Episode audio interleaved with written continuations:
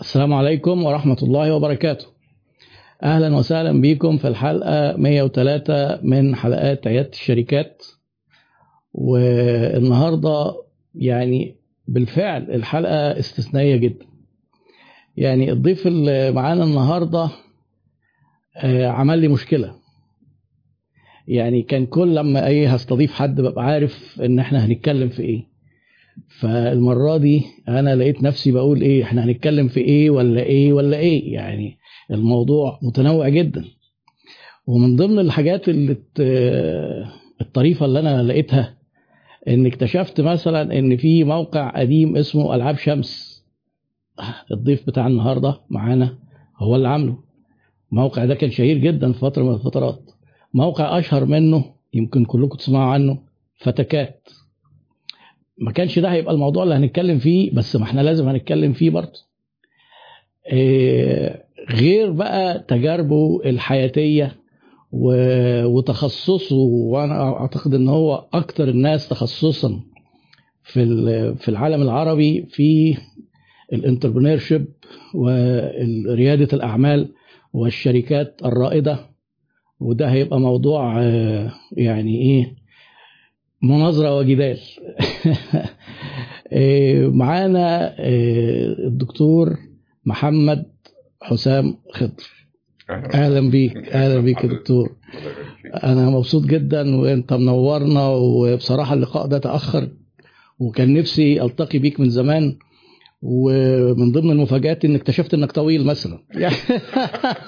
يعني أنا الصور ما بتبينش الكلام. ويمكن أنت. اكتشفت إن أنا قصير برضه. دي من الحاجات اللي مش عارف إزاي تبان في الفيديوهات. بس فعلا ده تعليق شائع. أي حد بيجي لي المكتب آه. أو بيقابلني ده بيبقى التعليق بتاعه آه، ما شاء الله. بس ده حاجة جميلة يعني. آه. هو طبعا يعني أنا بالنسبة لي عشان بالنسبة لي آه، حضرتك كنت اكتشاف من يمكن 3 4 سنين. ومتابعك في حاجات كتير. فيعني أنا عارف عنك معلومات بس برضه في الدردشة الكام دقيقة اللي حضرتك قبل اللايف عرفت حاجات أكتر. فأتمنى إن حضرتك برضه في تقديم كده يعني الناس محتاجين يعرفوا بتفصيل أكتر آه، المهندس ثم الدكتور محمد حسام خضر. آه، يعني تعرف نفسك إزاي بقى؟ آه، أنا أنا محمد حسام خضر آه، وبحب أقول محمد حسام خضر على بعضها عشان كنت دايما بيبقى عندي قلق وأنا في المدرسة من وأنا صغير إنه لو اتقال محمد حسام بس في واحد تاني اسمه محمد حسام لو اتقال آه، آه، محمد كل ال- آه، دايما وحتى السكشن في الكلية كان كله محمد. كل ما ف... فكنت دايما ببقى حريص على محمد حسام. خضر وكمان عشان بدايتي كانت في الشعر بدري شوية فمحمود حسن إسماعيل هو المثل الأعلى بتاعي في كتابة الشعر. وهو جميل. بيكتب اسمه كده. فدي آه، يعني تلقت. في آه فتلقت في الجزئية دي كمان آه أنا كنت آه، خلصت هندسة القاهرة قسم آه، القوى الكهربائية في سنة 97 وبعدين فتحت شركتي لل software برمجيات وبعدين قفلتها كانش لسه عندي خبرات آه، كبيرة بس كنت developer فتصورت إن أنا كوني إن أنا آه، فني شاطر أو آه، يعني professional في حاجة أقدر إن أنا أعمل بيها business. دي كانت من الحاجات اللي أنا اتعلمتها بقى بدري قوي إن ده مش صحيح قوي. كل مش كل الأحوال على الأقل ومش وأنا زيرو خبرة. في السوق وفي ال business مم. وبعدين قفلت ورحت شرك شركات اشتغلت فيها حاجات كتيرة ما بين تسويق لمبيعات مباشرة. وخدت بقى شهادات اكاديميا في الوقت ده اللي كنت محتاجها على رأسها كان آه، التسويق في ال- المعهد البريطاني آه، واشتغلت في التدريب فترة زيك برضو. آه، بس ما كانتش فترة طويلة قوي كان تقريبا شهر ونص أو حاجة. طب كويس كنا قعدنا في البيت. الحمد لله. لفيت لفة كويسة قوي في آه، مجالات كتير وتخصصات كتير لغاية ما ربنا أكرم واستقريت على إن أنا فتحت شركتي مرة تانية اللي أنا كنتش فاهم أي حاجة لما فتحتها مرة أولانية. وما شاء الله لا قوه الا بالله في المرة الثانية يعني كبرت وانتشرت وعملت شغل في أكتر من دولة. اتاحت لي كمان بعد توفيق ربنا إني أقدر أنفذ الأفكار اللي بتجيلي كحلول لمشاكل الناس. مم. فكل ما بشوف الناس محتاجين حاجة أقعد أشتغل عليها بشركتي وبنفسي برمجيا وكده. آه وبعدين تسويقيا لغاية لما ربنا يكرم وتكبر. بعض الحاجات اللي عملتها بالشكل ده ربنا أكرم فيها وبعتها وعملت لي exits كويسة يعني. آه وطبعا غيرت حياتي. وسمحت لي برضو بعد كذا مشروع إن أنا آخد ال MBA فيبقى معايا ماجستير إدارة أعمال وبعدين كمان ال DBA فادخل دكتوراه إدارة الأعمال. وأبدأ بقى أظهر على الساحة شوية من آه، 2018 متاخرا جدا. آه. آه، بس بفضل الله متاخرا عندي حاجة أقولها. يعني دي ده دي كانت آه. النق- النقطة لأن أنا مش بحب حتى أبقى يعني مثلا حد يكلمني على event فأقول له طب مين الجمهور جمهور طلبة؟ عايزين تكلموهم عن إيه؟ عن آه، حاجة معينة. أقول له لا أنا مش بتاع الحاجة ديت. فأنا محتاج إن أنا أبقى عندي ال content طبعا. و content من دراسة ومن تجربة. مش content من إن أنا قريت كتب أو إن أنا اتفرجت على فيديوهات أو خدت course. فخلاص أنا بقيت فاهم في ده فينفع انقله للناس لا آه، أنا بعتقد إن ده برضو جيد بس مش هو ده ال optimum مش هو ده المثالي لو صحيح. لو اللي بيعرف يدمج الحقيقة ده اللي لفت انتباهي زي ما كنت بتكلم مع حضرتك من شوية ده اللي لفت انتباهي في أول فيديو أشوفه لك من حوالي ثلاث سنين لأن أنا جديد أصلا على عالم ال- اليوتيوب جديد على عالم ال- الكورسات والحاجات دي فكان اللي لفت انتباهي فيه إن بتتكلم من آه، خلفية أكاديمية زائد عملية اللي هو دي بتتعمل إزاي؟ آه، لما بيخش عليك الزبون وتتعامل معاه وتقول له كذا بيقول إيه بتعمل إيه دي بت... دي الربحية بتاعتها في المتوسط عاملة إيه فالجزئية دي نادرا لما بنلاقي حد قادر آه، إن هو يجمع الحاجتين مع بعض. فبفضل الله دي بقت متوفرة عندي في حاجات في, في, في مجالات كتيرة. وسمحت لي إن أنا أكتب مقالات فالناس تستفيد منها. أتاحت لي إن أنا أعمل فيديوهات بضغط من الناس والحاح يعني ودي عامله لي مشكلة عشان مش بحب الفيديوهات أصلا.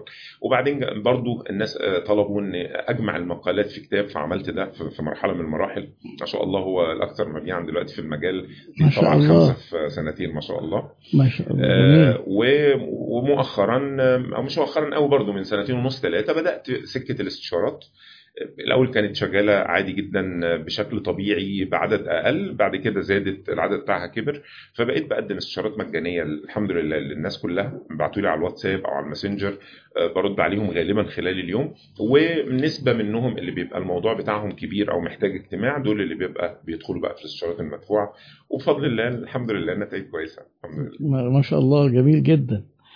طيب آه، حضرتك قلت برضو حاجة يعني ممكن يعني تستدعي سؤال.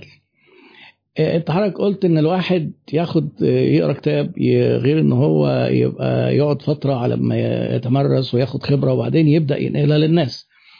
طيب انت إيه تقييم حضرتك ل... يعني لسوق التدريب دلوقتي؟ وإن هو فعلا فعلا بينقل خبرات ولا معظمه بينقل آه، كتب آه، مسموعة.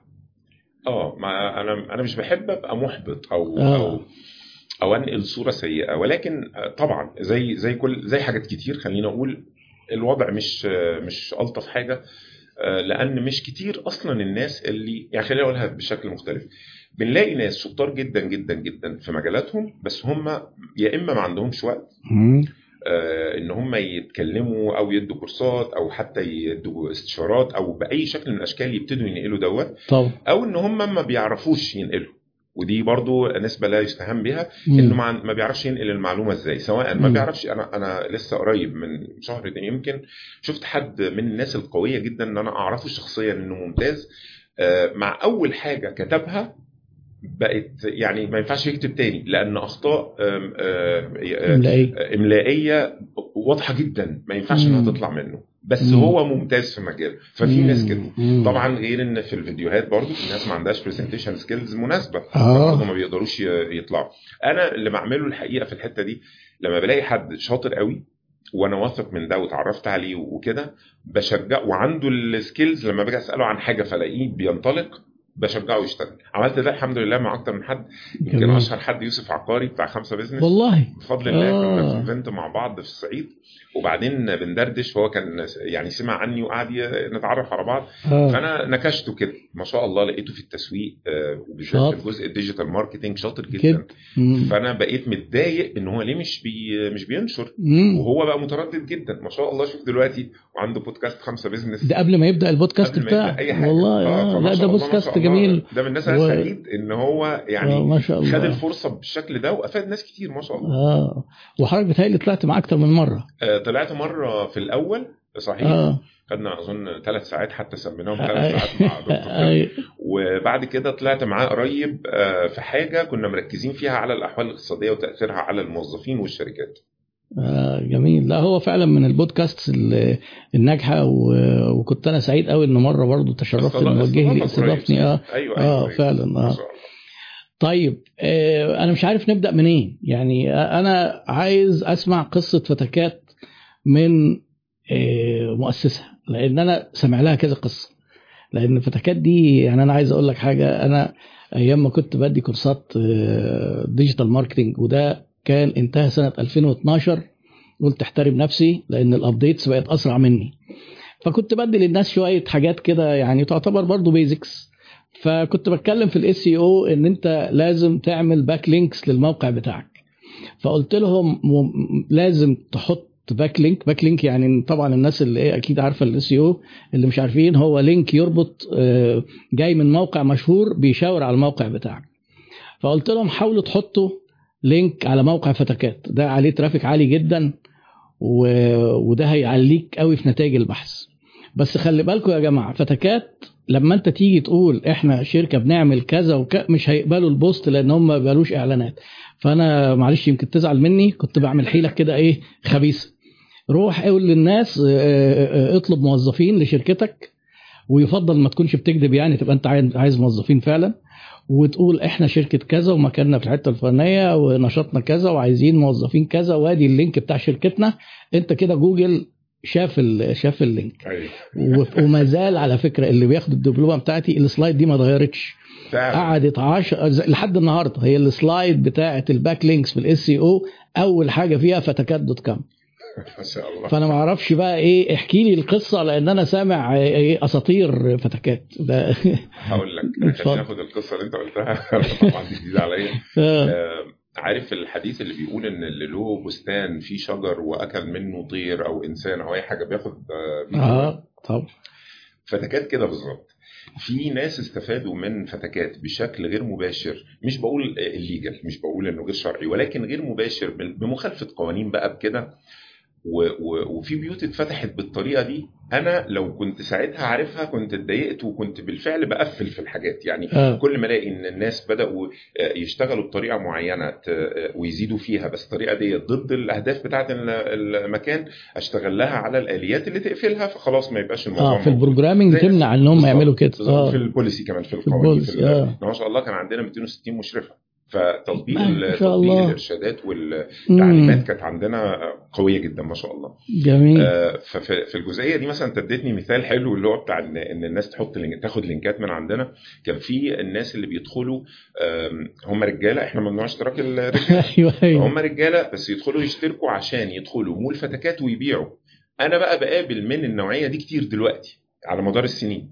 آه على فكرة أنا كنت لما عرفت إن أنت مؤسس فتكات عايز اصارحك بحاجة. أنا كنت أنا عامل account كذا كذا كذا وكنت بدخل وأبيع على إني واحدة آه. وبتاع. طبعا لما كان ضحك دلوقتي. طبعا. بس هي بدأت تجي لي بالمعنى اللي أنا وضحته دلوقتي إن هي هي في الآخر ثواب هي في الآخر آه آه. أنا آه ساعتها هي ضد بس آه. هي دلوقتي أنا سعيد بيها جدا إن هي جميل. ناس استفادت منها وربنا كرمهم واترزقوا منها يعني. صح آه آه، فتكات كانت زي برضو الحاجات اللي عملتها واللي بعملها لغاية دلوقتي. يعني أنا دلوقتي co-founder في شركات advisor على في شركات. أي حاجة بلاقي إن إن هي لها احتياج السوق. وشوية معايير معينة آه، في منها حاجات أنا بفضل الله طورتها يعني. ممكن يبقى لو اتكلمنا في ريادة الأعمال شوية أبقى أتكلم عنها لو جه وقتها. هنتكلم شويات. إن شاء الله. إن شاء آه، الله. ببتدي أتشجع إن أنا أدخل حاجة زي كده وآخد المغامرة وأنا بطبعي بحب المغامرة جدا يعني. وأنا صغير ففتكات بدأت إنه أنا لقيت عندي أنا عندي ست إخوات بنات أصغر مني وعندي زوجتي. وزوجة أخويا في الوقت ده آه، كانوا قاعدين في أول الأجازة في شهر سبعة وزهقانين جدا فقلت لهم طيب يعني إيه المشكلة؟ ما فعلا كان باين عليهم أجازة كلية هم كانوا بيدرسوا في كلية أجازات آه، آه، أجازات المدارس خلاص بقى اشتغلت آه آه فبيقولوا لي إحنا في الأجازة ما بنحسش إحنا لينا فايدة أنت عارف الست الأصيلة مم. بتبقى بيتها واهتمامها باولادها والمدارس آه. والمذاكرة وال وال وال على قد ما هو عبء على قد ما هي عارفة إن دي رسالتها. فلما. بيبقى مش الوقت اللي هي حاسة فيه بنفسها والعطاء و و و فمش حاسة إنها بتأدي رسالتها بتبقى ناقصها حاجة آه آه. هتقعد تقرأ قرآن آه هتقعد تتفرج على حاجة تتعلمها بتاع بس مفيش بقى إيه الحياة دي آه قلت لهم طب ما تخشوا تتعرفوا آه، على الناس آه، مثلا على المنتديات النسائية اللي موجودة تشوفوا وصفات تشوفوا هتستفيدوا. قالوا لي لا كلها خليجي في الوقت ده كان في بقى أيوة. عالم حواء كويتيات سيدتي حاجات كلها آه، خليجي آه و... ولما بندخل المنتديات الخليجي مش بنفهم لهجتهم قوي والمستوى المادي آه، فارق. كبير قوي آه. يعني هنا لو قال أنا جبت لمراتي شوكولاتة هناك بيقول أنا جبت لها خاتم ألماظ مثلا آه، طبعا يعني يعني، آه. هيتحسروا أكتر صباح الخير كده كبيرة آه. جدا أيوه طب ما تخشوا المنتديات المصرية قالوا لي مختلطة وإحنا طبعا مش هندخل منتديات مختلطة وقله آه. و... قلت لهم طب ما أعمل لكم منتدى قالوا لي ماشي فأنا فعلا تاني يوم كنت اخترت الاسم وركبت المنتدى بالشكل البدائي بتاعه الجاهز اللي قبل ما اطور فيه اي حاجة وقلت لهم يلا خش من تاني يوم فعلا. وبعد شهر لقيتهم ما حدش دخل. طب إيه يا جماعة؟ قالوا لي إحنا دخلنا لقينا مكان فاضي ومفيش حد هيرد علينا ف...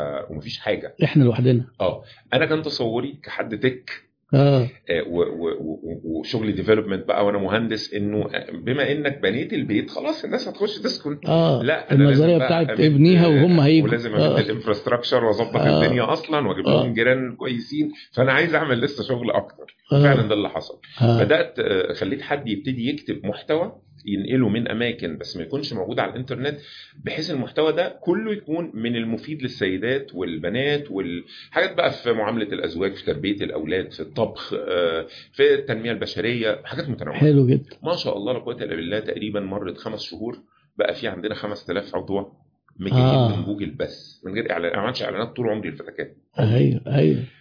بدأ ده يحصل بصيت لقيت إيه إن في أختين في الوقت ده كانوا دخلوا واشتركوا آه بعديها مثلا بسنة أخت كمان ده. فإخواتي دخلوا بس تباعا. وسبحان الله اللي أنا كنت آه. بعمله عشان إخواتي يستفيدوا طلع إن مصر كلها هتستفيد منه. استفادت أنا بايعه في أكيد. 2014 وهو فيه ما شاء الله آه مليون و200 ألف عضو. ما شاء الله فطبعا منهم مزيفين كتير زي ما أيوه أيوه مفهوم أنا كنت بقول. للناس خلي مراتك تعمل عشان هتحلف بالطلاق إن أنت ست فعشان ما تاخدش النار. في الوقت ده بعض المنتديات يكتبوا الحكاية يقول أقسم بالله العظيم إن أنا مرأة. وما شاء الله لا قوة إلا بالله آه، اللي أنا نفسي أعمله إن أنا أكتب كتاب عن الأثر الاجتماعي والديني خلينا نقول الاجتماعي لأنه بيغطي كل حاجة. آه. آه، لمنتدى فتكات في مصر. لأن أنا وصلت لمرحلة هو أنا أول مرة أبكي بسبب فتكات كانت بعد تقريبا ثلاث سنين لما بنت كتبت بوست قالت أنا كنت في في عربية المترو بتاعة السيدات. وبعدين أنا واقفة مع واحدة وبندردش فبنتكلم عن فتكات. مش عارف إيه وشفتي مين عملت إيه وكتبت إيه وسوت إيه. فبتقول واحدة رامية ودنها معانا. فبتقول لها انت فتكات؟ قالت لها آه. فبدأوا يتكلموا مع بعض. البنت جات لها فكرة مجنونة. فراحت إيه؟ قالت لهم استنوا. وراحت بعلو صوتها في العربية آه. قالت مين هنا مشتركة في فتكات؟ لقيت نص العربية رافعين ايدهم أنا بس دي بالنسبة لي بعد ثلاث. سنين من إطلاق فتكات وأنا ما كانش في بالي ابدا إن هو يعمل حاجة زي كده الحقيقة. آه لا لا كان ليه امباكت رهيب. كان ده بقى ودانا لفين؟ غير ال impact كمان ال financial بتاع إن وده اجتماعي برضو أو خلينا نقول behavior بتاع ال consumer behavior آه. إن الستات كانوا في الوقت ده ال- الكمبيوتر هو ضرة الست في البيت لأن الراجل هو اللي قاعد على الكمبيوتر طول اليوم شات ماشي أغاني ماشي ي search أيوه. ماشي يقرأ ماشي أي حاجة ألعاب ماشي بيهرب بالظبط طول أيوه. اليوم فعلا إحنا كان جت فترة إحنا طول اليوم على الكمبيوتر أيوه وشات بالذات آه. ربنا يسامحنا هي ما. جاتش فترة هي الفترة ما زالت موجودة هي ما جاتش وراحت بس يعني لا قلت. دلوقتي البنات أصل دلوقتي الستات بقوا مشغولين هم ما كمان. آه ما لهمش حاجة. أيوه. مم. فكانت دايما الست تعتبر الكمبيوتر ضرتها مع فتكات ثلاث أربع خمس سنين الحتة دي انتهت. مم. كان ال... الاشتراك عند الفئات ال- اللي لسه مش متشجعة قوي الإنترنت كان بوصلة. آه، بس الوصلة كانت بتبقى بطيئة وكانت بتقطع والراجل ينسى يدفع الاشتراك. بدأ الستات من كتر ما هم محتاجين المنتدى ومتعلقين بيه يخلوا جوازهم يدفع اشتراك مخصوص فيشتركوا في الشركات. فبدأ يبقى الاشتراكات تزيد بتاعة الانترنت. ده أنا بتكلم بس على حتة في إيه؟ في ال consumer behavior. لما نيجي نخش في التغيرات اللي عملها ده كان عندنا معهد آه، إعداد دعاة. عملوه ناس آه، معلمات في معاهد إعداد دعاة بجد عملوه اونلاين وما. شاء الله خرجوا كميات مم. كان عندنا مول فتكات ده آه مول فتكات ده كان بدأنا إحنا رهيب علمنا فيه الستات إزاي يطبخوا ويبيعوا وازاي يشتروا ويبيعوا فبقى آه في كم كبير جدا من الناس اللي فتحت بيوتهم عشان يتعلموا هنا. آه. غير إن هم مارسوا هنا كمان. أصل أنتوا هنا- سابقين كنتوا في الوقت ده الفيسبوك. والسوشيال ميديا يعني المنتديات في التطور كانت قبل الكلام ده صحيح. مم. فما شاء الله لا قوة إلا بالله ال- الفروقات اللي حصلت والاختلافات اللي حصلت فعلا حاجة أنا من من أحلامي إن أنا أعمل كتاب أرصد فيه التغيرات اللي حصلت بالشكل ده اللي إلى الآن لما حد من السيدات والبنات اللي كانوا في المنتدى آه، تعرف إن أنا مثلا المؤسس أو حاجة لازم تبعت لي رسالة هو مش هيرجع هو. طب إزاي ممكن نعمل حاجة زي زمان كده التأثير اللي اتعمل ما شاء الله كان قوي جدا أنا على فكرة امبارح قلت ما دام هنتكلم عن فتكات أدخل أشوف فتكات إيه دلوقتي لقيت رسالة اعتذار. أيوة. واعتذار إيه إيه اللي أنا عارف إن إنك بعته أنا بعت في ب- 2014 آه وبعدين الشركة خرجتنا من الإدارة في 2015 بعدها بسنة مم. وده إحنا كنا شوف يعني كانت أختي اللي هي الله يكرمها اللي كانت مديرة فتكات بقى كنت أنا مخليها هي اللي مسؤولة عن إدارة يوم. آه. آه آه 260 واحدة ما شاء الله آه، كانت آه، قلت لها استخيري لي على البيع لأن كان أكتر من حد كان آه، جاه يعني مم. أنا ما بعملش حاجة غير باستخارة يعني سواء بقى. آه، يعني. وفقت بشكل واضح أو إن همشي في الموضوع وأجرب كده بيحصل وكده بيحصل مم. فشافت منام في الحاجة اللي هتحصل كمان سنة وإحنا وبالتالي إحنا بقينا مؤهلين لده وفاهمين إن ده هيحصل وإن الدنيا مش هتبقى زي الأول. يعني ف- هو البيع كان آه، في اتفاق إن تظل الإدارة معاكم؟ بالظبط كده. وبعدين هم الناس أخلوا خرجنا بهذا الاتفاق. خرج. طلبوا بعض الحاجات اللي اللي مش هتمشي مع الناس اللي عندنا. آه. يعني مش هتمشي مع الجمهور. وإحنا فاهمين الجمهور كويس جدا وأنا آه. عامل ده لإخواتي أساسا فأنا محافظ على الكوميونتي بشكل معين. آه. وبقت. الحاجات بقى في culture معينة أيوة. كده وثقافة جوه هم هم بدأوا يطلبوا إن إحنا ننفذ حاجات أو ونحط إعلانات ما ينفعش إن إحنا نعملها فإحنا قلنا مش هينفع. مرة في الثانية في الثالثه راحوا مخرجيننا وإيه أداروا هم من ساعة ما أداروا الموضوع بقى في انحدار مش طبيعي خصوصا إن هم الحقيقة اخطاوا اخطاء ساذجة جدا زي مثلا إن هم أسندوا الموضوع إلى شركة خاصة بيهم ملكهم لل software هم مصريين آه، مصريين كويتيين. فكانت النتيجة إنه آه، حصلت مشاكل إن الناس مش عارفة تعمل login تخيل. الناس مش عارفة تدخل المنتدى لمدة طويلة وأنا أبعت أقول خلي بالكم كذا كذا ما حدش بياخد باله طب طب وهكذا بقى. لغاية لما هم جات لهم بيعة كويسة جدا لأن هم ملاك For Sale بتاع الكويت وحاجة تانية برضو وفتكات وحاجة برضو أظن أربع خمس حاجات. مم. فعملوهم package كده وباعوهم آه، باعوا نسبة خم- 56% منهم على ما أذكر لبنك كويتي كبير جدا. ومبلغ محترم. فعملوا exit آه. فخلاص. ال- ال- الجهة بقى اللي مالكة بعد كده.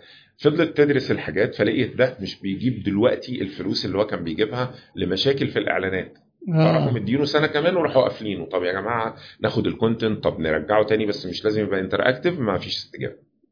بس دي دي آخر آه. خسارة حقيقي يعني بس طبعا آه، هو بقى هم خلاص يعني كل واحد حر في ماله. طيب ده يعني دي مرحلة كانت بتهيألي في البدايات خالص ولا كنت أنت عامل حاجات قبل كده؟ كنت عامل قبل كده حاجات منها اللي قفل ومنها اللي كمل ومنها آه. اللي الحمد لله نجح واللي منها اللي بعته أنا معلومة مفاجأة النهارده إن أنت الديفلوبر اللي عمل منتديات أبو نواف. آه ده حقيقي. دي كانت مفاجأة جامدة جدا بالنسبة لي. ده أبو نواف ده بيضرب بيه المثل يعني. ف... ما شاء الله لما قلت لك في الأول قلت لحضرتك في الأول موضوع إن الشركة كنت قفلتها ورجعت فتحتها بعد كذا سنة وير أيوه فما شاء الله في المرحلة الثانية دي من أوائل الناس اللي ربنا ساقهم لينا كان سعد الخضيري اللي هو أبو نواف. كان عامل الموضوع هو اسمه على- كده فعلا. آه. آه. كان عامل آم، الموضوع على هيئة mailing list أيام ما ال mailing list كانت شغالة. آه. يعني يكتب الموضوع ويظبطه بالصور وبعدين يروح بقى دايس على زرار على آه، Yahoo Groups يقوم مبعوث أيوة. لمثلا كان عنده أكبر mailing list مش عارف 100000 واحد 100 حاجة كده في أوائل آه. الإنترنت على Yahoo Groups فيروح آه. مبعوث لكل الناس فالناس يبتدوا يتكلموا عن عنها في الكافيهات ولما يتكلموا مع بعض آه. حاجة زي المنتدى بس مش interactive أيوه أيوه حب إنه. يحول ده بقى ويبدأ يبقى فيه فيتشرز ويبقى يبدأ يبقى فيه كده ففضل يدور لغاية ما وصل لنا وبدانا بقى علاقة صداقة عالية جدا يعني من على أساس إن أنتوا. عاملين آه، فتكات وقتها ولا ده ما لسه عاملين فتكات ده كان قبل فتكات كان قبل. حلوين آه.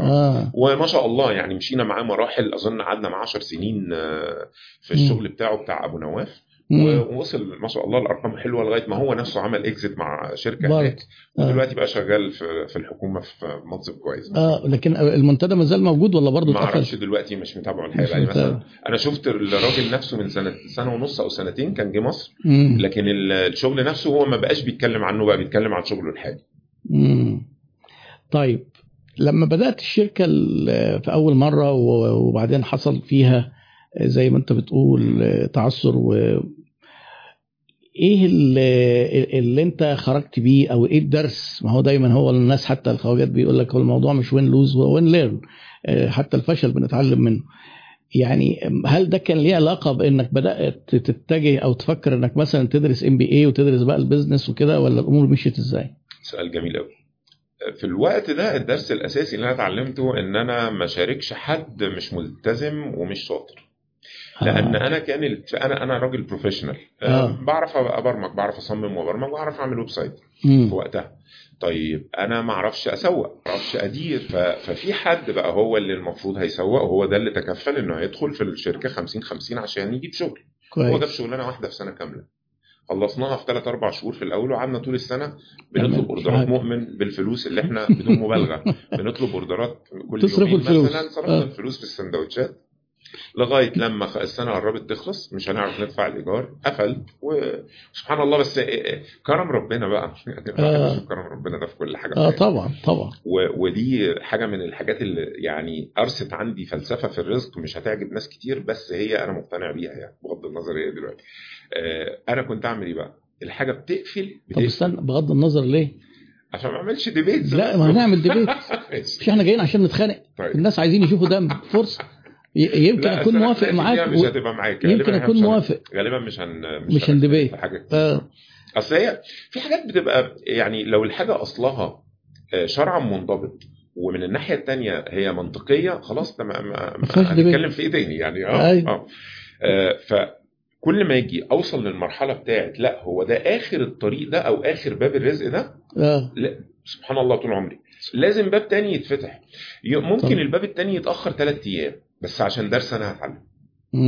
إنما الأصل الباب ده بيتقفل في باب تاني يتفتح فأنا بنقل graceful transition حاجة. كده انتقال آمن من هنا لهنا ففي دكتور كان بيدرس لي في الكلية فهو مجرد إنه قال مين هنا عنده إنترنت كنا سنة مثلا 93 أو 94 فرفعنا ايدينا ثلاثة في الدفعة كنا 150 ثلاثة رفعوا ايدهم في, في الأول خالص آه. لا ده ال access بقى. 93 دي ما كانش حد يسمع. النت آه أنا أنا آه يعني هو أنا بدأت يبقى عندي إيميل أتذكر من 94 وكان وقتها بنجيبه أيوة، من الم... هي الفترة من دي. من رسم الوزراء مجلس الوزراء وكنا والمجلس الأعلى للجامعات أيوه ك... بقى بقى إنترنت يعني بقى إنترنت لا أيام RITSEC وال EUN وكده آه يبقى الله يكرمهم الناس اللي كانوا بيهربوا لنا الأكونتات والله آه، في أيوة. الفترة دي خد إيميلاتنا كلنا وبقينا كل مثلا سنة كده نبعت لبعض معايدة بتاع ك ك ان آه إحنا نلاقي حاجة نستخدم بيها الإيميل. لأن أنت عارف حتى في الموبايل عندي إيميل ما بعملش بيه حاجة. بالظبط كنا آه. بنعلق الموبايل ومستنيين حد يتصل مش حد ما حدش معاه موبايل تاني. أيوه حاجة كده أيوه صحيح. آه،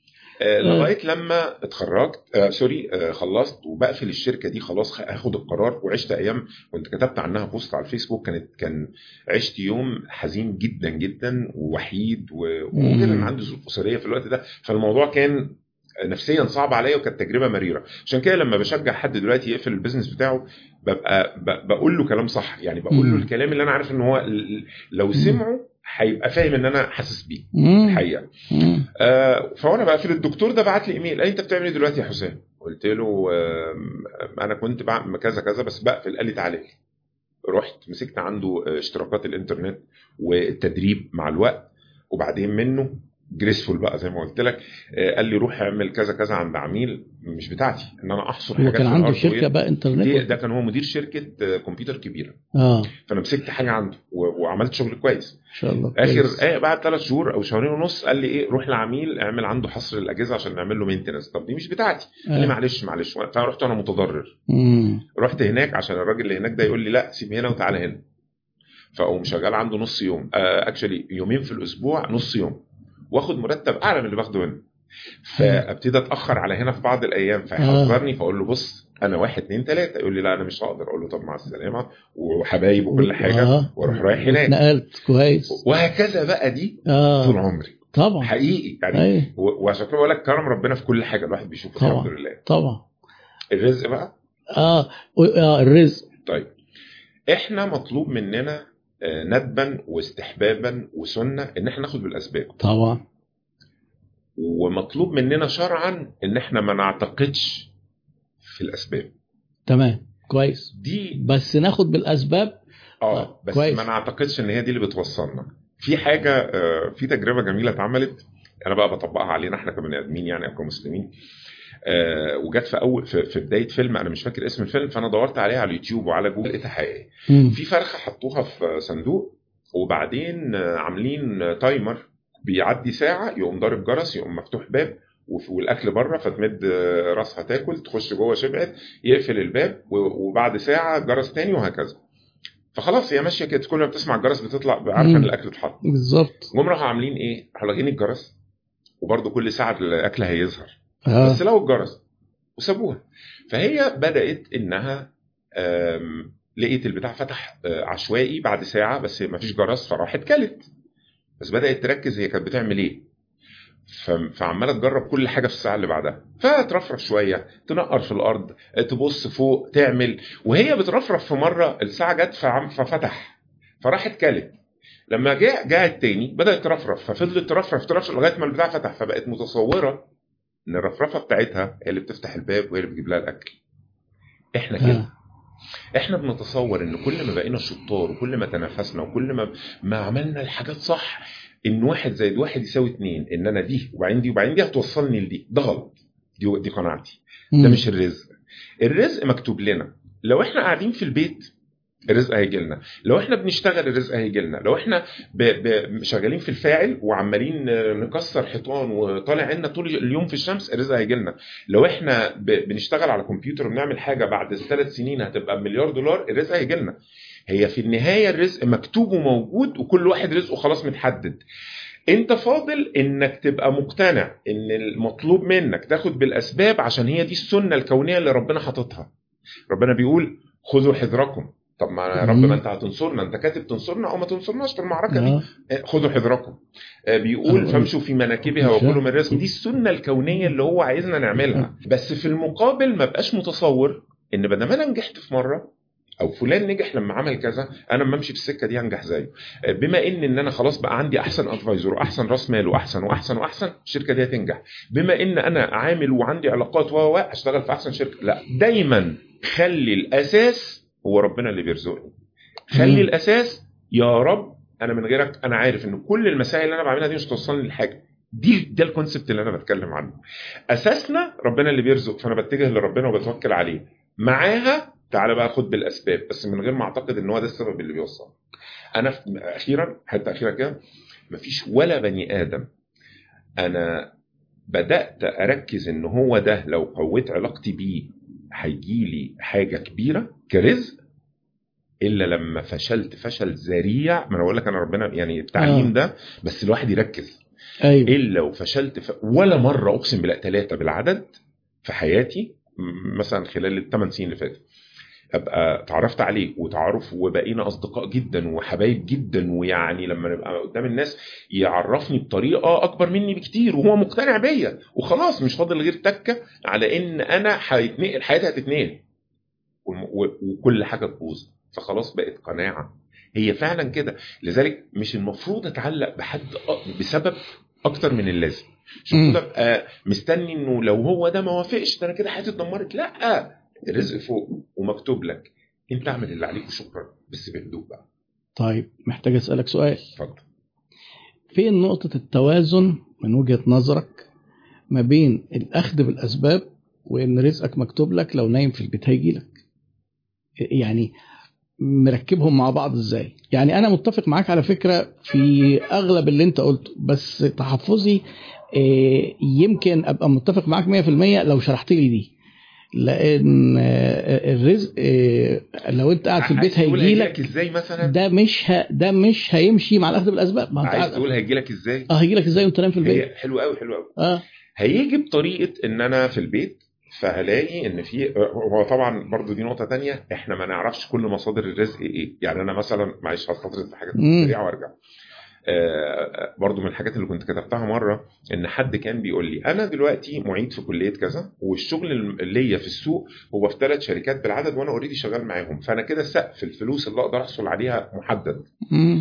أنا قال لي قال لي إيه؟ أنا بوصل لدرجة إن أنا لما بقول اللهم إني أسألك علما نافعا ورزقا طيبا وعملا متقبلا بلاقي نفسي على طول بفكر طب رزقا طيبا ده منين؟ شوف شوف لا إزاي؟ لا لا مش معايا- الدرجات معايا- لا ده معايا. ده- أنا ليه بقول دي بقى؟ لا لا لا هي مش الدرجه دي برضه. الله يفتح عليك هي دي الحتة اللي أنا بتكلم عنها. هو بيفكر صح خلي بالك. هو بيفكر في الأسباب. هو بيفكر أيوة. في الأسباب. ما هو تاني. معيد فبياخد مرتب ثابت ومعيد أعلى حاجة في أي حاجة ممكن حد. ياخدها في الحتة دي. آه. وهم اللي في السوق ده ثلاثة وهو ما عندوش حاجة تانية يتعلمها هو شغال في المجال ده وشاطر فيه ومعروف فيه. بس للأسف رواتب السوق ده مش كبيرة قوي وهم الثلاث شركات ومفيش تاني. وبره ما- ملوش فرصة. طب هو كده بقى محدود وبقى ما عندوش تاني. هو. ده اللي بتكلم عنه. الأسباب مش دي اللي بترزقنا.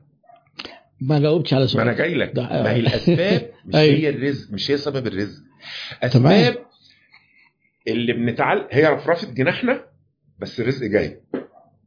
آه.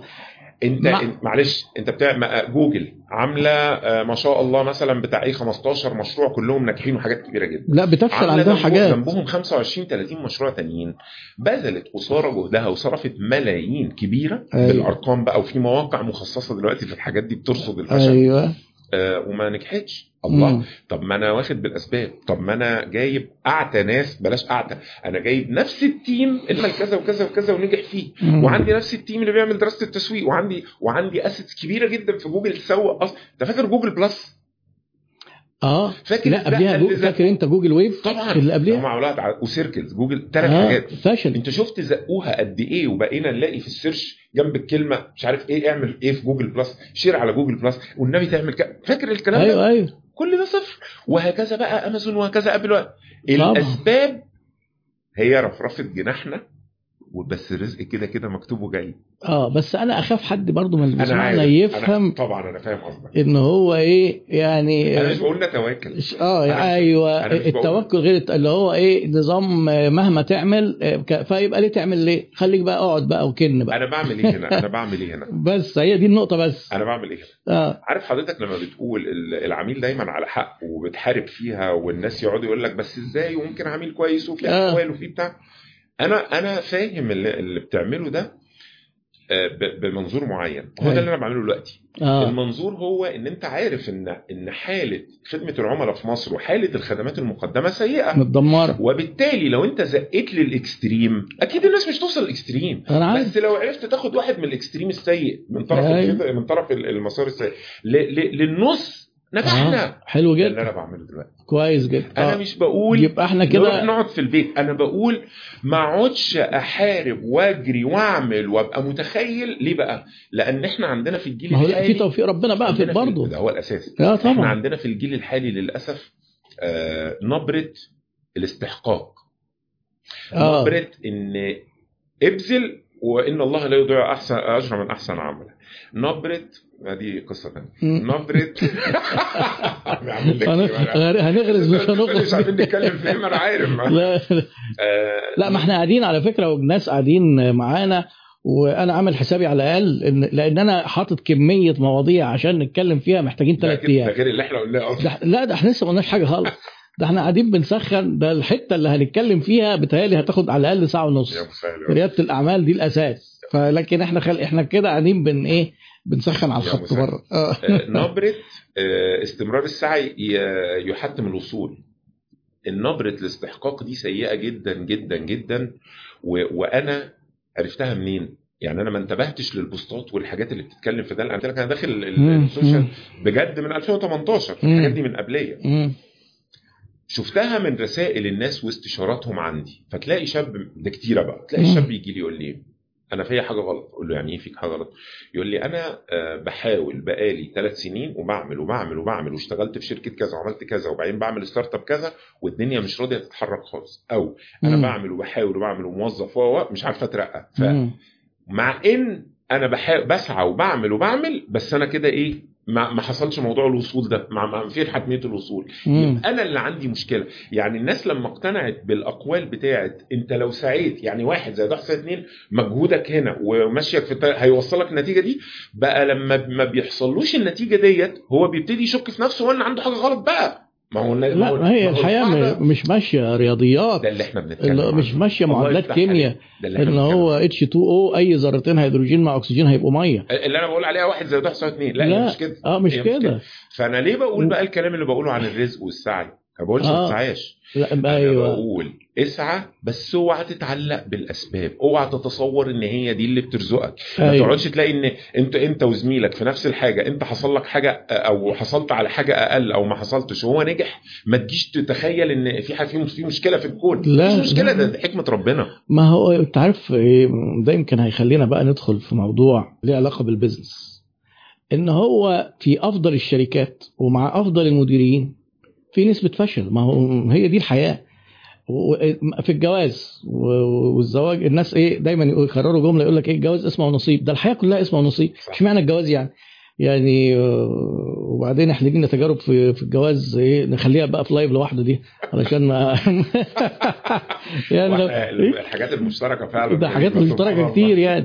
مش عايزين نقول العدد بقى عشان ما ما نتحسدش. مش ما ده بقى كده بنع- بنعمل suspense للناس عشان يقول لك اطلعوا بقى قولوا لنا ف آه، وحتى التعبير اللي هو الأخذ بالأسباب معاه في البيزنس من ضمن الأسباب إنك تاخد من ضمن الأسباب تحسب المخاطرة. المخاطرة اللي هي إيه؟ إنك تبقى واخد بالأسباب بس تفشل. ما هي دي. آه، فكلامك مظبوط طبعا منطقيا 100% طالما إن بس محدش هيفهم إن نظام إيه؟ نقعد. وهنلاقي الرزق تحت المخدة لما نصحى الصبح. طبعا ما حدش ليه ما حدش يقول كده. طيب تمام. قوي لا هو انت ممكن تلاقي رزق تحت المخده الصبح طبعا. بس أنا مش بدعو إن الناس تتواكل أنا بحب إيه؟ أتكلم في المبدأ أنت مصر. نتخانق بقى. يعني أنا أنا بحاول أعمل نفسي موافق. انت مصر طب طب قول لي اديني مثال إن أنا هدخل أنام على فكرة. يعني أنت لو اديتني البرشامة دي هدخل أنام أنا مش بقول. ولو ما لقيتش الرزق بقى هتخانق معاك أنت. أنا عايزه تحت بقول- لا المخدة. لا استنى أنا مش بتكلم خلينا نقولها بقى في سياق وهشاور لك على المخدة بتاعتي. طيب. عشان إيه؟ عشان ما يروحش المخدة الثانية أنا عايز الرزق يجي لنا. خلينا نقولها في سياقها بس. اتفضل يا فندم. في سياقها تعالى أقول حد مش متعلم ما عندوش حرفة ما عندوش ما عندوش ما عندوش. ماشي؟ أي أي. ده إيه؟ بيعمل إيه؟ ما مش لاقي شغل. هيموت من الجوع؟ لا. هيترزق؟ آه طبعا. ما هو بس ياخد بالأسباب اللي هي رب. كل ميسر لما خلق. له هو بقى يشتغل قلت أنا قلت هو دور وما لقاش كمان.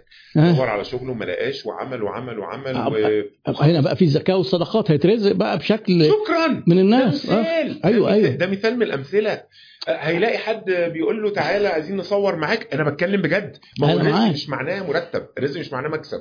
الرزق مش معناه ربح شركة. الرزق رزق. ما هو طبعا ف- هو في الواسع. أيوه. ماشي أنت مش شفت الفيديوهات بتاعت الراجل مثلا اللي هو اللي كان حد الولد اللي هو مذيع الشارع الولد اللطيف ده. آه. آه، وقف وسأل بيسأل الناس. فالراجل آه، آه، جاوب إجابة جميلة قوي. بيديله الفلوس بيقول له ده بجد ليا.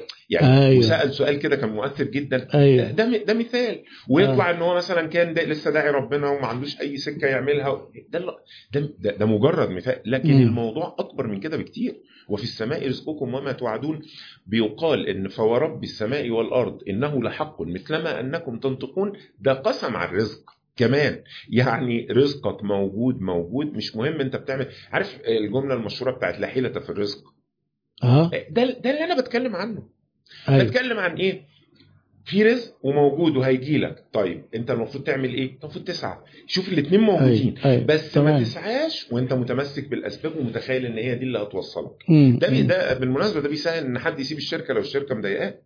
ما أنا. آه وبتاع كل بس خلاص أنا وصلت إن أنا اتخنقت ونفسيا. متدمر وبدأت. أكره إن أنا أروح الشركة لا يا باشا دور على شغل تاني وحط لنفسك ديدلاين وشوف شغل تاني أنت رزقك. مش مش مش هو ده اللي بيرزقك مش لازم هو ده دي أيوة. الماسورة اللي مثال على ده ثاني أنا مش. عايز استطرد كتير بس مثلا في الحتة بتاعت ال layoffs أو إن الناس اقاله الناس من الشركة آه فبيحصل إن أنا أجيب حد والحد ده ما يبقاش شاطر قوي فلازم يمشي مم. فتلاقي حد من ال ال الناس اللي هم أصحاب ال business بالذات القدام شوية يقول لك أنا ما أقطعش عيش حد في قصة حصلت حد علمها لي وأنا صغير فرقت معايا كتير قوي.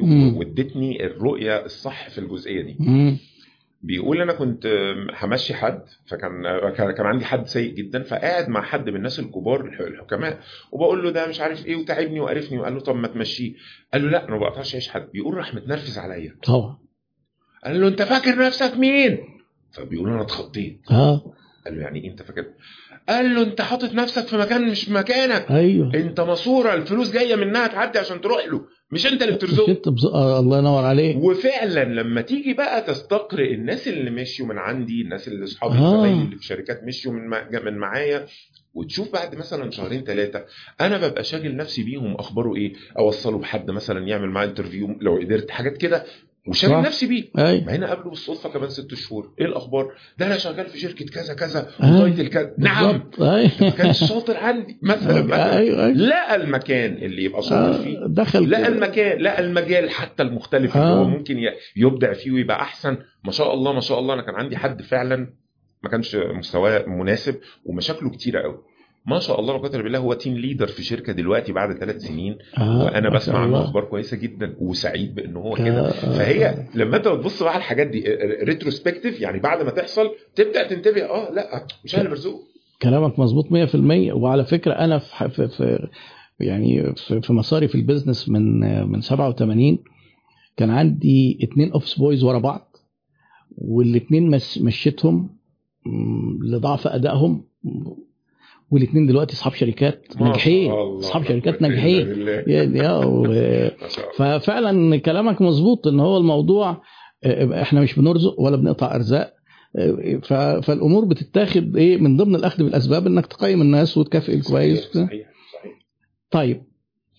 ال- ال- المخاطرة اللي هي جبنا سيرتها من شوية إيه ده هيخليني بقى إيه يجي في بالي على طول المخاطرة في ال entrepreneurship وفي ريادة الأعمال مقارنة بالمخاطرة في ال traditional business هو في مفهومين وداخلين في بعض جدا. طبعا أنت أكيد أدرى مني بالموضوع ده. في أذهان الناس اللي عايزين إيه يقول لك إيه أنا عايز أبدأ شركة عايز أعمل startup عايز إيه أعمل شركة رائدة في ما أعرفش إيه. تيجي تقول له هتعمل إيه؟ يقول لك هعمل مطعم ما أعرفش fried chicken طب إيه إيه اللي في كده؟ رائد ما أنت رائد إيه بقى؟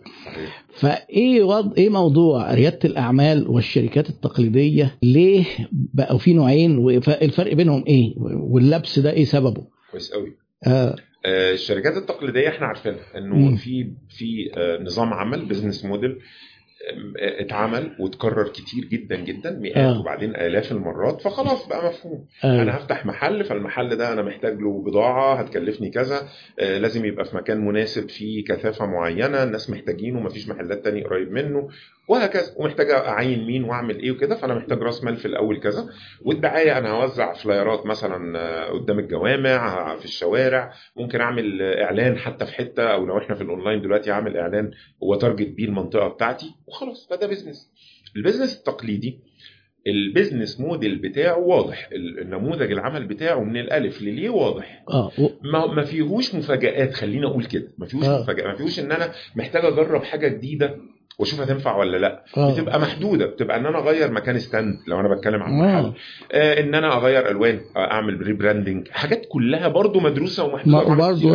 آه، واضحة وفيها منافسين موجودين وسوق آه، يعني آه، مفهوم أوله وآخره. بالظبط كده. آه شبه زي إيه؟ أمثلة علشان لما نروح هناك بج- بأنواعها طبعا دي كده آه، ملابس، معرفش. شركات ال- بالظبط. آه، آه، شركات ال- الاستيراد والتصدير شركات ال software شركات الت- مراكز التدريب مراكز التجميل أي حاجة مصانع. آه طبعا بالظبط. يعني قصدي بجميع الأحجام مش مشكلة آه ولكن طبعا. الحاجات اللي اتعملت كتير قبل كده. اللي ينفع يتعمل لها دراسة جدوى. فخلينا نحط أيوة. ده كمحدد. آه جميل. ده آه. أحد المحددات. بالظبط. آه. أي حاجة ينفع تعمل لها دراسة جدوى واضحة وناخد تمويل عليها أو نشتغل عليها ونبتدي الشركة دي كده أيوه. إيه؟ مشروع تقليدي. حلو كده بنيجي بقى نلاقي إنه من من مثلا السبعينات آه، القرن اللي فات آه، بدأوها بقى ديل وقبل قبل ديل طبعا أبل بنلاقي إن حد بيجي يقول إيه أنا عندي فكرة جديدة آه سواء هو بدأها من إنه اكاديميا في بحث عمله زي جوجل مثلا آه، عملوا آه. بحث إنه أدي ال search engines موجودة النتائج بتاعتها بقت زي الزفت فإحنا طلعنا بفكرة اللي هي ال PageRank دي كانت آه. كان الاختراع بتاعهم آه. فطلعوا بفكرة في الرسالة بتاعتهم إن لو عملنا ال PageRank فاعتمدنا على ال links اللي جاية من المواقع تشير للم- لل- للموقع بتاعك فتقويه فالموقع اللي بيشير ده لو موقع محترم أنت موقعك يبقى محترم لو الموقع ده مش محترم مش كده كنت أيوه موقعك أيوه, كده. أيوة بالظبط وهكذا آه. فطلعوا بفكرة وبدأوا يشتغلوها بس طبعا نتيجة من احتياج الواقع برضو مم. وعملوها اكاديميا وبدأوا يطبقوها بعد كده عمليا وما شاء الله وصلتهم لحاجات تانية بعد كده مم. آه، أو إنها تبقى ملهاش دعوة اكاديميا ولكن حد لاحظ إن ال need موجودة في عند الناس وعند طائفة من الناس خلينا نقول وبعدين لقى إن الحل اللي هو اللي عنده فكرة حل بدأ يجربه معاهم لقاه بينفع فقال لك طب يلا نعمل ده مشروع وأنشأ المشروع السكة دي الثانية دي دي. سكة ريادة الأعمال أنا مم. بجرب حاجة جديدة مم. مش الطريقة اللي موجودة اللي الناس بيشتغلوا بيها ده كده يعني خلينا نقول التعريف بتاعها أو واحد بقى من التعريفات بتاعتها مم. طيب ده بيودي ده ده بيفرق في إيه؟ أنا لسه قايل دلوقتي الحتة بتاعت ال business model. فأنا عندي في التقليدي أنا عارف واحد زائد واحد زائد اثنين الف ب ت ت لغاية آخر آه. الحروف أنا طلعت ال business ده وعارف بعد ثلاث سنين هيغطي نفسه مثلا ونبتدي. نبقى profitable والدنيا تمشي. بالظبط. في ال startup أنا طالع بفكرة جديدة و... و... وعارف إن لها احتياج بس عايز أتأكد إن الاحتياج موجود لسه مش متأكد. المحل أنا عارف الاحتياج موجود. آه آه، أنا عايز أشوف إذا كانت الطريقة ديت هتحل مشكلة الناس من وجهة نظرهم ولا من وجهة نظر أنا أنا متخيل إنها تحل مشكلتهم. آه. هل هي تحل مشكلتهم بجد من وجهة نظرهم ويرحبوا بيها ولا لأ؟ صح. هل الفكرة دي هتجيب فلوس ولا مش هتجيب فلوس؟ ما هي ممكن تحل المشاكل؟ وتبقى جميلة والناس يسقفوا لها وتطلع فكرة لايكات أو فكرة تسقيف بس ما تطلعش فكرة فلوس. يبقى أنا آه. مش هعرف أكمل بيها. إلا لو أنا جمعية خيرية دي قصة ثانية يبقى أنا برضو عايز أشوف هل الناس هيدفعوا فيها ولا لأ. جميل. عايز أشوف هو أنا هيبقى عندي موانع منافسة ولا أنا هعمل الموضوع ده وأطلع وتاني يوم أول ما واحد يستخدمني ويعجبه الموضوع آه، شهر يبقى مطلع هو كمان شركة منافسة ليا فلاقي آه. نفسي السوق كله اتملى محلات موبايلات جنبي مثلا أيوه. فالسوق كله اتملى فأنا أقفل. مش أكمل. موانع دخول المنافسين. ولا هيبقى. سهل إن حد يدخل يعمل نفس اللي أنا عامله. بالظبط كده. آه. دي كده الحاجات اللي بتقول ليه ما ينفعش يبقى عندي business model ليه ما ينفعش يبقى ليه ما ينفعش يبقى عندي business model ودراسة جدوى ثابتة؟ ينفع آه. أبني بس عليها؟ تبدأ بدراسة ب business model model آه بس يبقى dynamic آه ممكن يتغير. آه بالظبط آه. فانا فأنا عندي في دراسة الجدوى rigid شوية. طبعا بيبقى فيها flexibility بس نسبة صغيرة يعني بنتكلم في margin يعني. آه. لكن في لو قعدت مع حد قديم في الشغلانة في ال traditional هيحكي لك بيعمل إيه وأولها إيه وبيجيب الله. يفتح عليك. هنا مفيش حد قديم في الشغلانة. الله يفتح عليك. آه. هنا أنا ببدأ من هي المشكلة إيه؟ وليه الحلول القديمة مش مش حلها طب تعالى نطلع بالفكرة الجديدة ونجربها مع بعض ونشوف هتنجح ولا لأ. آه. فهنا بعمل لها إيه بقى؟ بعمل لها ال- ال business model المبدئي بتاع أنا هجيب فلوسي منين هخدم مين ال segment دي حاجات مشابهة لدراسه الجدوى بس مش بنفس الطريقة ال segment اللي إحنا هنخدمها ال go to market strategy دي مش بنحطها دايما في دراسه الجدوى دي آه. دي أساسية عندنا هدخل آه. السوق إزاي لأن أنا آه دخلة السوق دي قصة تانية بقى دي عايز آه، احكي لك. أوبر عملت إيه دخلة آه. آه. السوق نفسها بتفرق هو أنا عندي احتمالية نجاح ولا لأ فممكن واحد يبقى كل حاجة ممتازة ودخل غلط السوق آه. مش ده مش هيكمل. وهكذا. ف... فعندي حاجات بهتم بيها هنا في الدراسة بتاعتي وبعدين أشتغل هصرف الأول من فلوسي لو أنا قلت لك جزء من الرحله آه، بيبقى self funding الأول. أنا بصرف من فلوسي أنا والشركاء طبعا لازم ألاقي شركاء برضو عشان الشغل اللي مطلوب هنا كتير وأنا ما عندناش فلوس إن إحنا نجيب موظفين. فبدور على ناس شطار في الحاجات اللي أنا عارف إن الموضوع ده مطلوب فيه إيه مجالات إيه متخصصات إيه وأديهم حصة. أوزع مم. الحصة ملكية الشركة تتوزع علينا مم. ونبتدي مع بعض فنشتغل بإيدينا الفترة الأولانية مم. ونصرف من فلوسنا لغاية ما نعمل نوصل لحاجة اسمها validation شوف آه. كل اللي أنا بقوله لك ده اختلافات بقى عن الايه آه آه نوصل لل validation اللي هو ده اللي هو ال proof of concept زي ال proof concept عندنا بقى بيبقى إن أنا بختبر السوق آه وأشوف هل ده نجح في السوق ولا لأ مجرد ما أنا اثبتت إنه نجح في السوق زي ال proof of concept كده آه.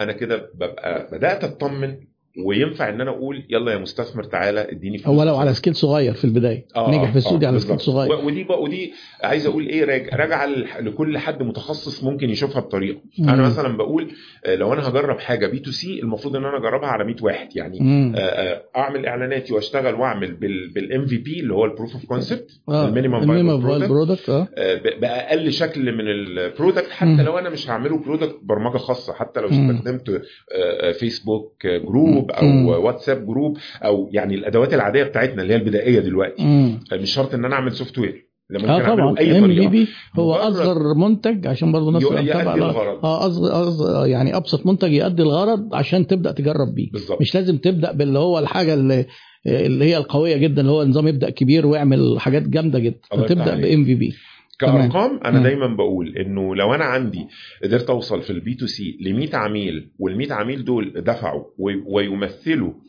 5% أو أكتر من اللي أنا استهدفتهم أنا كده عندي بي عندي proof of concept أو عندي validation آه في ال في ال في ال B2B لو أنا قدرت إن أنا أقنع سبع عملاء إن هم هيشتغلوا معايا وسواء بقى يكتبوا ده فعلا ك ك commitment أو letter of intent أو حاجة زي كده أو إن أنا بقى عامل جزء من الموضوع فيشتركوا معايا ويدفعوا حقيقي سبعه. مناسب جدا لأن ال business أصلا عشان business ويقتنع ويعمل process طويلة ومقرفة. و فده كده أنا وصلت validation. يبقى كده تمام قوي. وطبعا validation بوصل له بعد ما بقعد أغير حاجات في السكة. مم. وصلت له بروح عامل الجزئية بتاعت بقى إيه تعالوا يا investors أنا عامل حاجة لطيفة وعندي plan لمدة سنة ونص هنفذ فيها كذا كذا هوصل للحتة دي وعايز مبلغ كذا هديكوا قصاده حصة كذا. مم. يقوموا ممولين. نقوم إيه؟ ده فرق بقى مهم بقى ده موضوع التمويل ده أنا عايز نتكلم ده, ده, فيه. ده فرق تماما. آه بفرق لأن موضوع التمويل بقى في الحكاية ال angel investors وال venture capitalist ومعرفش وال seed funds في شوية هنا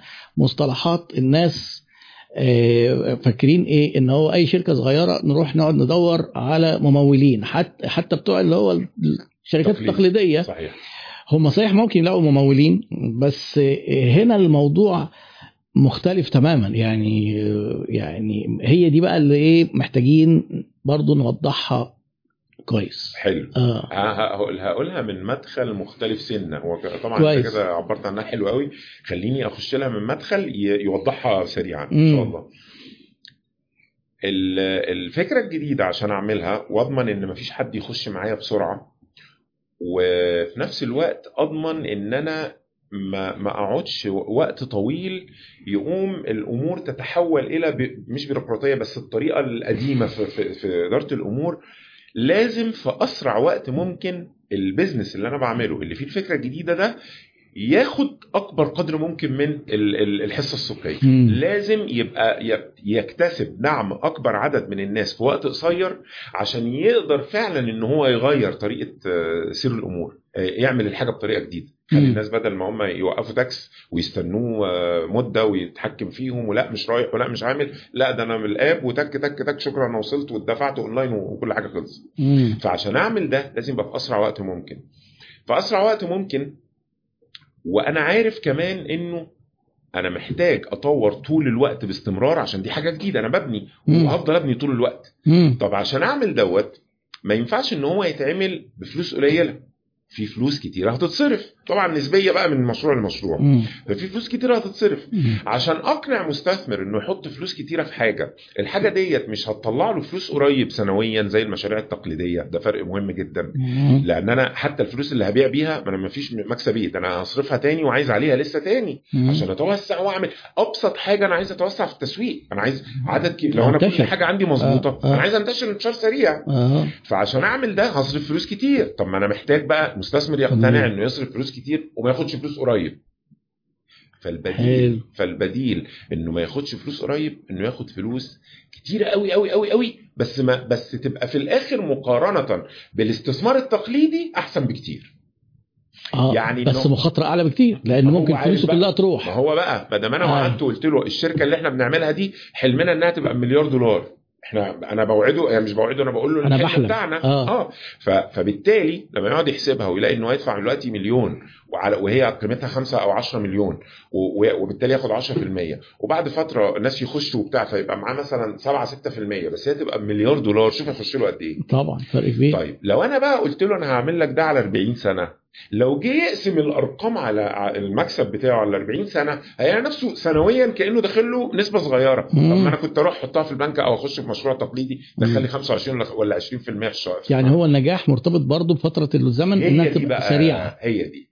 لو أنا ما نجحتش ابيع خلال سبع سنين ست سنين عشر سنين الرقم مهما كان كبير مش هيبقى معبر ومش هيفرق مع المستثمر ويحس ان هو اتضحك عليه. فلازم السرعة الشديدة والنمو الرهيب في ال start up طيب.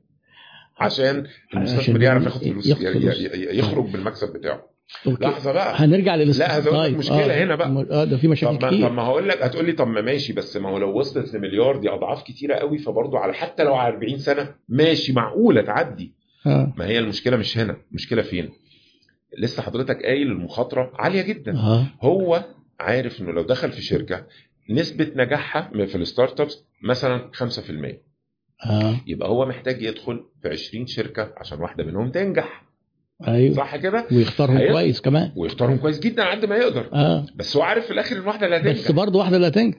طب ما هو بقى لازم دي تغطي له كل الخسائر بتاعت التانيين. أي. هو دافع هنا مليون ومليون ومليون وهنا مليون. يعني كده هو ما كانش دافع مليون وهياخد آه، مثلا 100 مليون. لا. ده كان آه. دافع 20 مليون وهياخد 100 مليون.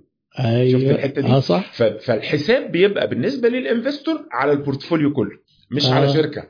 بالظبط عشان كده لازم الشركة تبيع بسرعة الشركة بقى اللي تتأخر في إن هي تبيع آه. تتأخر في إن هي حتى تحقق ال- المطلوب منها خلال السنة ونص فما تجي فتيجي تقول أنا عايزة تمويل فيقول لا أنت قيمتك قلت ده بيعكر بقى إيه المستثمر. تماما آه. لأن بتطول المدة وممكن تعرقل وممكن طبعا تزود فرص إنها تقفل تمام طب إيه الفرق بين ال angel investor أو اللي هو المستثمر الملائكي وال venture capitalist ما أعرفش بيترجموها إيه بالعربي. آه، شركة استثمار رأس المال الجريء أو المخاطر.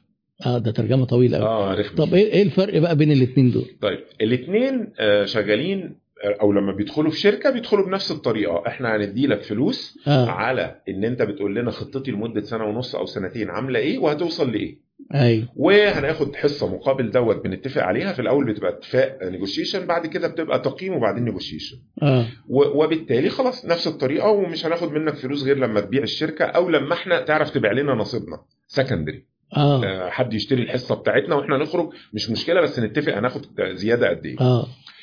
فالاثنين زي بعض في الحتة دي. الاثنين مش زي بعض فين بقى؟ ال angel investor شغال بفلوسه. ال venture capital دي عبارة عن شركة عادية جدا. آه. وبعدين راحت عاملة شركة تانية تحتيها هي مالكه 20% منها والشركة التانية دي صندوق استثماري.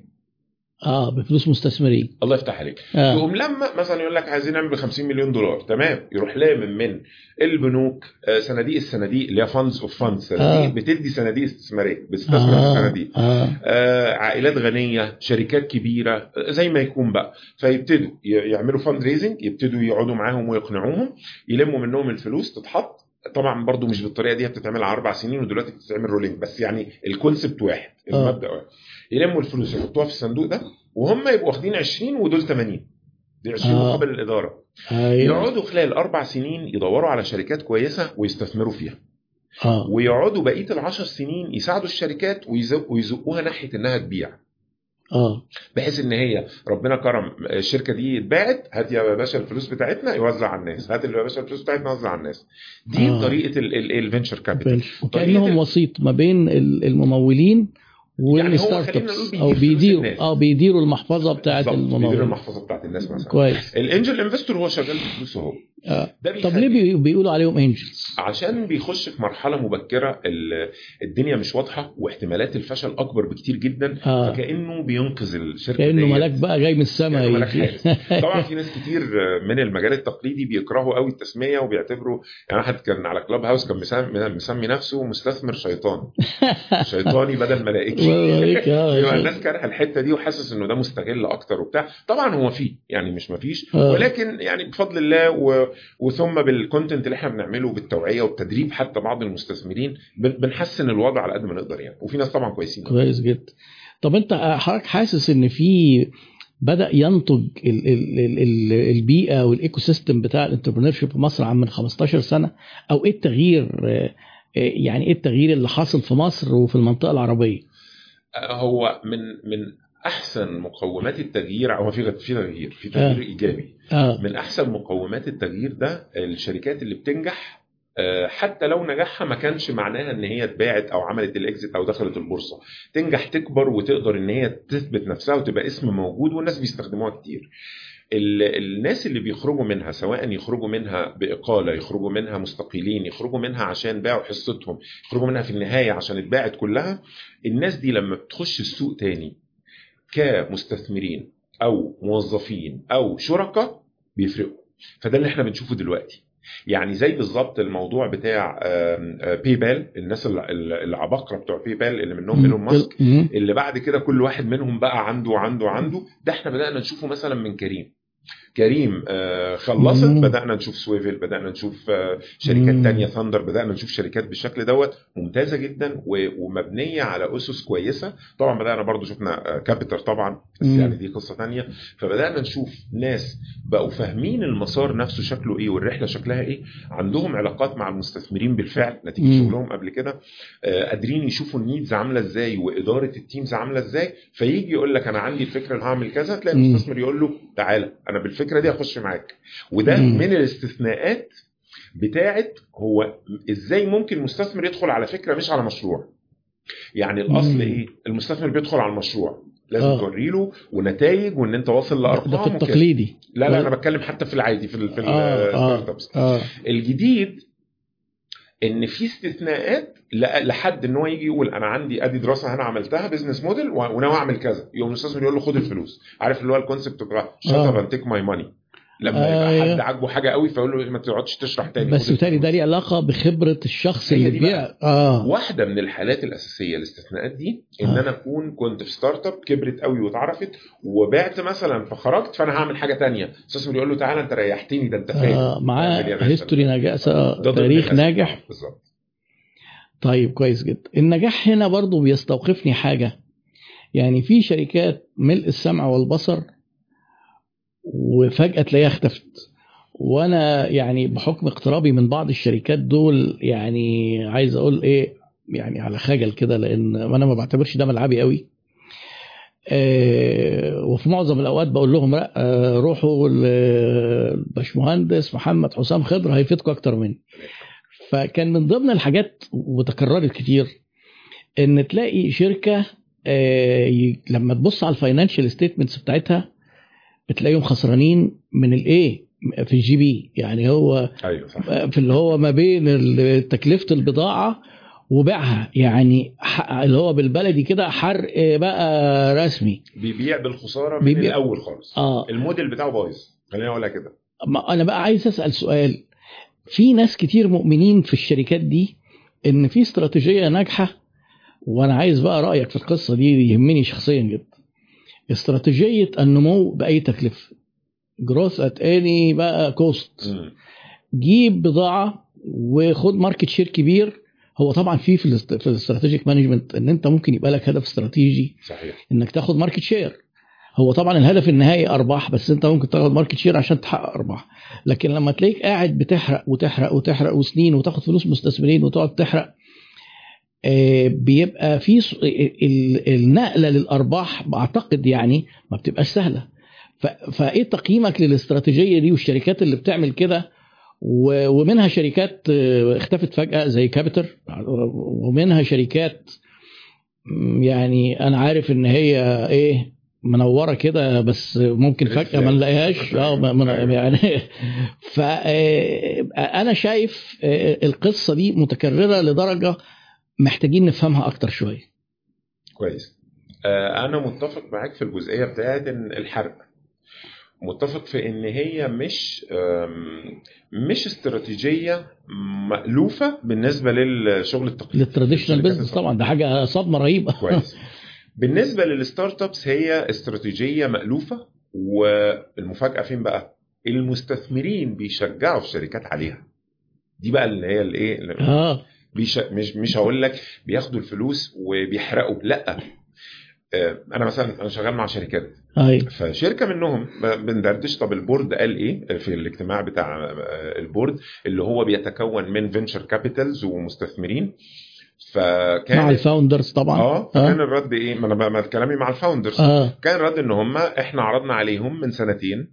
قلنا إن الخطة بتاعتنا الفترة اللي جاية إن إحنا هنحرق عشان نوصل إلى حجم مبيعات شكله إيه وعدد عملاء شكله إيه فيبقى لنا تواجد في السوق معين. بعدها هنبتدي ن optimize ونعمل ونعمل عشان نقدر ننقل الموضوع إن يبقى في توازن بقى مع ال- ال- الربحية بتاعت الوحدة. مش آه. الربحية اللي هو الرقم الأخراني لأ الربحية بتاعت الوحدة. آه. وال investors قالوا okay وشجعوهم على كده. وده مش مش بقول بقى ده غلط لأ يعني مش بقول ده آه. صح وغلط. بقول آه. هو ده اللي ماشي. إن إحنا عايزين نقيمه بقى ب- أيوة، أيوة، أنا آه بس- بس بميزان ال- ما أنا أيوه بحط الايه الخلفيه بتاعت الخلفية الأول. فده إزاي؟ الأصل بتاع الموضوع. آه. اللي حصل إنه من ساعة كورونا زي ما كل الناس عارفة أيوه. و- والأزمة وكورونا أصلا جت في عز ما آه، أو في بداية إن أزمة اقتصادية من قبلها بحوالي 8 شهور بادية. يعني كورونا مش حتى مش هي سبب أزمة اقتصادية هي زودت الموضوع سرعته بشكل آه، كبير قوي فبقت الأزمة الاقتصادية أكبر بكتير. لما حصل ده حصل إيه بقى؟ إن الشركات اللي المستثمرين داخلين فيها وأنا هنا أنا بقول مستثمرين غالبا بيبقى قصدي venture capitals اللي هي. الكبيرة. كبير لأن ال angel investor بيدخل ال ticket size أو أو المبلغ اللي هيحطه في شركة محدود شوية. لأنه عايز يوزع بقى مثلا المبلغ اللي معاه مهما يكون هو إيه على عدد شركات. ال venture capital صندوقها ضخم في العادة فبالتالي بتقدر إن هي إيه تعمل شغل أكبر. فأنا بتكلم عليه دايما لما مستثمر يبقى venture capital. لقيت إن الشركات اللي هي داخلة فيها بتعاني. طبعا في بعض الشركات انطلقت في مم. فتره كورونا لكن لقيت إن في شركات كت- كتير من اللي داخلة معاهم وكانوا آه، أفراس آه، بتراهن عليها والمفروض آه. إنها تعمل أحصنة حاجة سوداء. آه، أحصنة سوداء. لا ده بتلبس. آه. كتير كتير كتير. فالأولوية بالنسبة لهم إن هم يخشوا في السوق في شركات جديدة ولا إن هم يدعموا الشركات بتاعتهم وهم عارفين إنها كبوة بسبب الحالة الاقتصادية وكورونا دعموهم. فده قلل الفلوس اللي رايحة للشركات الجديدة. آه. بدأت الشركات الجديدة من الوقت ده تعاني التمويل ويبقى الموضوع مش بنفس البساطة. فيجي. داخل على المستثمر يقول له أنا عايز آه، 15 مليون دولار عشان هنحرق. فيبتدي المستثمر. وبتتقال هنحرق؟ أيوه. بتتقال رسمي. ما أنا لازم أقول له الاستراتيجي بتاعتي في الفترة اللي جاية السنة ونص إيه؟ ما أنا باخد آه. الفلوس عشان هنفذ خطة. طب خطتك إيه بقى؟ وريني. ده أساسي. أساس آه فأنا لازم أقول له. فهنا بقى بدأ من الوقت ده. لا. حرق إيه ده إحنا ده أنا عايز إن الشركات يبقى هدفها to sustain تكمل أطول مدة ممكنة. بدأ يظهر ال- ال- ال- ال- ال term الجديد أو التعبير الجديد كان زمان كنا نقول أو لغاية دلوقتي ال unicorn اللي هو الشركة آه، اللي توصل مليار مليار، دولار أو آه. أكتر. بدأ يظهر بقى تعبير camel corn. camel كوفر زي ما يكون جمل. طلع له وطلع له قرن. أيوه. آه. بحيث إن هو إيه؟ على. ذات ال unicorn ده وحيد القرن ف camel corn ده اللي إيه؟ جمل أبو قرن. والله افتكاسات جميلة يعني. أنا أول مرة أسمع التعبير ده. فعايز عايز بقى آه. الشركة تبقى بتكمل أطول مدة ممكنة بنفس الفلوس اللي عندها محافظة عليها. نقوم نبدأ نرجع للأساسيات. أنا عايز أبقى بعمل bootstrapping عايز أبقى بدل ما أشتري أجر. عايز بدل ما أجيب اتنين في الحتة دي أجيب واحد أقل شوية مش مش مش مشكلة. مش عايز أعين الناس دي كلها وأبقى متخيل إن أنا بدلع العميل لا. أنا عايز أ downsize أقلل وأبتدي أشتغل أشتغل بال core الأساسيين. أنا أنا مبهوق شوية عامل شوية خدمات كتير لا قلل. خليني في ال core الاساسيين الفترة دي أعديها. آه. وهكذا الممارسات اللي تخليني أوفر. والممارسات اللي تخليني بقى من الناحية الثانية أعمل إيه؟ أستمر في ال growth من غير ما أحرق. ما إحنا الحرق ليه عشان انمو. لا تعالى بقى اتعب شوية واتعلم وركز.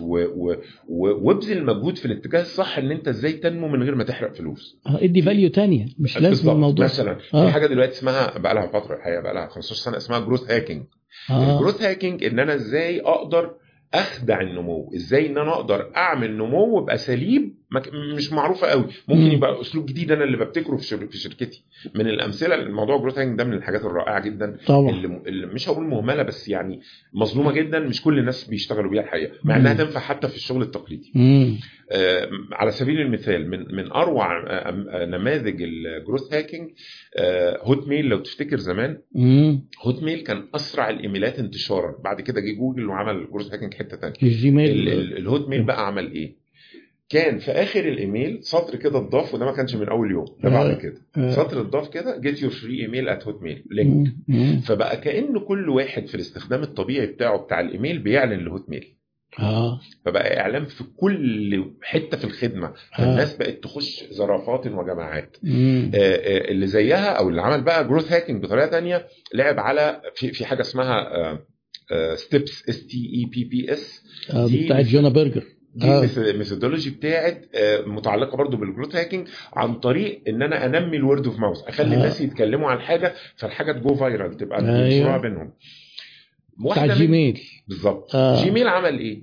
الع- لعب على ال- اللي هي أول واحدة فيهم اللي هي ال social currency ال S أيوه الأولانية آه ال social currency إن أنا أبقى عندي عارف سر ومش عارف أكتمه عايز أقوله للناس آه. عندي حاجة حصرية فالناس كلها بتحسدني عليها فأنا مبسوط أيوة. عمل كده قال لك الإيميل ده كان أول واحد يعمل كده ال email ب invitation. ب invitation. فهم محدودين وكان 1 جيجا. أيوه. كانت حاجة- ده قصة تانية بقى. آه. ده قصه ده آه. كمان مع Dropbox عمل الحركة دي بس المهم آه. ف- ف Gmail قام جاي قال لك إيه؟ لا مقفول بس إيه؟ حط إيميلك ونبقى نبعت لك. خلاص إيميلك جه وبعت لك. يروح كاتب لك فوق أنت ليك اتنين invites لأصحابك لو عايز. آه. فتلاقي الناس الناس بيقعدوا كان آه يشحتوا أنا عايز أيوة. محدش عنده Gmail يا جماعة. تبقى من... فناس بدأت تعمل account ات زيادة عشان يبقى عندها أكتر. آه. بعد كده طبعا Gmail بدأوا يزودوا عدد ال invites أيوه أيوه أيوه. دي حاجة خلت الناس بقت market leader Clubhouse لما عمل آه، iPhone الأول وما عملش Android. بتوع ال Android بقى قاعدين هيتجننوا مستنيين إن يبقى آه، آه، Android ينزل النسخة بتاعته أنا كنت متغاظ جدا أنا. راجل اندرويداوي فده اللي أقصده إن إحنا عندنا في ال growth في طرق كتيرة جدا طبعا. مش هتخلص أيوه أيوة. المهم إن أنا أبقى عندي في ال mindset بتاعي. creativity آه لذلك ال growth hacking آخر حاجة أقولها في الحتة دي آه، لها methodology مش مش عشوائية آه. بنقعد مرة في الأسبوع أو مرتين في الأسبوع مرة في الأسبوعين آه، ال heads بتوع الشركة ممكن مع consultant ونبدأ نناقش الفترة اللي فاتت إيه الأخبار وإيه الحاجات اللي ظهرت لنا والملاحظات مع كلامنا مع العملاء ومن شغلنا ومن ملاحظتنا للمنافسين. فنحط كل حاجة كده قدامنا وكل واحد يطلع باقتراحات والاقتراحات ندردش فيها ونتناقش فيها ونشوف كده جدواها المتوقعة وبعدين. نعتمد اثنين أو ثلاثة حسب ال capacity بتاعت الشركة مم. ونقول بتاع ال tech اشتغل بتاع ال marketing اشتغل ونديهم الشغل الجديد لدرجة إن ممكن أكون بتكلم عن تغيير في script customer service. يعني قصدي إلى أي مستوى مش مشكلة مم. أو تغيير لون في app أو تغيير رسالة في إعلان أو أو أو أو فنبتدي نجربها أسبوعين بس بشرط نكون حاطين أدوات القياس analytics بقى جوجل بيكس فيسبوك بيكسل أي حاجة من الحاجات نقدر نقيس. بيها النتيجة ونيجي بعد الأسبوعين معانا الأرقام هل اتحسنا في اللي إحنا كنا متصورينه. النتيجه دي ولا لأ آه. يبقى دي معانا يلا يا باشا نطلع حاجة جديدة طب ما مم. تحسناش لأ شيلها ما كأنها مش موجود ويلا نطلع حاجة جديدة فلها منهجية معينة. لازم المفروض إن الشركات حتى التقليدية تشتغل بيها طيب جميل هرجع معلش بحضرتك في جزئية الحرق في قصص كتير لشركات وبعضهم للأسف حصل له مشاكل وخرج.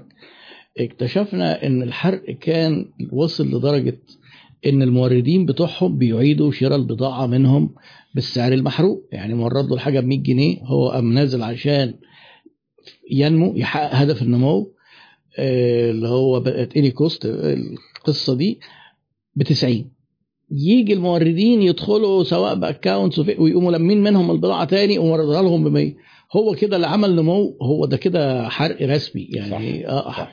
آه، وفي ناس ما كانوش مركزين أو حتى لما عرفوا الكلام ده ما خدوش اكشنز لأن آه، زي ما أنت بتقول كده وراهم مستثمرين احرق آه، يلا نحرق فيعني آه، ده اتكرر كتير أو شفته؟ المرة دي اللي هي بتاعت شركة قطع غير السيارات لما كانت بت بتبيع الحاجة أرخص ما بتاخدها كعروض يعني. مم. في نقطتين هنا. النقطة الأولانية أنا مش م- أنا من أنصار إن أنا ما بعملش عروض وما بعملش خصومات وما بعملش الكلام ده باستمرار.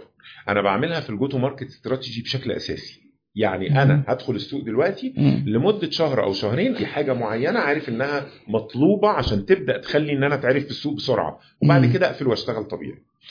فدي النقطة الأولانية أنا مش مع إن حد يبقى شغال عروض وخصومات مدة طويلة خالص. النقطة الثانية دي من الأوقات اللي هي ال- القليلة دلوقتي اللي لما شركة بتغلط فيها غلطة تقوم معروفة نقوم نتعلم منها فأنا. بعتبر ده مصدر تعلم مهم درس طبعا يعني هم طبعا ده ده خطأ ممكن يكون مم. نتيجة إنه مفيش حد commercially شاطر قوي فقادر يتواصل مع التجار باستمرار. فتاجر محترم قال له على فكرة ده بيعملوا كذا كذا فاكتشفها بدري مثلا مم. آه، ممكن يبقى نتيجة مش خبرة قوي في التسويق فمش واخد باله إن لو باع بالطريقة ديت هيطمع الناس بالشكل ده ما عندوش أو tech أو كنموذج عمل ما عندوش validation للي بيشتري دوت أو رقم تليفونه أو أو أو. فممكن يبقى في أسباب. لكن اللي يهمني إيه دلوقتي؟ إحنا اتعلمنا من الدرس ده. ودي ودي الحقيقة نتيجة طبعا هي ب- بحوالي نص 5 مليون دولار نص مليون مش فاكر الرقم. يعني قصدي كلفت غلطة كلفت مبلغ كبير. بس بالنسبة لنا إحنا بقى كناس بنتعلم آه، هي طبعا علمتنا كويس. آه. ويمكن ما يكونش بشكل إن الموردين يشتروا أعتقد من ضمن المشاكل اللي Capiter تعرضت لها وأنت كتبت post طويل عن الموضوع ده آه، موضوع الحرق وصرف التمويل وإن هم الناس يعني يمكن ما زي ما كان ماشي كلام إن هم خدوا الفلوس وحولوها سويسرا ولا الكلام ده لأ ده هي ممكن تكون ولعوا فيها. اتحرقت اتحرقت، فيها. طبعا آه، آه. حتة يعني آه، إن أنا طبعا دي برضو حاجة لازم أقولها بسرعة آه، آه، فكرة إنه الإعلام يتسرع ويكتب حاجة يعني مش مش عايز تضحك. آه، طبعا دي سيئة جدا. ومش هقعد أقول بقى وأكبر الموضوع واقول عشان آه، يعني مثلا آه، آه، مشهد ريادة الأعمال في مصر يبقى شكله كويس والكلام ده لأ. أنا مش ده مش ده الحقيقة اللي فارق لأنه مش هيتأثر. الكلام ده ما يأثرش على ريادة الأعمال شكلها إيه. بس في نفس الوقت يقول هو إيه الإعلام اللي في الحتة دي مش فاهم. فدي كانت حاجة سيئة الموضوع جدا على فكرة ناس كتير. قوي يعني حتى؟ اللي بيكتبوا في البيزنس ما بن... مش فاهمين قوي آه. يعني دلوقتي الناس بتحاول تتعلم الحقيقة أنا في أكتر من حد من اللي بيتواصلوا معايا من آه، آه، مواقع إخبارية معينة بحس إن هم إيه يعني ما بيصدقوا يلاقوا معلومة كده يفهموا بيستفيدوا منها. آه آه آه، ففي الموضوع دوت بتاعهم كان ال- المشكلة إنه الحرق أنا أنا بعتبره مش بيوصل الحرق في, منافسة سعرية للأسف مش بيوصلنا لحاجة. يعني يعني استخدام السعر كميزة تنافسية مش حلو.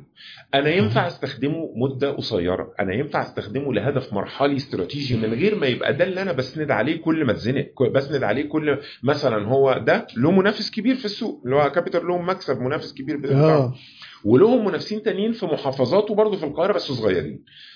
فدايما كانت الطريقة إيه؟ ده بيشتغل مع حد يروح ده داخل لما ألاقيه يشتغل مع حد آه لا ده الأسعار عندنا أقل. طب فلا ال- في على فكرة منافسة منافسة يومية ودي أنا شفتها بإيدي لما اشتغلت مع شركة ثالثه منافسة ليهم صغيرة. آه. آه إنه بيتابعوا الأسعار بتاعتهم إيه؟ فيجي على مو- على الحاجات يروح منزل شوية. يجي يعمل لها زي آه، تسهيل معين عشان تبقى أحسن من التاني. حروب الأسعار ملهاش ف- نهاية. الله يفتح عليك. زي الأذى. يعني أنا دايما أقول أيوه. إيه أنا مش هأذي حد حتى لو لو ضايقني لأن أنا لو بدأت أو هو حتى بدأ الأذى ملوش نهاية تحت. صح. نفس القصة في السعر. ما أنا هاجي في الآخر أقول خد بيتزا عليها 10 جنيه اللي هو القصة المشهورة النكته المشهورة. ما يبقى يبقى, يبقى مش مش business ما هي حلزونه هي الله يفتح عليك. في النازل في شطارتي النازل؟ شطارتي إن أنا أطور ال business model بتاعي. شطارتي إن أنا خليني أقولها بالشكل ده أحتوي العميل بتاعي أكتر. آه. بحيث إن أنا خدمة له- أقدم. له خدمات مضافة أكتر. آه. آه، شطارتي إن أنا أبقى براعي العميل لو هو فعلا أنا عارف إن هو جاد يبقى عندي تصنيف للعملاء. فأنا في حد ممكن أستحمل عليه أستحمل مدة في حد أستحمل مدة آه. أقل وهكذا. دي حاجات أقدر أشتغل بيها. خلي البراند بتاعي عنده آه، في لويالتي أعلى بكتير من المنافس وفي نفس الوقت ما يضطرنيش إن أنا أخسر نفسي بإيدي. لأن مم. أنا هوصل لفين في الآخر؟ ما أنا عمال أخسر أخسر وبعدين أروح أجري على المستثمر الحقني ده أنا الفلوس خلصت قبل المدة اللي أنا كنت متخيل دي مم. مش دي من الحاجات السيئة طبعا مش كويسة. طيب على الطرف الآخر ويمكن النقيض من موضوع الحرق أنا كان في شركة كده تابعتها وممكن نقدر نقول اسمها لأن أنا أعتقد ما عادتش موجودة كانت بتبيع بأسعار أعلى من السوق فكهاني. كانوا بيبيعوا خضار وفاكهة. هم موجودين الأول ولا لأ؟ آه لا دلوقتي مش active لا. مش active كانوا بيبيعوا خضار وفاكهة. وبرضه هنا في سؤال قبل ما نتكلم على موضوع إن هو عايز يدي ميزة تانية. هل إن أنا أبيع خضار ب application أنا كده بقيت دخلت في ال entrepreneur آه ده سؤال جميل. لو أنا بدأ خل... آه طيب إحنا كنا اتكلمنا عن شوية فروقات ما بين الشركة العادية آه. وال startup واحد منهم بالتالي ما كملناش لأن آه، في واحد- فروقات كتير. آه ما هيجي بقى في حصل دلوقتي. أيوة. واحد منهم ال hyper growth. آه. إن ده هيكون حاجة بتكبر بسرعة رهيبة فهياخد حصة كبيرة من السوق قدر الإمكان. كبيرة طبعا أنا ما أقصدش 40% والأرقام الخيالية لا لا كبيرة يعني هو لو وصل 2% في أربع سنين ده رائع. ده طبعا ده طبعا. خمس سنين حتى. الخضار Airbnb وصل 8% في مثلا 10 12 سنة ولا إيه يعني عشان آه، عشان يقدر آه. فبنتكلم على آه، إنه ال hyper growth أو النمو السريع جدا من المحد... المحددات بتاعه ال startup لما يطلع حد ويبيع فاكهة وخضار بس يبقى عنده القدرة إن هو يعمل ال business model ويبنيه ويبقى فعلا في التنفيذ عارف إن هو ينتشر انتشار سريع ويكبر بشكل سريع أي مستثمر في المجال هيبقى عايز يدعمه. لأن هي الفكرة اللي قلنا عليها أنا عايز حد يقدم الموضوع بطريقة جديدة غير اللي متقدمة آه. وبالتالي يظبط السوق ده وي- ويبقى كأنه بيلعب لوحده في السوق ويجري بسرعة بسرعة بسرعة ويطلعني كمان خمس ست سنين بفلوسي وعليها المكسب.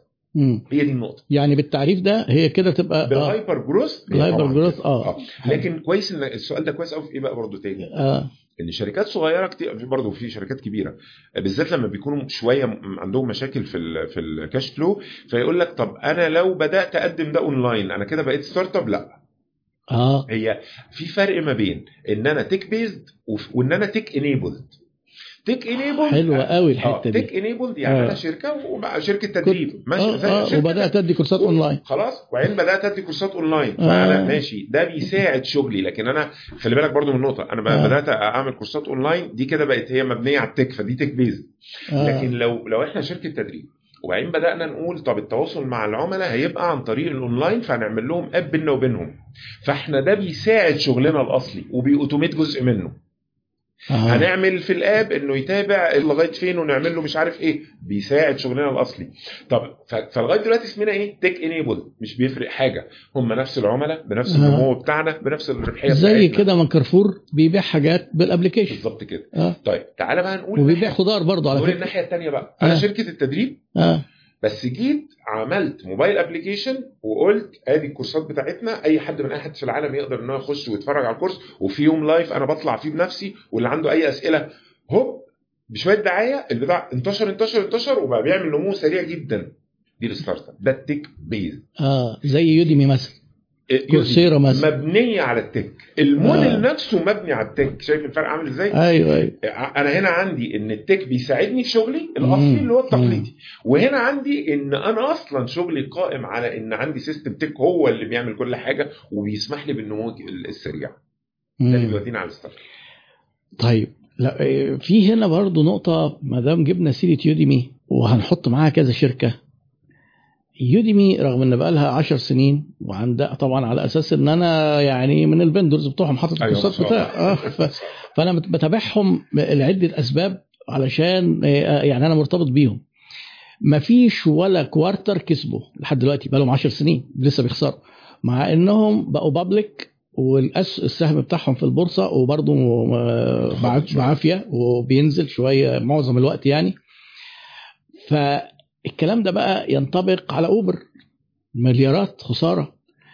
آه، إمتى نقول إن رغم الخسارة ده نجاح؟ وإمتى نقول إن الشركة دي لا ده إيه لازم لازم تشوف لها حل. ده إيه ده كده الشركة دي رايحة في 60 ده كويس. آه. في مرحلتين. في مرحلة إنها كانت private company وفي مرحلة إنها بقت public company آه أو كانت private company وبعدين بقت private company بس المؤسسين خرجوا منها خلاص وخدوا فلوسهم في طيب مرحله ال private company أنا by definition كده أنا لازم أخسر أنا لازم أفضل أخسر طول الوقت private company يعني هي مملوكة للمؤسسين وشوية مستثمرين. فهي خاصه مش. مش شركة عامة مش شركة في البورصة. ومش شركة ناس اشتروها مم. فطول ما هي كده هي لازم تفضل تنمو وتنمو وسريعا وت- وتظبط في الموديل بتاعها كل شوية وتشوف مين ال segments الجديدة اللي دخلت عليها عشان تطور وتديهم الحاجات الخاصة بيهم وتشوف المنافسين بيعمل إيه فتعلي عليهم لغاية ما إيه توصل لمرحلة يا إما حد يقول أنا عايز أشتريكوا يا إما يبقوا متناسبين يخشوا البورصة. ففي المرحلة دي خسارة دايما. ندخل بقى على خلاص دخلوا البورصة. أو شركة اشترتهم هنا بيخضع الموضوع خلينا نفرقها. لو شركة اشترتهم بيخضع الموضوع لفكر الشركة دي بقى. والله هي عايزة تستمر بنفس الفكر الريادي بتاعهم هتفضل تخسر. هي عندها هدف استراتيجي من الشركة أكيد. إيه هو؟ ممكن يكون بقى. إيه؟ عايزه آه مثلا هي شغالة في مجال وهم شغالين في آه، مجال مكمل ليها آه. وهي عشان تعمل ده آه، عايزة وقت طويل وما عندهاش ال candidate. وما صدقت لقيتي خلي بالك إحنا اندر حاجة في مجالنا ال team مم. هو ده الكنز الحقيقي ال team مم. الناس بتستثمر فلوسها في ال team ده, ده بجد مم. لذلك. آه، معروف مثلا إنه أول وتاني شركة غالبا مش هينجحوا وتالت شركة ممكن تنجح ممكن فالناس تخش ساعات مع معاه مع الواحد في اول شركة ويقول لك عشان هو إنسان شاطر وقوي وأنا عايز أبقى معاه من الأول وعارف إن. فلوسه هتضيع في في حاجات بتحصل كده. فلو الشركة ديت اشترت الشركة وعندها هدف استراتيجي وحابة إن يفضل الموضوع ماشي بالنمو ده السريع ده بالتطويرات اللي بتحصل بالتيم خلاص هي هتفضل ماشية في سكة الخسارة وعندها بتحقق كده هدف استراتيجي. لو هي عايزة تبتدي تكسب هتعمل الحاجة اللي اللي, هت... اللي هيعملوها في البورصة. يعني لو هي عايزة تكسب أو لو ال- الشركة دخلت البورصة المفروض المسار يتغير. تبتدي تتحول لشركة عادية. إزاي؟ أوبر لغاية 2020 كده كانت نزلت البورصة فكانت أول سنة نزلتها البورصة لما عملت ال quarters آه، بتاعتها كله بالسالب بالسالب بالسالب فالناس مم. بدأ يقولوا لأ أنا. مش داخل شاري السهم بتاع أوبر عشان يقعد يقول لي بالسالب. وده أي حد مستثمر في البورصة ال ال الحتة بتاعت ال risk taking وال risk aversion عنده بيبقى ميال إن هو يبعد عن ال risk مش إنه ياخد risk. ال risk بتاعه محدود محسوب. وعارف ال yield بتاعها قد إيه وعارف ال- الكوبون اللي هياخده وقصص دي. فلما لقيوا بقى إن القلق ده وال... وطبعا بيبقى فيه مساهمين دلوقتي بقى فيه مجلس إدارة كبير وجمعية. عمومية فالموضوع هيبقى فيه ممكن رئيس الشركة مدير الشركة يتشال. فالموضوع كبير في ناس تانية stake stakeholders ليهم قرارات. من آه. من shareholders كتير. آه. فبالتالي راحت اوبر أعلنت في اظن في 2020 كنت كتبت عندها في خضر و business آه. آه، أعلنوا إنه إحنا ال quarter اللي جاي هنبدأ نحقق أرباح. ليه بقى؟ لأنه الشركات الكويسة هي خليني بقى أقول الحتة دي مهمة قوي آه. الشركات الكويسه ال startups الكويسه بمعنى إن ال business model بتاعها سين و profitable معقول وصح ومظبوط مش غلط مش بتخسر من ال GP. آه. تمام؟ طب معلش يا ريت حضرتك تشرح بتخسر من GP لأن ممكن الناس ما يعني تبقاش أنا متابعه معانا قوي لو أنا بكلم الحاجة بتكلفني بشكل مباشر مثلا لو هشتري ابيع حاجة واشتريها. آه. اشتري حاجة وأبيعها. فأنا هشتري الحاجة ب 10 وهبيعها بسبعة. ده معناها الفلوس اللي داخلالي من الأول ان أنا سالب آه، ثلاثة مجمل الربح فانا مع أساس كل بيعة أنا بخسر 3 جنيه قبل ما أشوف مصاريف الشركة قبل المصاريف. أيوه. ف- فده كده بيعمل لي مصيبة. ده مش. بزنس موديل مناسب. آه، وأنا لما الاقي شركة كده على طول اقفل. يعني ما انت انت انت بدايتك ال- ال- يا تقفل يا تحاول تصلح. امشي في حتة تانية. آه بس انت بالسكة دي انت اقفل دلوقتي عشان توقف خسارتك.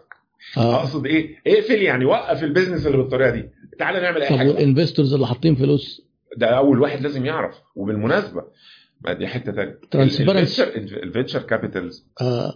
للأسف معظمها وبالذات عندنا بيبقوا مدين البراح أو أنا كنت كتبت ده في المقالة بتاعت capital. بيبقوا آه مدين البراح قوي لل startups واثقين فيهم وبينجموهم خلينا أقول كده.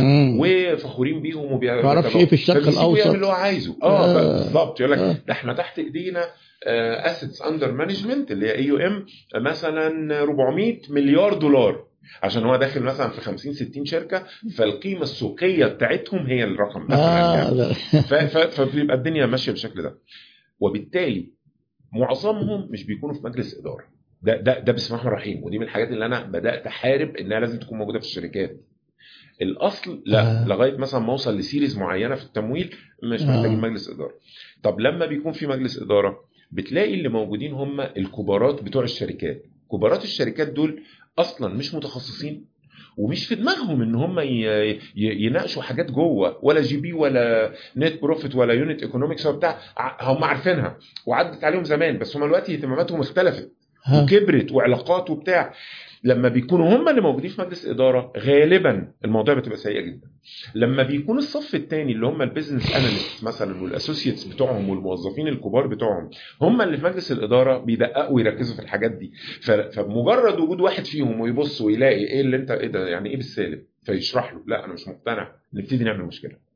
آه. اذا ده سبب إن عندنا كتير شركات فيها المشكلة دي. ده أنا كنت بس بستطرد آه. في الحتة دي أيوه أيوه. عشان أوضحها. كنا بنقول إيه قبلها؟ كنا بنقول إيه إيه اللي يخلينا نقول إن الشركات اللي بتخسر مليارات دي ناجحة أوبر، أيوه. وزي أوبر وشركات تانية آه لا ده راح ينور 60 دقيقة ف- فبالتالي بيجي بنيجي نقول إيه هنا بقى؟ نقول إمتى الشركة بعد ما كبرت قوي ونزلت البورصة أو اتباعت ينفع إنها تبقى بروفيتبل أول ما توقف استثماراتها. لأن هي ما دامت شركة محترمة محترمة بمعنى صحيحة وشغالة صح و. و والمستثمرين عارفين إنها شغالة صح وبيدعموها ووصلت للمرحلة اللي هي وصلتها فده معناها إن ال unit economics بتاعتها متظبطة ال unit. economics اللي هي إيه اللي هي أنا صرفت كام عشان أجيب عميل جديد يدفع. زائد صرفت كام عشان أحافظ عليه في التعامل معاه طول الوقت زي مم. الخصومات مثلا بتاعة الطلبات وبتاعة مرسوم آه وبتاع اللي هي كل شوية خصم 100 جنيه على أول. order ده كله لازم الناس فاكرة تعمل application. وهتنزل ده لازم يتحسب في ال CAC في طبعا customer acquisition أو في الإيه؟ تكلفتك 7 جنيه بالظبط. الناحية الثانية طب أنا بيخش لي بقى من العميل ده كام؟ أيوه. أقوم حاسب كل المدفوعات اللي بيحسبها لي واخد ال average أقوم مقارن ده بده حسب ال ال ال gross profitability وال net profitability المتوقعة في الشركة بنطلع علاقة بين الرقمين. ففي. العادي بنقول إيه المفروض ده يبقى ثلاث أضعاف ده أو أكتر. لكن تمام. في businesses إحنا بنقول ده يبقى 20 ضعف حسب حسب الموديل آه. بس خلينا نقول كده يعني roughly المفروض إنه يبقى أكتر من ثلاث أضعاف لو أنا بصرف 100 جنيه عشان الراجل ده يبقى معايا يجي لي ويفضل معايا المفروض إن هو يك- يبقى داخل لي منه 300 جنيه أو أكتر مم. آه عشان أقول أنا كده عندي حاجة ينفع إنها تبقى إيجابية إمتى مم. لما أوقف الصرف بقى الإضافي ما أنا ما أنا عمال أكبر بسرعة آه. أنا خلاص بقى أنا شكرا كبرت. والناس كلها عرفتني. هوقف وقف الميزانية بتاعت التسويق اللي كانت مجنونة خليها تبقى طبيعية زي الشركات العادية. آه. وقف الميزانية بتاعت ال tech مشي نص الناس أنا ال solution بقى stable آه. خلاص نص الناس دول كفاية جدا وأثر المبلغ الشهري اللي بيدفع هنا.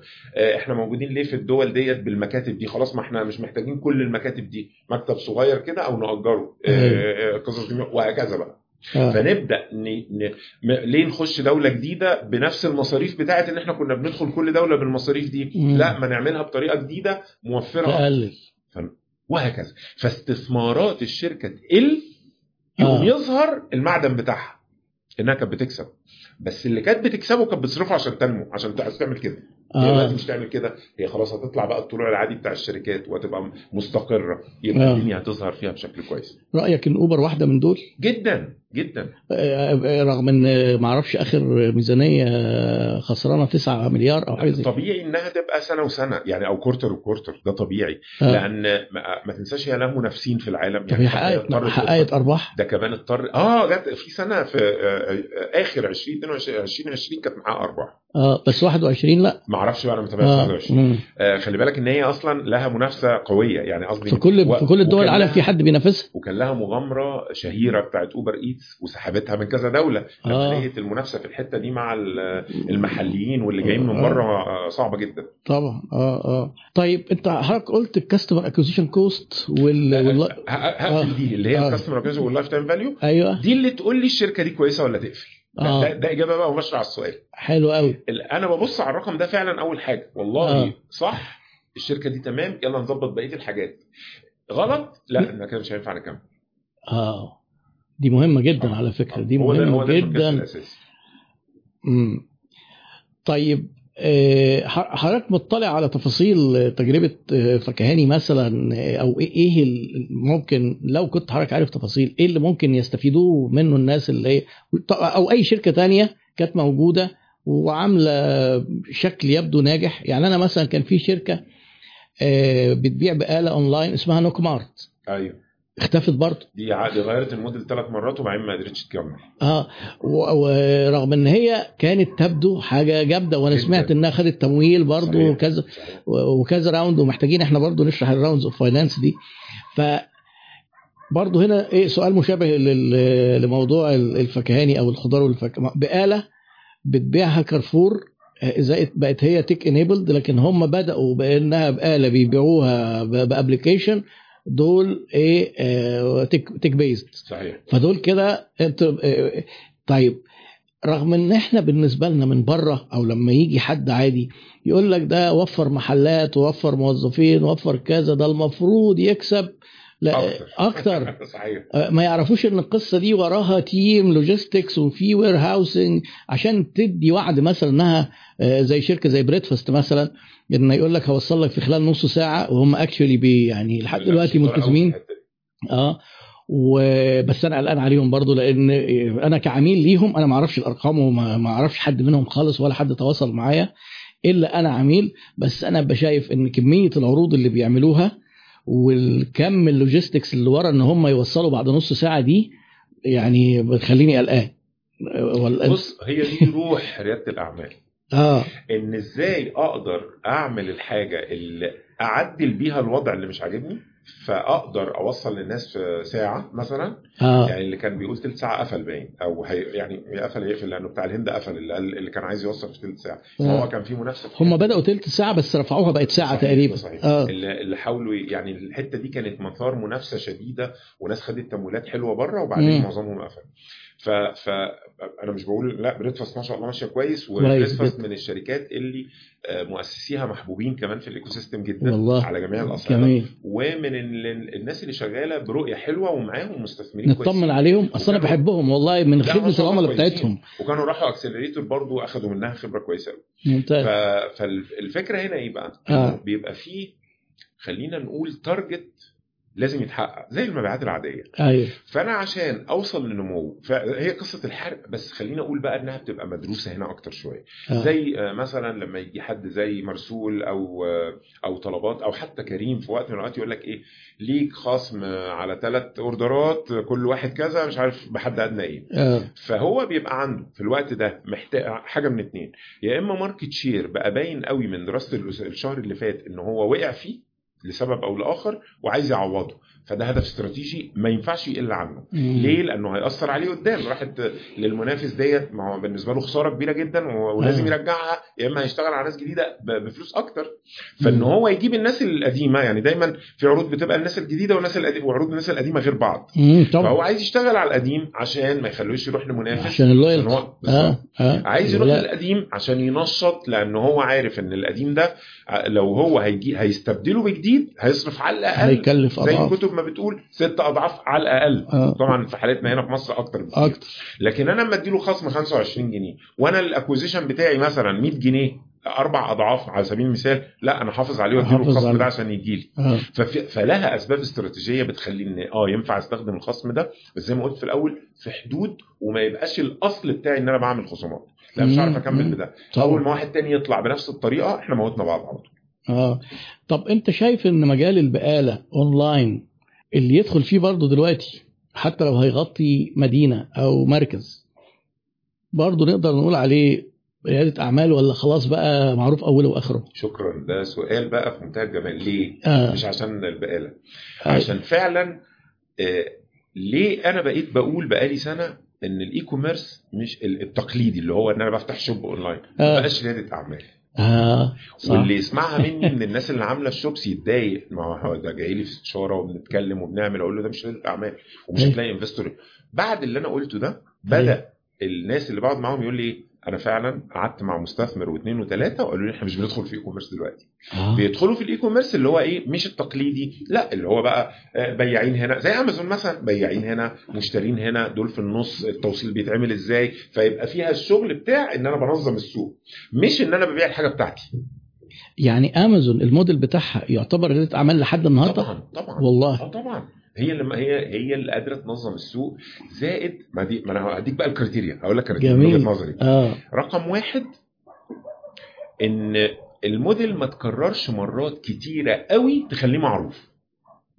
آه فلما تيجي على حاجة e-commerce ده Shopify دلوقتي تخش تعمل ال account آه. خلاص بقيت بتبيع اونلاين. واعمل إعلاناتك بقى صح. معروف أولها أو على الورد. WordPress تنزل البتاع لا Shopify أسهل كمان يعني آه. وعندك بقى آه. عربي اكسباند كارت وسلة ومش عارف إيه وحاجات كتير قوي آه فالموضوع بقى أي حد يقدر يعمله في يوم بقى تاني يوم عنده ال shop ويعمل إعلاناته آه فبقى معروف أوله وآخره رقم اتنين من في منتهى الصعوبة في الزحمة اللي حصلت في السوق ده إن أنا انافس وان أنا أقول أنا لو خدت الفلوس الفلانية هكتسح وهعمل لا ده انت هتحرق بالغالي قوي اللي هو بالغلا وبالكوى يعني مم. ومش هتوصل لحاجة انت هتخسرنا الفلوس. مم. فبقى لازم اللي طالع e-commerce دلوقتي يعتمد على نفسه ويركز انه يبقى self-funded للحتة اللي تخليه profitable ويركز في ال profitability عشان يعرف يكمل. آه profitability مش لازم أيوه لا خلاص بقى خلاص بقى. طيب. هيلاقي فلوس في الحتة دي. إيه رأيك في الشباب الكتير؟ ده يوميا تقريبا. استنى بس آه. دي دي ال criteria دي أول آه. حاجة في ال criteria بتاعت إيه إن أنا أقول إمتى المجال دوت تقليدي ولا startup آه جميلة دي. الأولانية الموديل آه. اتعرف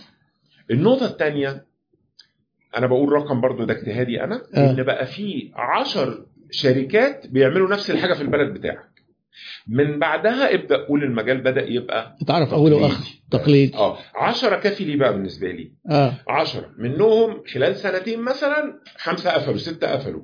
الناس اللي كانوا فيهم راحوا اشتغلوا في شركات تانية.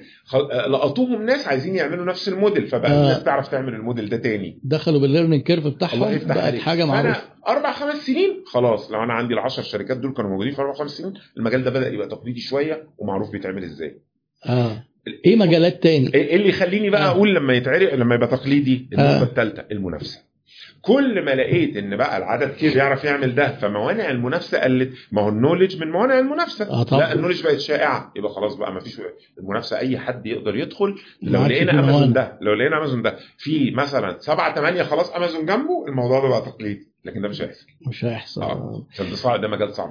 طيب الشباب اللي بيبقوا كل يوم بيحطوا أسئلة عندنا على group عيادة الشركات عايز شركة تكون محترمة وعن تجربه تعمل لي application زي امازون أو وزي جوميا وعايز آه، ال application ده يقبل مالتي فيندور ويبقى معرفش إيه وأنا بجهز هعمل نفس الموديل وشركة شحن كده صغيرة آه، إيه القصة دي؟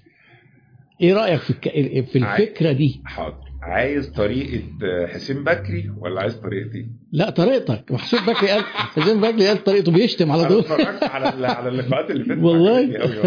ربنا يكرمك. كلهم تقريبا بعت لهم يعني آه، صحيح. بالحلقات آه. آه، ربنا يكرمك آه، طيب. أفاضل جدا وما شاء الله يعني كونك عرفت أو عملت مبادرة إنك تجمع الناس دي حاجة ده. كرم منهم. والله وبرضه أنا بشكرك على. كرم استجابتك يعني. ربنا يبارك فيك آه، ردي أنا هيكون عشان أنا من النوع اللي هو إيه يعني مش بحب أحبط حد يعني. بس ببقى صادق. وفر فلوسك ما تعملش سوليوشن ما تدورش على شركة تعمل لك حاجة دلوقتي. آه. دور على إيه application أو website مجاني أيوة. متاح أو رخيص. رخيص يعني مثلا في حدود 300 دولار.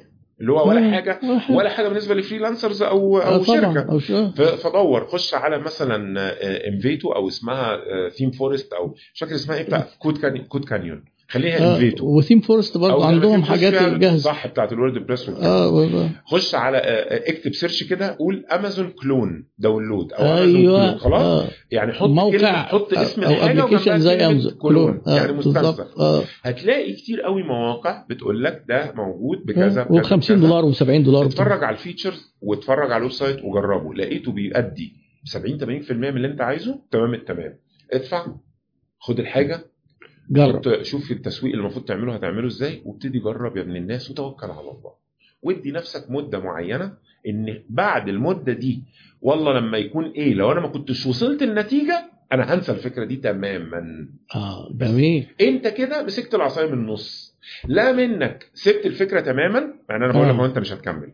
بس. لا منك سبت الفكرة تماما ولا منك رحت صرفت دم قلبك وعملت وجبت team حطيت العربية ال- ال- ال- العربية قدام الحصان. هتجيب ال team الأول وهتجيبه وهتأجر مكان وهتسجل الشركة. أنا ناس بتجيلي بتقول لي كده. أنا آه سجلت الشركة وعملت كل حاجة. ال team واتفقت مع مش عارف إيه. وصرف. والشركة بتعمل لنا ال software دلوقتي. نعمل إيه تاني؟ طب أنت أنت عملت ده من عمل. عملت اختبار سوق؟ لا. درست السوق لا. عملت إيه؟ طب ما أنا ما طب زي ما أمازون. ما أنا هعمل زيه. آه. ما فيش حاجة اسمها كده. مش عارفين حتى المطبخ اللي جوه. هي دي النقطة. تعالى في شوف شركة استيراد وتصدير وقول لي هعمل زيها أقول لك توكل على الله. دلوقتي. امم ليه؟ لأن أنت بمجرد ما تجيب واحد يشتغل هناك أي حاجة هيسهل لك الدنيا ويديك ال know-how لكن صح. ال startups مش كده. لا وحتى إن هو مكلف جدا. يعني حضرتك عارف طبعا المخازن وال logistics طبعا والت... طبعا طبعا ويعني موضوع يعني يعني أنا مرة حد بيقول حط يعني من كتر السؤال ده متكرر فانا قمت يا جماعة عشان اللي بيسأل على أمازون وعايزين ندخل زي أمازون. أحب أقول لكم بس معلومة إن أمازون فيها مليون و500 ألف موظف على مستوى العالم منهم 36 ألف developer طبعا في إيه؟ في أنشطتهم كلها. فالموضوع مش مش مش. application. أصل الناس يجي يقول لك إيه؟ اعمل لي application طيب ال application ده مين اللي هي download ه هي download وه ليه وهيشتروا من عليه إيه ومين الموردين وال- استنى بقى عشان الحتة دي برضه آه. أسئلة كتير يقول لك هو أنا لو عملت الابلكيشن وما آه. بس جبت عليه downloads كتير آخد فلوس كتير جدا مفيش حاجة اسمها ال downloads تجيب لك فلوس لا طبعا. لازم اجاوب في السؤال آه. طب كويس مفيش حاجة والله اسمها إن أنا هعمل application مهما كان هو إيه ولما آه. ناس كتير ي download وا 10000 20000 30000 حد هيديني مفيش الكلام ده في أيوة. إن أنا ينفع أحط فيه إعلانات بس في نقطتين هنا. عشان أحط فيه إعلانات والجمهور بتاعي يكون مصري مش هينجح. اقفله ما تفكرش فيه.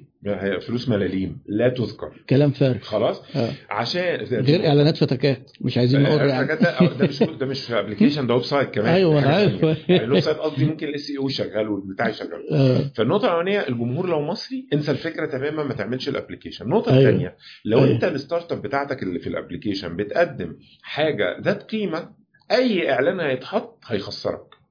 آه. يا إما منافس هيحط إعلان فالناس هيروحوا له.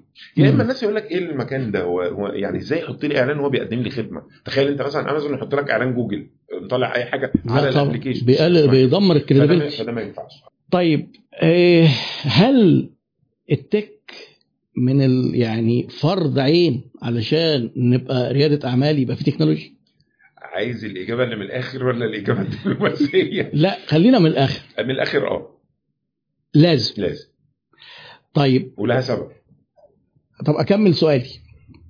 لو جينا دلوقتي إيه بنقول إن حاجة جديدة ولسه مش معروف أولها من آخرها. وخدنا مثال مثلا بالموجة بتاعة ال healthy food اللي موجود. بس فاتحين ناس بيفتحوا محلات تقليدية ناس شغالين even online وبيوصلوا خلاص من غير محلات. ده كده ما يقدرش نصنفه آه، ريادة أعمال لو فتح محلات لو لا. لا، اديني اديني. الأسباب. لو بتتكلم مثلا على شغل healthy and tasty مثلا. ال franchise ده franchise تقليدي ما فيهوش ما يعني قصدي ملوش بس ما فيش حد عملها قبل كده. أنا قصدي لا إيه؟ ال franchise عادي يعني. لا ال franchise معروف. آه، لا أنا آه. قصدي إن هو chain سوبر ماركت في healthy food في مصر آه، هو ده أول واحد. كون إن هو أول واحد لوحدها لا تكفي إن هو يبقى ريا- ريادة أعمال مش كده. يبقى معنى كده بصرف النظر franchise أو لأ يعني معنى كده إن هو الموضوع لازم يكون لازم فيه تكنولوجي هجيبها لك برضو يعني من مدخل معين. آه. فكرة إن أنا آه ليه بنقول technology إحنا آه قلنا إن عندي جزئية أساسية كده إن ال startup المحدد الأساسي بتاعها إيه؟ ال hyper growth آه. فأنا عايز حاجة تبقى نموها سريع جدا جدا جدا. هو ده كده اللي بيحدد لي إن هذا طبعا قلناها فكرة جديدة والحاجات اللي قلناها قبل كده بس خلينا أمسك في دي دلوقتي. فأنا عندي hyper growth أنا محتاجه في الشغل بتاعي. آه. عشان أعمل hyper growth بأي طريقة تقليدية هعمله إزاي؟ هي دي النقطة. ما أنا هبقى محدود أنا هبقى آه. محدود بمكان معين. أنا هبقى طبعا. محدود بمص... ب... ب...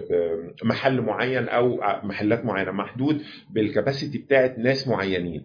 التكنولوجي بتتيح لي إيه؟ بتتيح لي إن أنا بقى عندي team وقادر إن أنا بدوسة زرار. ناس كتيرة جدا جدا جدا جدا تتعامل معايا. آه. بعمل إعلانات ناس بيقولوا لبعض أي طريقة. فهوب بين يوم وليلة أنا لو عايز لو معايا فلوس وعايز بكرة يبقى في مليون واحد بيتعامل مع ال startup بتاعتي. بدوس الزرار. ليه؟ لأنها ال infrastructure بتاعها يسمح لها بده. لكن أنا مثلا مركز تدريب وهو إحنا مثلا هنا في آه. في مدينة نصر. آه. طب تمام. عملنا إعلان. خلاص ال 40 واحد جايين. شكرا هنقفل الإعلان ومش هنزود. آه خلاص وهنعمل كبست راوند تانية بالكتير وخلاص شكرا. لكن لو إحنا أونلاين لا. دوس على الزرار معاك مليون جنيه. دوس على الزرار جالك لو افترضنا الواحد ب 10 جالك 100000 واحد آه، مرة واحدة بياخدوا الكورس. ده الفرق الرهيب اللي بينهم. فدي المحددة المهمة. عشان كده بنقول tech ليه؟ لأن الطرق التقليدية أو ال infrastructure التقليدية مش هتسمح لي إن أنا أعمل التوسع دوت. اللي إحنا قلنا إيه؟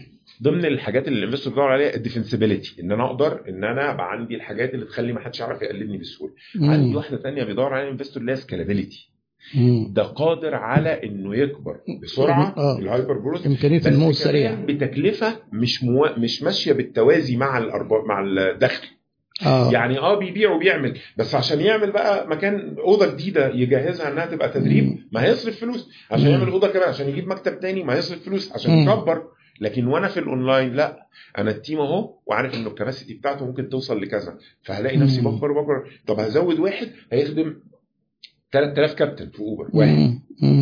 هزود مش عارف ليه لأنهم كلهم شغلهم عن طريق. ال application online فال tech بتساعدني هنا في في ال scale. ال scalability بالظبط. آه. بالظبط. طيب. طبعا طبعا ال tech لها بتاع سبع أدوار في في حياتنا. ده آه. مهم. مثلا transparency ال democracy لها أدوار وكل ما كان ال startup أدوار ال tech فيها أكتر كل ما كانت مغرية أكتر وكل ما كانت اندماجها في حياة الناس وارتباط الناس بيها أكبر. جميل جدا. يا جماعة عايزين بقى إيه نبدأ ت- تحطوا أسئلة. إحنا مش برضو ممكن ما نبصش عليها دلوقتي لكن برضو تستعدوا يعني. مثال تاني معلش برضو إيه علشان نزيد التأكيد والتوضيح. هل نقدر نقول إن آيكيا آه، آيكيا tech enabled لأن هم بدأوا يعملوا application وتقدر تطلب منهم اونلاين غير هوم سمارت هم tech based لأن هم بادئين معتمدين على ال technology؟ فدول ده traditional business وده كده آه، يبقى آه، ريادة أعمال. أيوه. آه، لما مثلا هوم سمارت مؤخرا قرروا إن هم يفتحوا showroom ده برضو ما يأثرش على إن ال business model بتاعهم. آه دي دي دي خطوة بتعملها الشركات ضمن سياسات التوسع بتاعتها. آه. هو وصل لمرحلة معينة بيبقى عندنا بقى كذا حاجة استراتيجية بتحصل بتخلينا ناخد قرارات زي دي. آه. التوسع. مثلا م- م.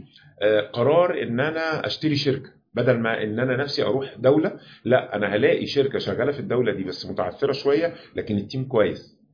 بيعملوا نفس اللي بعمله. تعالوا وأروح متفق على مبلغ كويس أروح شاري الشركة دي أديهم ال system بتاعي يشتغلوا بيه وأفهمهم إحنا بنعمل إيه ويبتدوا هم ال team يشتغلوا بإشرافي. يبقى أنا كده وفرت على نفسي كتير قوي أنا عشان. أعمل team في دولة تانية ده غلبة. حد تاني يقول لك لا أنا هعمل team في دولة تانية لأن أنا مش معتمد قوي على الأشخاص في الشغل بتاعي ودورهم مش كبير قوي ينفع. أعمل ده. حد يقول أنا ه... أنا هدخل في مجال تاني زي بريدفاست لما عملوا الكافيه آه كنت. هسألك آه. السؤال ده فأنا هدخل أنا ده traditional آه بس في نفس الوقت بيرضي غرور المستثمر المستثمر في إيه؟ ما, آه. ما هي دي بقى المستثمر كان الشغل بتاعه في ال startup ديت عارف إنه حاطط الفلوس عشان ال startup ديت آه، شغالة على إنها بتوصل كذا أو بتصنع كذا وبتوصله أو إنها بتشتري وتبيع أو بتعمل أي حاجة. طيب تمام هي ماشية بالشكل دوت لو لو حصل مشكلة في المجال ده فبدات تتعثر. هو عارف إنه مفيش دايفرسيفيكيشن جوه الشركة. يعني الشركة نفسها مش متنوعة في الأنشطة بتاعتها. كل ما الشركة نجحت مع التوسع بتاعها إنها تتنوع في الأنشطة بس تبقى برضه متداخلة مع بعض مش حاجة بعيدة قوي. آه. كل ما كان ده المستثمر يبتدي يطمن أكتر. حتى آه. لو هي حاجة تقليدية زي مثلا محل زي منفذ بيع زي مطعم زي حاجة زي كده وهو عارف إن لها هدف عند الشركة. مثلا كافيه آه هدفه ان يخلي بدل ما ال brand كان بس في أذهان الناس والناس بيقولوا لبعض وفي ناس تقليديين فئة تقليدية كبيرة جدا ما اتعاملتش معاهم وما يعرفوهمش لا ده إحنا نحط ال brand قدامهم في الشارع. ولما يجوا يتعرفوا علينا ويتكلموا إحنا جوه بقى نبتدي نستقطبهم نحولهم لعملاء عندنا على ال app. آدي آه، غرض ظريف جدا استراتيجيا. وهكذا بقى في, في كل حاجة. طيب ليه لما بنيجي نقول unicorn؟ واللي قلنا إيه كامل corn آه إيه على أي أساس الشركة تقيم إنها دلوقتي بقت تساوي مليار دولار أو 100 أيوة. مليون دولار ده هيودينا على المراحل على. ال rounds of finance أيوه بالظبط. كويس في في بداية الشركة جولات التمويل. أيوه. أيوه. في بداية الشركة خالص آه، لما هي لسه فكرة وهيبتدي الشباب مع بعض وكده. فاحنا بيبقى آه، ما عدا زي ما قلنا في استثناءات كان في فيديو كده أنا عامله اسمه كيف تحصل بعض الشركات على كل هذا التمويل قبل أن تبدأ. وكنت بتكلم على إيه الثلاث استثناءات الكبيرة يعني. لكن من غير الاستثناءات الأصل إن أنا لازم يبقى معايا رأس مال يكفي إن أنا أوصل بالشركة لمرحلة معينة أبقى مطمن إنها كده إيه الفكرة بتاعتي هتنفع. فأنا الفلوس دي بتبقى مني ومن الشركاء اللي دخلوا معايا ولو في ناس حواليا ممكن يخشوا معايا في البداية خالص. كويس ودول. بنقول عليهم family friends and fools اللي هم triple F fools fool بعض الناس ما بيحبوش يقولها بس هي هي اسمها كده في الأصل يعني. family family friends friends and fools آه على فكرة fools بس عشان أنا ضحكت يعني معناها الأغبياء. يعني أو يعني العبط سنة يعني. الإيه؟ يعني. العبط آه، فاللي هو قبل ال angel investor كمان. آه. فبندخل بنشتغل في ال- في دي. دي بتبقى مش round أو ملهاش اسم. دي مرحلة الانيشيشن أو ال- ال launch بتاع المشروع. وبنبتدي التجارب بتاعتنا.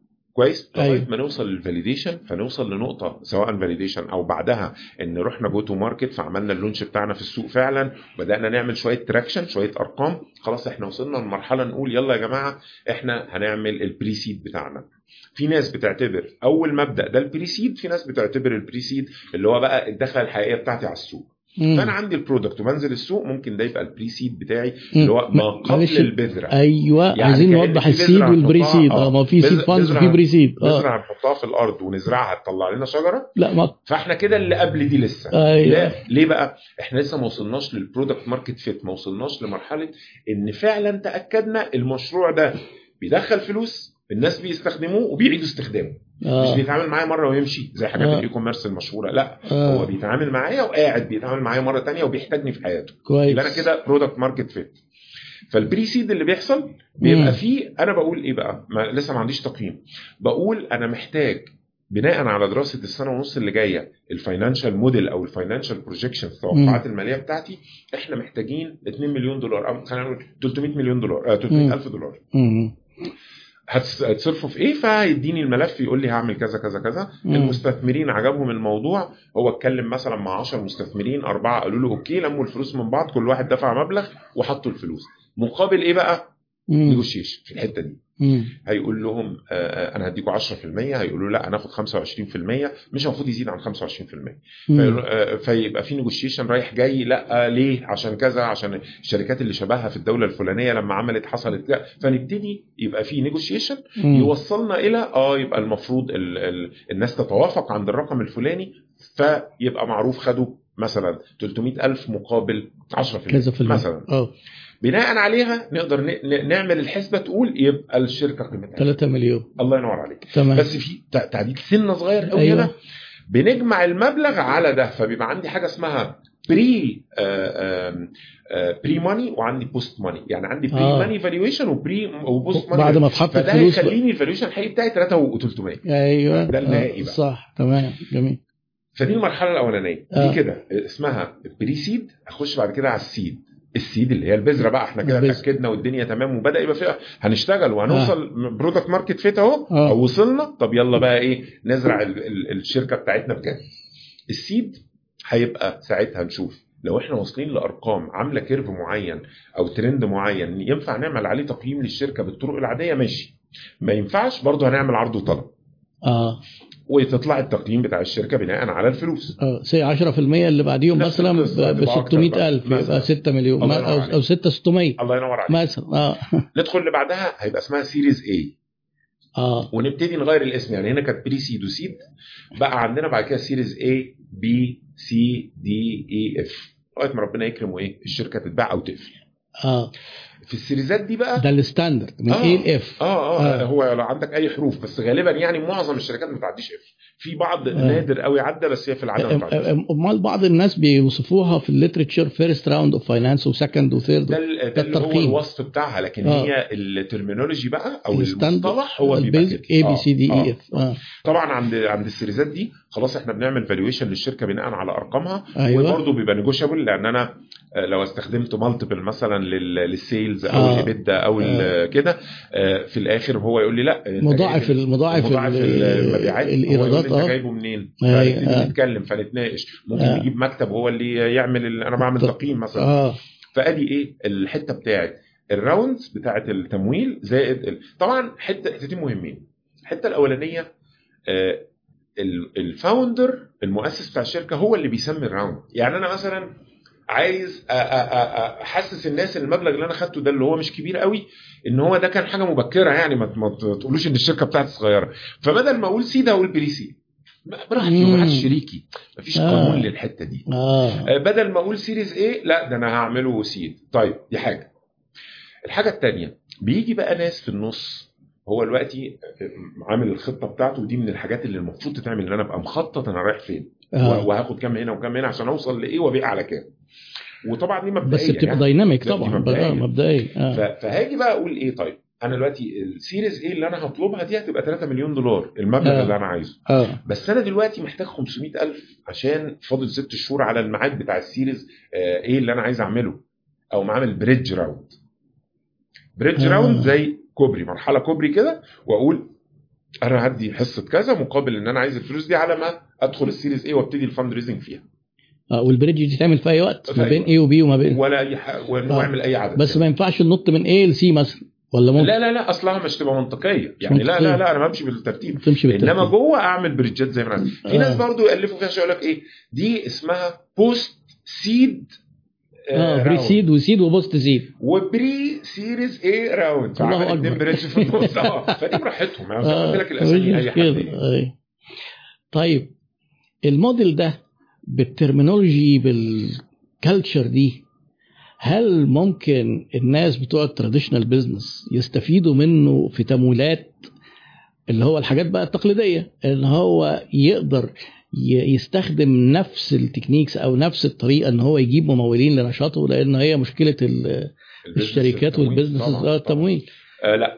التمويل في الشركات العادية بيبقى في الغالب هي مرة واحدة اللي هو إحنا آه. بدأنا وعملنا ودلوقتي خلاص بقى وصلنا إن مثلا المصنع بقى شغال بطاقة فلانية بس إحنا محتاجين فلوس عشان المواد الخام وعشان هنوظف ناس وهنعمل extension فإحنا عايزين مثلا يعني إيه 5 مليون جنيه دلوقتي أو 20 مليون جنيه دلوقتي وبالتالي هنبيع هنطلع بيها أسهم بمقدار كذا على. الفاليويشن بتاع الشركة الناس جم دفعوا الفلوس خلاص في الغالب خلاص بتمشي بقى بالشكل ده وتكبر والناس ياخدوا أرباح كل سنة. فمبقاش في فرصة إنها تنمو نمو زي ما كنا هو. آه، في أرباح هتتوزع كمان فيعني مش كل آه، هتخش فهتدخل آه تخرج ف... فبيبقى هناك حسب الاحتياج.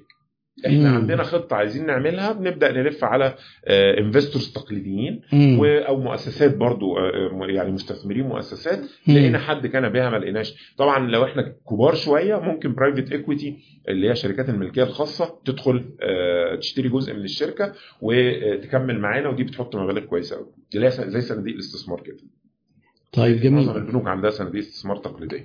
والبنوك آه، دلوقتي ب- ب- عندها جزء من ال investment بتاعتها إنها بت بتدخل في ال entrepreneurship وبي بي- ولا ده مش كتمويل تق... قروض ولا كتمويل لا شراكة؟ مش قروض آه، شراكات لا البنك لا مش بيدخل. غير مسموح ليه مش- حسب قوانين آه، البنك البنك المركزي. شراكة والبنك قروض. بيقرض. بس طبعا مش بيقرض startup إلا لو كبرت بقت scale up وبقى عندها اللي تقدر تضمن بيه. assets وفي هنا ضمانات بقى في حاجتين. الحاجة الأولانية أنا ضد طبعا القروض كده كده أنا ضدها عشان ربا إلا لو هي أيوة. بالشروط اللي تخليها مش ربا.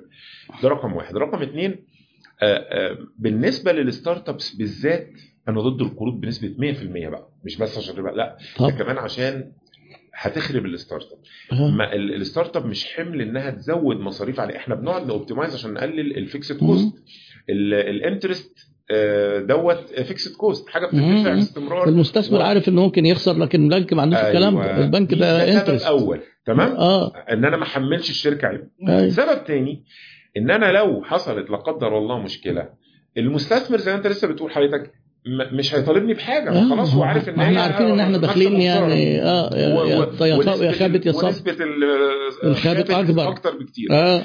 لكن البنك ما فيش عنده. الكلام. لا ده يا وده يوديني عند النقطه سين التالتة. وجيم ونون على طول. أيوة. سين وجيم ونون على السجن. ده يوديني عند النقطه الثالثه آه. تحت أي آه، آه، وضع وأي حال من الأحوال وسواء أنت شركتك تقليدية أو شركتك آه، startup آه. لو الأحوال سيئة اوعى تستلف. اوعى تاخد قرض. القرض بيفيد. أنا دلوقتي خلاص قلنا إنه ربا فمش هنخش آه، فيه. آه. بس كمان آه، القرض سيء جدا لو أنت متعثر. مش هير... في معظم الأحيان مش هيرفعك هي... هيزود مشاكلك. طبعا. القرض عند الشركات اللي بتشتغل بيه ويقول لك ده إحنا كذا في المية قروض وكذا في المية ايكويتي آه هم أصلا شغالين وناجحين وبيكبروا.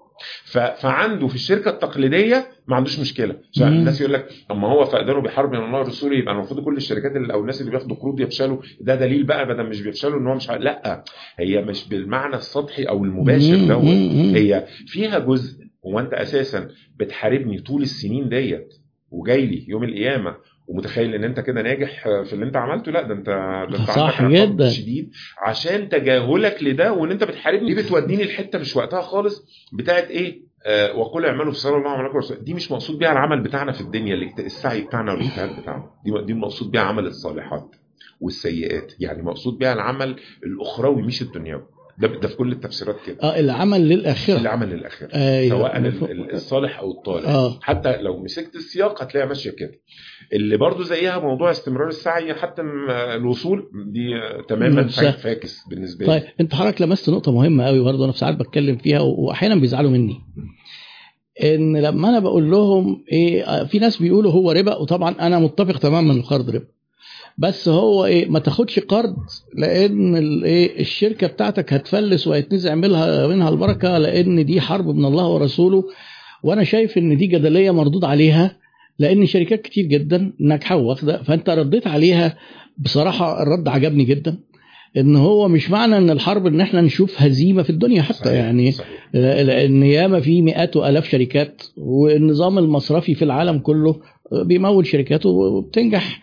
فإحنا زي ما بقول كده إيه أنا يكفينا إنها ربا وحرام ما نعملها الله يفتح عليك بس. أنا هزود حاجة بقى هنا كويس آه. جميل لو ربنا بيحبك تاخد القرض ويتخرب بيتك طيب ده الناس هتفرح قوي شفت إزاي؟ لا فهمني لا فهمني ما حلو إزاي حلو. أنا لسه بقول إيه الشركات في حد ممكن وياخد القرض والدنيا تمام ويزدهر ونجح والناس كلها ويطلع في كل الأماكن الناس سقف. رايح يوم القيامة عامل ذنب. أيوه على قدر بقى الناس اللي اتفتنوا بيه على قدر إن آه. هو كان بالنسبة له عارف أو سامع إنه حرام بس هو بياخد رأي حد قال إنه حلال عشان عاجبه مش عشان مقتنع. خلي بالك برضو من الحتة أيوة، دي. أيوة. وهكذا. فده في في الآيات اللي بتقول إيه؟ كل من كان في الضلالة فليمدد له الرحمن مدا. آه حتى إذا رأوا ما يوعدون فسيعلمون من آه، أضعف نصرا أو فضلهم في طغيانهم يعمهون. برضه فضلهم ف- ففي آيات عن إن اللي في الضلالة ومكمل فيها ومش وعارف الصح وبيتنصح بيه ومش بيروح له ربنا مش بي مش بيهديه عشان كده بقول إيه لما حد ياخد قرض ويبقى من الحالات اللي بنسمع عنها إن هو حصل له مصيبة وما شافش آه. بركة و بقى في الدنيا لغاية بالظبط آه إن هو خد العقاب في الدنيا أنا بدعي إنه يكون ده خلاص منه في الآ... يا رب يكون ده آه. العقاب بتاعه وخلاص ملوش عقاب في الآخرة مم. التاني اللي لأ وبالعكس حاسس إن الدنيا ماشية تمام وإيه الكلام التخريف اللي بيتقال ده. ده أنا خايف عليه وأنا مش هروح أضرب حد على إيده ده مش قصدي يعني. قصدي بس بف- بنبه الناس ما تاخدش مقياس إن حد ناجح وهو بيعمل حاجة غلط إن ده صح أيوة. لأ لأ لا انت ما تبصش على حاجة لا، لا. بالمنظور ال- آه. الدنيوي مش هي دي مش هي انت في النهاية ليك حساب على أيوة. الحاجات اللي انت عملتها فما تخليش قل لا يستوي الخبيث والطيب ولو أعجبك كثرة الخبيث ما آه. تخليش الحاجة اللي هي الناس 100%. كلها- لا يكن أحدكم مما يقول إن أحسن الناس وإن اساء أساء. فانا ماشي زيهم. لا أنت هتتحاسب لوحدك جميل على فكرة الحتة دي جميلة قوي الإماعة دي لأن برضه في ناس يقول لك إيه لو عميل محترم هنعامله باحترام عميل مش محترم هنديله بالجزم. إيه رأيك في الكلام ده؟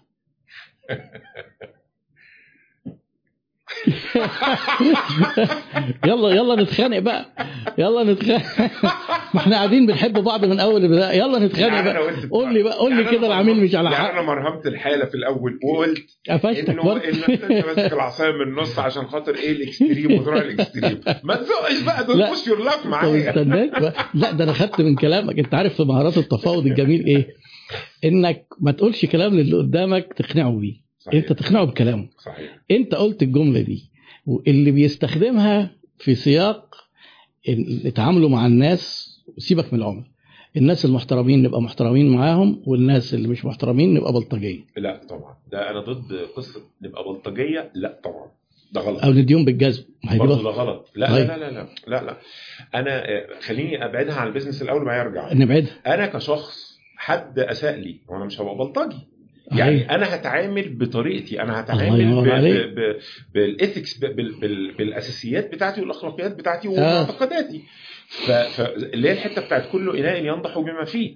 هي كده بالظبط آه. فأنا متربي متدين آه، عارف إنه عاملوا الناس على قدر عقولهم عارف إن أنا بحط نفسي مكان التاني وأشوف هو إيه ال- الحالة اللي هو فيها ديت ليه هو فيها فأبتدي أتعامل معاه بناء على إن أنا حاطط نفسي مكانه ممكن أبقى مش هعمل معاه تاني بس أنا مش هعمل معاه مصيبة صح خد ده إن هنبتدي ناخد ده نسحبه على البيزنس نفس آه. القصة مفيش. فرق أنا. مش هاجي أقول إنه عميل وعمل آه، نزل الدار فترجينا ونمسك العميل نطحنه هنا ولا لا طبعا لا منطقي. غلط طبعا مش. لكن إن أنا أبقى مش هت... أقرر إن أنا مش هتعامل معاه تاني أنا بعمل كده وم... ومش ب... مش بعملها بمشكلة بعملها أيوة. إنه خلاص تمام إحنا وصلنا لغاية هنا طيب إحنا التفاصيل بتاعت اللي حصل واحد اتنين تلاتة أربعة ده موقفنا وإحنا واقفين عند الحتة دي وإحنا. مش هنتعامل مع بعض. ما هو في حاجة اسمها customer selection وفي حاجة اللي هي ال segmentation طبعا. يعني أنا مثلا في ال consultation لما بيجي لي حد يقول لي إحنا عايزين تحكيم إحنا في بيننا خلاف وعايزين تحكيم. أنا من كتر اللي شفته في موضوع التحكيم بعتذر عن التحكيم. مش معنى كده إن إيه إن أنا يعني رفضت وبرفض العملاء وبقول لأ وخسرت العميل مكسب. لكن أنا من حقي اسلكت وأقول أنا هخدم أقدم خدمات إيه وما أقدمش خدمات إيه. بتعمل إيه في التحكيم بقى؟ ده شغلانة. الحمد لله رب العالمين آه، آه، أنا عارف إن ده من الملاعب بتاعتك الكتير أيوة. ما شاء الله. في جزئين. في جزء آه. بيبقى سهل يخلص عشان الناس عندها ال- التلاقي وحل الموضوع وشايفين إن علاقاتهم أهم بكتير قوي من البيزنس والكلام ده. فكلهم ما عندهمش مشكلة نوصل لإيه. ده مريح جدا. ليه؟ كده كده أنا بشتغل بالمنطق وبالورقة والقلم. فخلاص بالعلم وبالمنطق الدنيا تمام. واحد اتنين تلاتة أربعة. الناس تبقى طالعة مبسوطة جدا. والموضوع ده متوازن ده جدا. ده في أغلب الحالات؟ دي آه الحقيقة. آه. وأنا دي بتسعدني وأنا مرة كتبت عنها. أنا آه. بيسعدني إن بلاقي الشباب الجديد اللي طالع ولغاية مثلا آه، 40 سنة مثلا. الشباب في ال business لما بيكونوا بادئين وهم أصحاب أو حتى بيكونوا العلاقات مع الوقت بيبقوا حريصين على الحلال والحرام. هي دي الكلمة اللي عايز أقولها بس نسبتهم قد إيه؟ ده, ده اللي أنا أقصده إن أنا مستغرب إن هم كتير. آه والله والله العظيم. على شيء الأقل اللي. بيجي لي ده شيء جميل. ما هو على الأقل اللي بيجي لي فببقى سعيد جدا إنه بلاقي في كلامهم مثلا ال group بيتعمل يعني الأول حد بيتواصل معايا.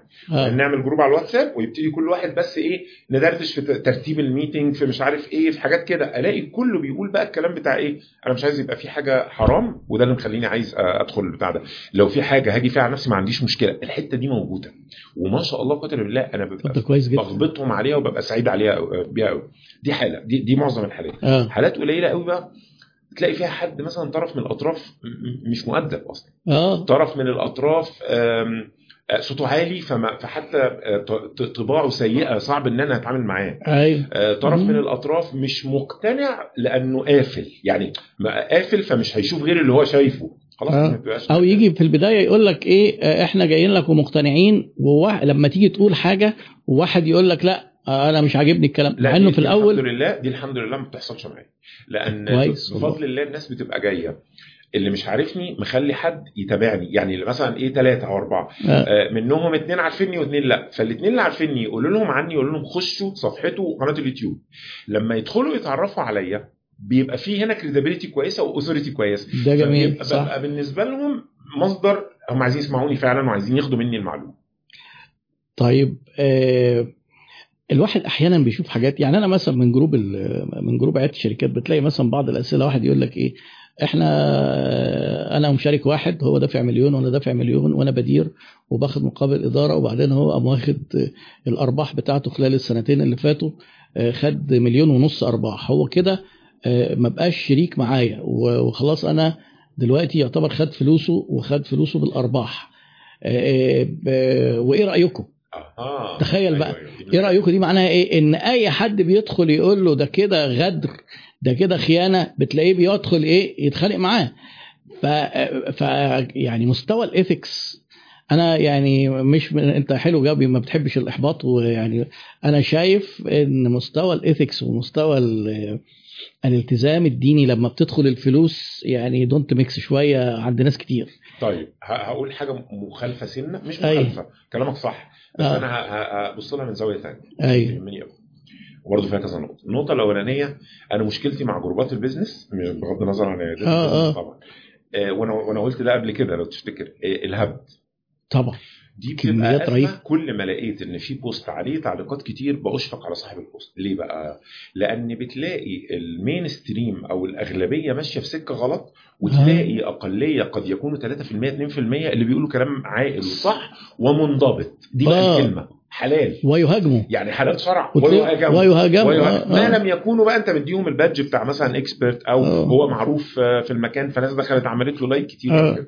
فدي النقطة الأولانية إن وده على فكرة مش بس في ال business ده حتى آه، لو متابع جروبات ال- النسويات آه،. للأسف طبعا النسويات لا مراتي محرجة عليا مراتي محرجة عليا اتابع جروبات كلها على عيني وعلى راسي يعني إنما النمط بتاع الستات اللي ما تعرفش ربنا آه يا و- خبر. و- آه يا نهار أسود انت متابع أكيد آه لا أنا بقى أنا بقى بيجي لي طراطيش كده حاجات من آه. اللي هي بتبقى فايرال مش طبيعية وبي... اللي هي قصة الست لا تطبخ ولا ترضع ولا تأكل ولا يعني إيه نظام ولا ولا المخططات بتاعت لو هي مثلا جوزها مضايقها في حاجة آه، آه، آه. اللي تتعمل ضده مثلا ف ف ف فده مش بس في ال business ده في كل المجالات إنه في دمار شامل آه. بيحصل آه دي النقطة الأولانية آه، بالنسبة للحتة دي. النقطة الثانية في في آليتين كده أنا ربنا كرمني وابتكرتهم في تقسيم الحصص. جميل. واحدة. اسمها تقسيم الحصص في الشركات العادية واحدة اسمها تقسيم الحصص في الشركات الريادية. الاثنين لو حد عمل search عليهم في جوجل هيطلع له من الموقع بتاعي. لا مش فهلاقي- هنس... مش هنسيب جوجل. احكي لنا احكي لنا ماشي دلوقتي لا احكي لنا. فيها, فيها تفصيل فبلاش. طب خلينا نمسك الشركات العادية. تهيألي أسهل. لأن الشركات العادية هي. راس مال. راس مال وإدارة آه، راس مال ومجهود. ومجهود. آه. آه، طب هقول الثالثه ما ارجع لها طيب،. كويس. النقطة الثالثه إنه من العادي وأنا وأنا, هقول كلامي بحرص شوية من العادي إن الاتفاقات اللي مش مكتوبة و و أو و سلاش أو اللي مش كل الحاجات متفق عليها فيها بوضوح من الأول إن كل الأطراف تتزايد طموحاتهم مش. أطماعهم ها. طموحاتهم وتصوراتهم وتخيلاتهم عن العلاقة دي وعن حقوقهم مع الوقت لغاية ما نوصل لمرحلة لما نبدأ نقول في فلوس أو في تمويل أو في بتاع إيه ده أنا كنت فاكر كذا مين اللي قال لك أنا اللي كنت فاكر كذا وكل واحد بقى متخيل إن هو مستحق أكتر ده. طبيعي ليه؟ ما اتفقناش على كل حاجة في الأول وما كتبناش الحاجة لو ده حصل في الأول انتهى الموضوع خلاص مم. نمرة أربعة برضو آه، آه، ميل طبيعي عند اللي شغال بالمجهود. إن هو يجي هو كان محتاج 50000 جنيه ودي حاجات حقيقية كان. محتاج 50000 جنيه بس في الأول عشان يعمل آه، مثلا ورشة صغيرة يعمل فيها إيه مش عارف يعمل. إيه. يجيب حاجة ويبيعها وبتاع خلاص. بعد أربع سنين ثلاث سنين ما شاء الله لا قوه الا بالله قيمة المشروع بقت 4 5 مليون جنيه من الطبيعي جدا إنه يجي عليه وقت يقول طب وهو اللي دفع 50000 جنيه في الأول ده آه، يعني إيه؟ يبقى 50% يعني إيه هو مالك ل 2 مليون؟ ده أنا اللي عامل كل حاجة. ده أنا اللي باذل مجهود كده أنا ليه بقول من الطبيعي؟ من الطبيعي أقصد بيه إن دي الفطرة البشرية بتاعت البني آدم. يعني تقول متف... متفهم ولكن هل هو متفهم. هل هو. حق؟ هنا بقى الدين بيدخل. أيوه. الدين نازل ليه؟ إنما بعثت لاتمام مكارم الأخلاق. جزء منها إن أنا اهدت بالطباع البشرية بتاعت المعاملة. البني آدمين. الله فإحنا كلنا عليك. مقبولين على إن أنا آخد أكتر من حقي. مفيش حد مش كده. أيوه. ومقبولين على إن أنا لو أنا ده الطبيعي بتاعنا. أيوه. آه، مصلحتي. وبعدين أشوف الناس التانية. الدين بيقول لي لا لو ما فيش دين. والناس التانية. لا يؤمن أحدكم حتى يحب لأخيه. ما يحب ها. المؤمنون عند شروطهم. انت الرسول صلى الله عليه وسلم بيقول حديث جميل قوي ان أنتوا. بتيجوا تتقاضوا عندي أيوه. وبعضكم بيبقى ألحن بالحجة من بعض يعني آه. يقول الحاجة بطريقة أقوى. صح. فأنا اللي هحكم أحكم له. بحاجة مش حقه هيطوقها يوم القيامة من النار. أيوه. هي دي. إن الدين. هو اللي بيجي. إحنا ما ينفعش نسيب ما دي نقطة تانية برضو من من الحاجات اللي أنا مؤمن بيها. ما ينفعش أقول ده فلان ده متربي. وبالتالي ده كويس. لا. فلان ده متدين وبالتالي ده كويس صح. ليه؟ لأن متربي دي أنا سبت المرجعية بتاعته في تصرفاته وتفكيره وعلاقاته و و و لنفسه لرؤيته للأدب لرؤيته للأخلاق أيوه لكن لما أقول متدين أنا عندي مرجعية أقدر أتكلم فيها وأحاسب الناس عليها وأقدر أقول آه ده ده شرعا منضبط ده شرعا مش منضبط دي أهمية الدين عندنا فهنا ده جميل على فكرة. ما هو ده.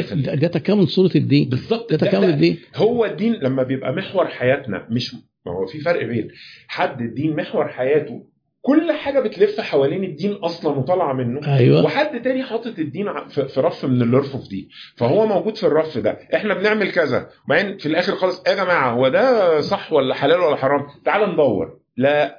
ده فرق ما بينه وما بين آه. واحد جاي من الأول من هنا. أيوة. فلما أنا أبقى فاهم متربي دينيا ومعلم نفسي ومثقف نفسي دينيا وعرفت الحلال والحرام كويس أنا أها. كل حاجة هتبقى في حياتي ماشية مظبوط وهبقى مطمن وأنا بعمل أهو، أي حاجة بالظبط فالشخص هو فالشخص معلش الشخص آه. اللي بتقول عليه ده لا طبعا هو ده حرام و طبعاً. و ولازم الناس كلها تبقى فاهمة ده فلما ترد عليه ترد عليه الرد ده أيوه إنه أنتوا اتفقتوا على حاجة يبقى ده رقم واحد أنتوا واقفين عندها رقم اتنين أنت حاسس إنك مظلوم بالاتفاق روح اتكلم مع شريكك ما هو ينفع. يعني إحنا ينفع آه، بالتراضي على أي حاجة. بالظبط لكن ما بقاش أنا إيه الشيطان يوسوس لي إن هو كده يبقى ما أعرفش إيه. وبعدين أبدأ أتصرف بناء على كده وأقول ده حقي من طرف واحد. وبعدين برضه مش عايزين إيه ندخل في جدليات كتير. يعني أحيانا الدين والخلق الناس يعني بيبقوا بياخدوا من الدين ال- الصلاة والشعائر الع- العبادات والعبادات. آه. مع إن الدين المعاملات هي هي أصعب حاجة على فكرة هو اختبار الإنسان المتدين أنا أعتقد في في المعاملات وخصوصا الفلوس هي اللي بتكشف الناس. عشان كده حتى لما لما الرسول عليه الصلاة والسلام بيقول إيه إذا جاءكم من ترضون دينه وخلقه ما صحيح. كان ممكن يقف على دينه صحيح. بس هو الخلق دي في ساعات بتلاقي الدين العبادات كويسة جدا والخلق إيه؟ في حديث جميل بيقول ال- المؤمن الذي يخالط الناس خير من المؤمن الذي لا يخالط الناس. آه. لأن لأنه ده بيبذل مجهود صح. و- وفي معركة. ويجاهد في نفسه. معركة في معركة يعني. صحيح. إحنا كمل هقول لك إيه. يعني أنت لسه كنت بتقول لي عميل ولما يبقى عميل وما ينفعش تتعامل معاه وهل تبلطج عليه ولا إيه؟ أنا في حد من أربع ثلاث أيام. آه، بدأ من أسبوع تقريبا إن هو يبعت لي يسألني أنا عايز أعمل كذا كذا أقول له أعمل كذا. طب لو هعمل كذا وأدور على فين والشركاء فين ومش عارف إيه أو أدي له الطريق. طب الحسابات والبت ادي له الطريق؟ طب التقييم ولا لأ؟ مفيش تقييم. طب المستثمرين؟ آه، مشيت. أنا مع- كل الناس بفضل الله آه، على الواتساب أي حد ببقى كده على طول. وبعدين هو حس إنه عايز يستفيد أكتر. فراح باعت لي من ثلاث أيام قال لي طيب أنا لو عايز أخد استشارة بقى يعني عندك أجي لك النهارده قلت له طيب الساعة بكذا وبنرتب قبلها وبنعمل بتاع. هو شافها بالليل صحي الصبح واضح إن هو ما عرفش ينام. قال لي على إيه؟ بالظبط اللي بقول لك. أقول لك عليه ده حصل بالنص لا، أنا عارف، لك عارف. بعد التسجيل. لا ده أنا عارف جدا. أنا هنصح حضرتك نصيحة. لل آه حلوة اتفضل. حضرتك هو بيقول لي كده. أنا أيوة. هنصح حضرتك نصيحة. سيبك من الكلام ده كله لأن اللي اللي بيقعد يتكلم كتير ده غير اللي بينفذ. الناس عايزة اللي ينفذ. الناس عايزة اللي بيشتغل بإيده واللي بيساعد بإيده. شوف حاجة تساعد فيها بإيدك. مش تقعد تك- تكلم الناس تقول تديهم بتاع ده. وما يقدرش يستحمل يقوم باعت فويس تاني. الطبيعي إن أنا أسمع ده أتنرفز. لا هاي. أ- الطبيعي. أيوه صح الطبيعي؟ طبعا الطبيعي؟ طبعا. معلش أنا شوف ماشي معاه قد إيه الفترة اللي فاتت آه. طبعا لوجه الله. بس أيوة. أنا عمال ببذل مجهود معاه. طبعا. وقابل بكده. اللي جه عليا إيه بقى؟ لا هو ده كان لله ما كانش عشان لنفسي. صحيح. فخلاص رحت بعت له ربنا يوفقك وابتسامة آه. وزهره لسه دلوقتي وأنا قاعد معاك بس لقيت نوتيفيكيشن سريع كده وببص لقيته باعت لي ويوفق حضرتك. فيعني قفلت برضه عن نفس الحتة. آه. لكن أنا مش هي مش هيفيدني بحاجة ولا. هيفيد أي حد بحاجة إن أنا أتعامل معاه بطريقة سيئة. أو أنا له يعني. ده جزاتي بعد كل الله، ده. جميل جدا، ده رائع. في بتاع. مش عارف بقى مش بتاعتنا. الطبيعي زي ما أنت بتقول. هيجي واحد يقوم إيه واخد screenshot وشفته والزباين وهم دول اللي بيقول عليهم صح. فلان الفلاني اللي هو أنا اللي بيكرهوني يعني. اللي بيقول لك على بتاع ونعاملهم إزاي ونحبهم بقى دول يتحبوا. ده وفي كده screenshot مالي النت الأيام دي في بتاع 50 واحد عملوه posts إن واحدة بتطلب اشترت هدوم فعايزة ترجعها بعد ما ابنها استعملها فترة فبتقول لها هو إيه ابني لبسه بس أنا عايز أغيره. انت هتعرفي تبيعيه قالت لها هبيعه مستعمل إزاي؟ قالت لها بقى انت تتصرفي. طب أنا هقول لك حاجة هديكي إيه فرق 10 جنيه هديكي 10 جنيه. يعني. آه يعني تكسبي آه 10 جنيه في البتاع. طبعا العميل مش على حق في الحالة دي اطلاقا يعني. وأنا قلت في أربع حالات العميل مش على حق. يعني بيستخدموها كدليل على آه بيستخدموها دليل إن العملاء دول مجانين وحلال نعمل فيهم أي حاجة وبتاع. وجايين بقى إيه قال يعني هيجوا بقى طب أنا طب حلو قوي. في آه. أنت فكرتني بحاجة آه. في أنا كنت قاعد مع حد من الناس اللي شغالين ماسكين commercial manager في category من ال categories بتاعت واحد من الشركات الكبار اللي هم نون وأمازون وجوميا. آه. فاول امبارح. فكنا بندردش مع بعض فبنتكلم على سياسة ال- الاسترجاع. قال لي إحنا في حاجات اضطرينا إن إحنا ما نعملش فيها استرجاع. قلت له إيه؟ قال لي مثلا الناس بيروحوا شاريين حاجة الأطفال يستخدموها شهر ويرجعوها يقول لك مش شغالة أو مش عايزها أو أو أو أو. بس إحنا اتأكدنا إن هم بيستخدموها. يشتروا السيديهات بتاعه ال- الجيمز يقفل اللعبة خلاص وصل لآخرها فمش عايزها تاني. ويرجعها يقول مش شغالة أو بتهنج. فبدأنا نحط حاجات. طب الشاهد هنا إيه؟ هو ما ما جاش اتنرفز وقال لك خلاص ما فيش return ده البلد كذا. هي الشركة دي 100% مش امازون آه، ثواني بس ثواني بس. فراح جاي راح جاي عامل إيه بقى؟ آه. قال لك ال categories اللي إحنا تأكدنا إن الناس بتسيء استغلالها إحنا ما فيهاش return ففي بعض ال categories اللي بقت non-returnable والباقي كله returnable زي ما هو. فالجزئية دي أنا أقصد إيه؟ في توازن مطلوب بناء على طريقة شغلك وفهمك للعميل بتاعك. والله عميل مستقصدك آه، آه، نوعية العملاء بتوعك مستقصدينك عشان أنت عندك ثغرة معينة لا آه. أنت محتاج إن أنت تظبط.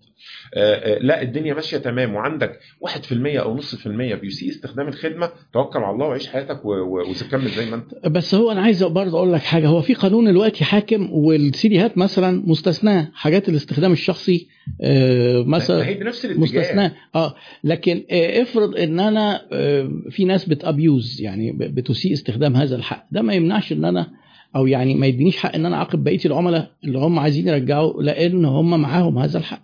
يعني دي قصة جدلية ويعني إحنا اليوم يومك مش يوم مش يوم. طب حاجة. مش يوم خدمة العملاء. وإلا مش هنخرج من الحاجة. دي حتة إيه آه، ال- العلبة الأصلية مش عارف إيه الحالة إيه. فبرضه قصدي إن لها حلول يعني. تمام تمام. طيب أنت ما كملتليش توزيع الحصص أيوة، في الشركات التقليدية اللي إحنا في واقفين عليها. آه.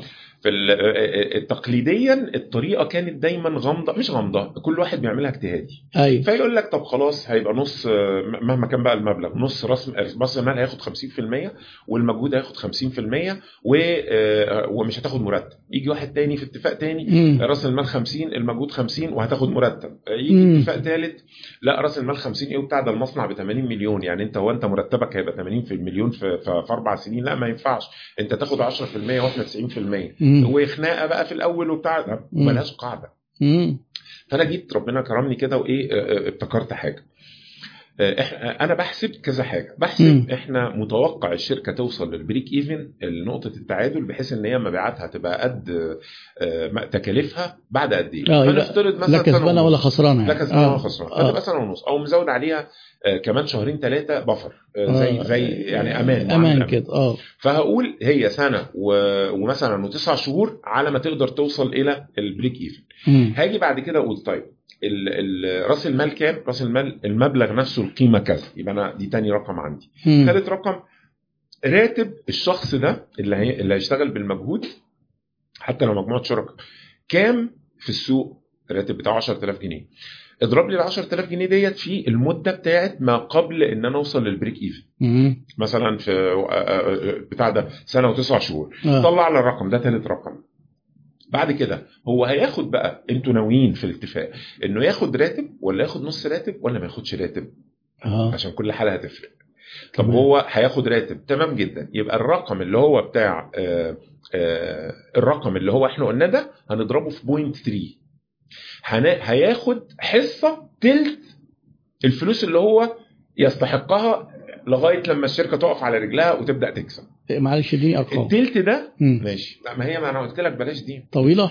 شوية. هي لها مقاله واضحة. طب بال- طب بال- نوض- نوضح دي و... طيب طيب. آه. ادي 10000 جنيه. وأنا هسهل الناس وهغير الموضوع. نرجع للخناقه بتاعتنا. لا. لا 10 ادي 10000 جنيه في الشهر. آه. وإحنا قلنا إن مثلا شهر وتسع شهور يعني ص- آه، 12 و9 واحد قول 20 شهر. طيب. يبقى 10 في في 20 200000 جنيه. 200000 جنيه. 200000 جنيه دول نبدأ نبص على حاجة بقى. هو هياخد مرتب إحنا قلنا مرتبه كام بس آه. هياخده ولا لأ آه هياخد م- مش هياخد مرتب خالص آه سوري هياخد مرتبه كامل هحسب له ال 200000 دول هحسب له تلتهم بس حصة عشان آه. آه. عشان هو من بداية المشروع وعشان أضمن إنه يبقى هو مسؤول عن كل حاجة بجد ويبقى شريك في المشروع ما يبقاش بياع ما يبقاش واحد بيبيع وعشان ما ادلوش حصة أكتر من اللي يستاهلها ما اقعدش أقول 50 و50 50 و50 بتاعت إيه؟ صح لو مصنع ب 100 ما- مليون ما ملاش ينفعش ملاش. ملاش منطق أصلا. ملهاش منطق صحيح. فهاجي أقول إيه طب 200000 وهياخد مر... وهياخد مرتب كامل حلو يبقى كده نقول 70000 جنيه اللي هو حصته. طب التاني دافع كام؟ 300000 جنيه. 370 نقسم عليهم ال 70 70 على 370 يطلع مثلا نسب رأس المال. 20% ولا حاجة يبقى آه. ده 20 ده تمام طيب آه. هياخد نص مرتبه اضرب في بوينت 6 هياخد آه. أو في مش فاكر في كام آه هياخد مش هياخد مرتب خالص اضرب في 1.3 أو 1.1 ربع آه يعني 200000 دول مش هحسب لهم 200000 هحسبهم م- آه، 260000 أو حاجة 250000 أو مثلا 280000 وكده الأرباح تتوزع بالأنصبة خلاص بقى دي رأس. المال بس. ما عادش فيه بقى إيه المجهود اتحول المجهود، المجهود اتحول. آه. طيب جميل جدا التقييم بقى تقييم الشركات وطبعا في طرق كتيرة جدا للتقييم.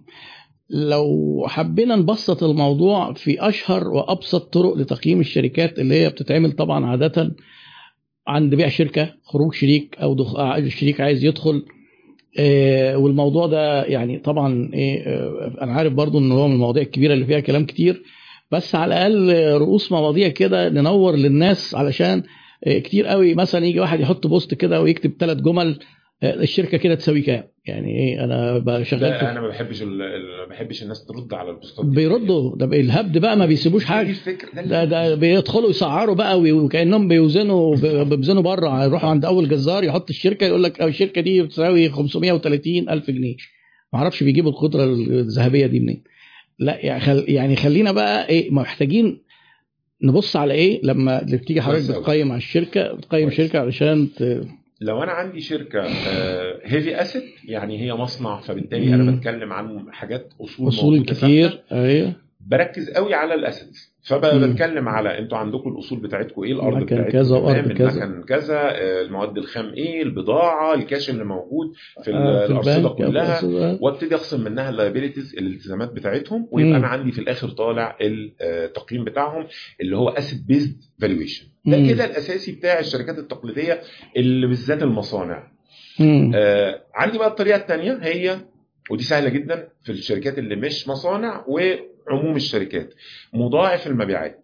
سهله قوي قوي أنا بشوف مبيعات آخر 12 شهر وبناء عليها بشوف آه، مش بناء عليها ومعاها بشوف آه، من مصادر موثوق منها المجال ده المضاعف بتاعه كام مم. في السوق هنا يقول إيه مثلا اضرب في خمسه يقول لك اضرب المبيعات. أو اضرب المبيعات في ثلاثة في مم. معظم الأسواق مم. فهو بايع مثلا السنة اللي فاتت أو ال 12 شهر اللي فاتوا بمليون يبقى هو بيساوي 3 مليون تقييم الشركة وخلصنا مم. آه، حسب بقى معامل اللي بيتضرب في المبيعات ده. بجيبه بقى بتاع ال industry ممكن آه. ال industry يطلع 20 ممكن يطلع آه إن هو هو بمليون ال multiplier اللي هي ال- فال multiplier بيفرق من مجال بيفرق لمجال. من نشاط آه، ده دي طريقة تانية مثلا شائعة جدا. آه. عندنا مثلا إيه تاني طريقة سهلة وشائعة؟ عندنا طريقه عندنا طريقة ال venture capital. آه. دي طريقة عكسية شوية. ال venture capital بس دي في ال startups بس. بتيجي تقول هو أنا الشركة ديت بالتصور اللي أنا شايفه ده أنا عارف إنها ممكن تتباع على كام إمتى؟ فأروح محدد تاريخ ومحدد ال- القيمة بتاعتها هتكون إيه. بناء على خبرتي في السوق وإن أنا شايف شركات كتيرة جدا آه، في أنحاء العالم ومتابع أرقام ومتابع أخبار. من الرقم ده بتاع هي هتكون بتبيع إمتى؟ ومن إن أنا عايز أعمل كام ضعف على فلوسي في الشركة دي بقدر أرجع بالراجع لغاية ما أعرف هي دلوقتي بتساوي كام. طريقة كده فيها شوية معادلات. طبعا وأشهر طريقة أي حد بيدرس MBA بيتعلمها وتقريبا ما بيتعلمش غيرها هي ال discounted cash flow أو ال net present value اللي هي. القيمه الحالية للنقود. هي طريقة كويسة بس هي المهم إن ننبه الناس على إنها دي اللي بتديني سقف التقييم دي حتة لازم أقولها برضه. إحنا في التقييم مش بنطلع رقم صحيح. إحنا في التقييم الصح بتاعه إن أنا أشتغل بأكتر من طريقة عشان أطلع سقف للتقييم وأرض للتقييم. وأفهم العميل أنت عندك المجال ده كله دي قيمة شركتك. وأنت بتنيجوشيت بقى مع اللي أيوة. قدامك. أنت عارف ما تقلش عن إيه وعارف أنت ممكن توصل ليه. جميل. آه، وبيبقى برضه في من من ضمن الطرق اللي أنا شايفها بتبقى أفضل وأكثر دقة إن يتعمل كذا طريقة للتقييم ووزن نسبي لكل طريقة زي ال weighted average وبعدين في الآخر بيطلع الايه اللي هو ال range ده ال minimum وال maximum. كويس جدا. لأن مفيش أي تقييم لشركة. الناس فاكرة إن في إيه زي ميزان ذهب كده تحط الشركة لا، تقوم. قارية رقم. صحيح دايما الموضوع فيه مجال للتفاوض. ودايما اللي هو بيشتري عايز يقلل السعر ودايما اللي بيبيع عايز يزود السعر. وهي عايمة يعني غير مثلا إيه غير ما تاخد حاجة معروف سعرها متسعرة غير سعر العملة غير الأسهم مفيش حاجة اسمها إيه؟ تقييم خلاص هي زي المرتبات يعني آه. معظم الحاجات اللي في ال business كده بالمناسبة حتى لو في standard معين في السوق آه، ممكن حد هيشتغل بمرتب أكتر أو أقل ويبقى مبسوط مثلا يعني. تمام جدا. طيب في سؤال برضو بي بفك يعني بيخطر على بالي كتير وفرصة إن أنا أسأله لحضرتك. ال business وعلوم الإدارة ك marketing و finance و HR وكل حاجة. اللي المفروض يعرفها رائد الأعمال بتختلف عن اللي المفروض يبقى عارفها الناس اللي بتدير traditional business آه سؤال جميل. ربنا يخليك. إيه على اللي- فكرة أنا كل أسئلتي أمورة معاك يعني. ربنا يخليك. الله يبارك لك. ال traditional business كل ما كان بدري هو عنده كل الأساسيات كل ما كان أفيد له بكتير. أيوه. في ال startup عشان هو عنده فترة طويلة في الأول ممكن توصل لسنة ونص مثلا. هو بيعافر وفي عركة عشان يثبت إن الموديل ده هينجح. هو مش مطلوب منه إنه يبقى عارف حاجات كتير. بس مطلوب منه هو مع الاثنين ثلاثة الشركاء يبقوا بيكملوا بعض. آه يتعلموا. وب... ويتعلموا بس مش شرط يبقوا واصلين للي ده واصل له. ده هيفيده قوي قوي قوي بتاع التقليدي إنه يبقى فاهم محاسبة المبادئ بتاعتها. واحد. طبعا طبعا. آه. آه إن هو يبقى فاهم تسويق أيوة. بالتاكيد آه. على الأقل يقدر- على الأقل خدمة عملاء وال... وال... والجزء اللي في الآخر مم. بتاعها. آه، آه، يبقى فاهم operation لو هو شغله قائم على operation فلازم مم. يبقى في حاجات عنده هو فاهم و- أو يكتسبها بسرعة في الأول. اللي- ولذلك إحنا بنقول إيه؟ ال- الم- المشروع العادي التقليدي أنا ينفع أدخله وأنا مش عارف حاجة بس عارف إن أنا متأكد إن أنا هخسر كتير قوي في الأول عشان أتعلم. عشان. فأنا هتعلم بفلوس. عشان آه كده أنا بقول ما تبتديش ده وأنت مش عارف بفلوس غيرك. حرام.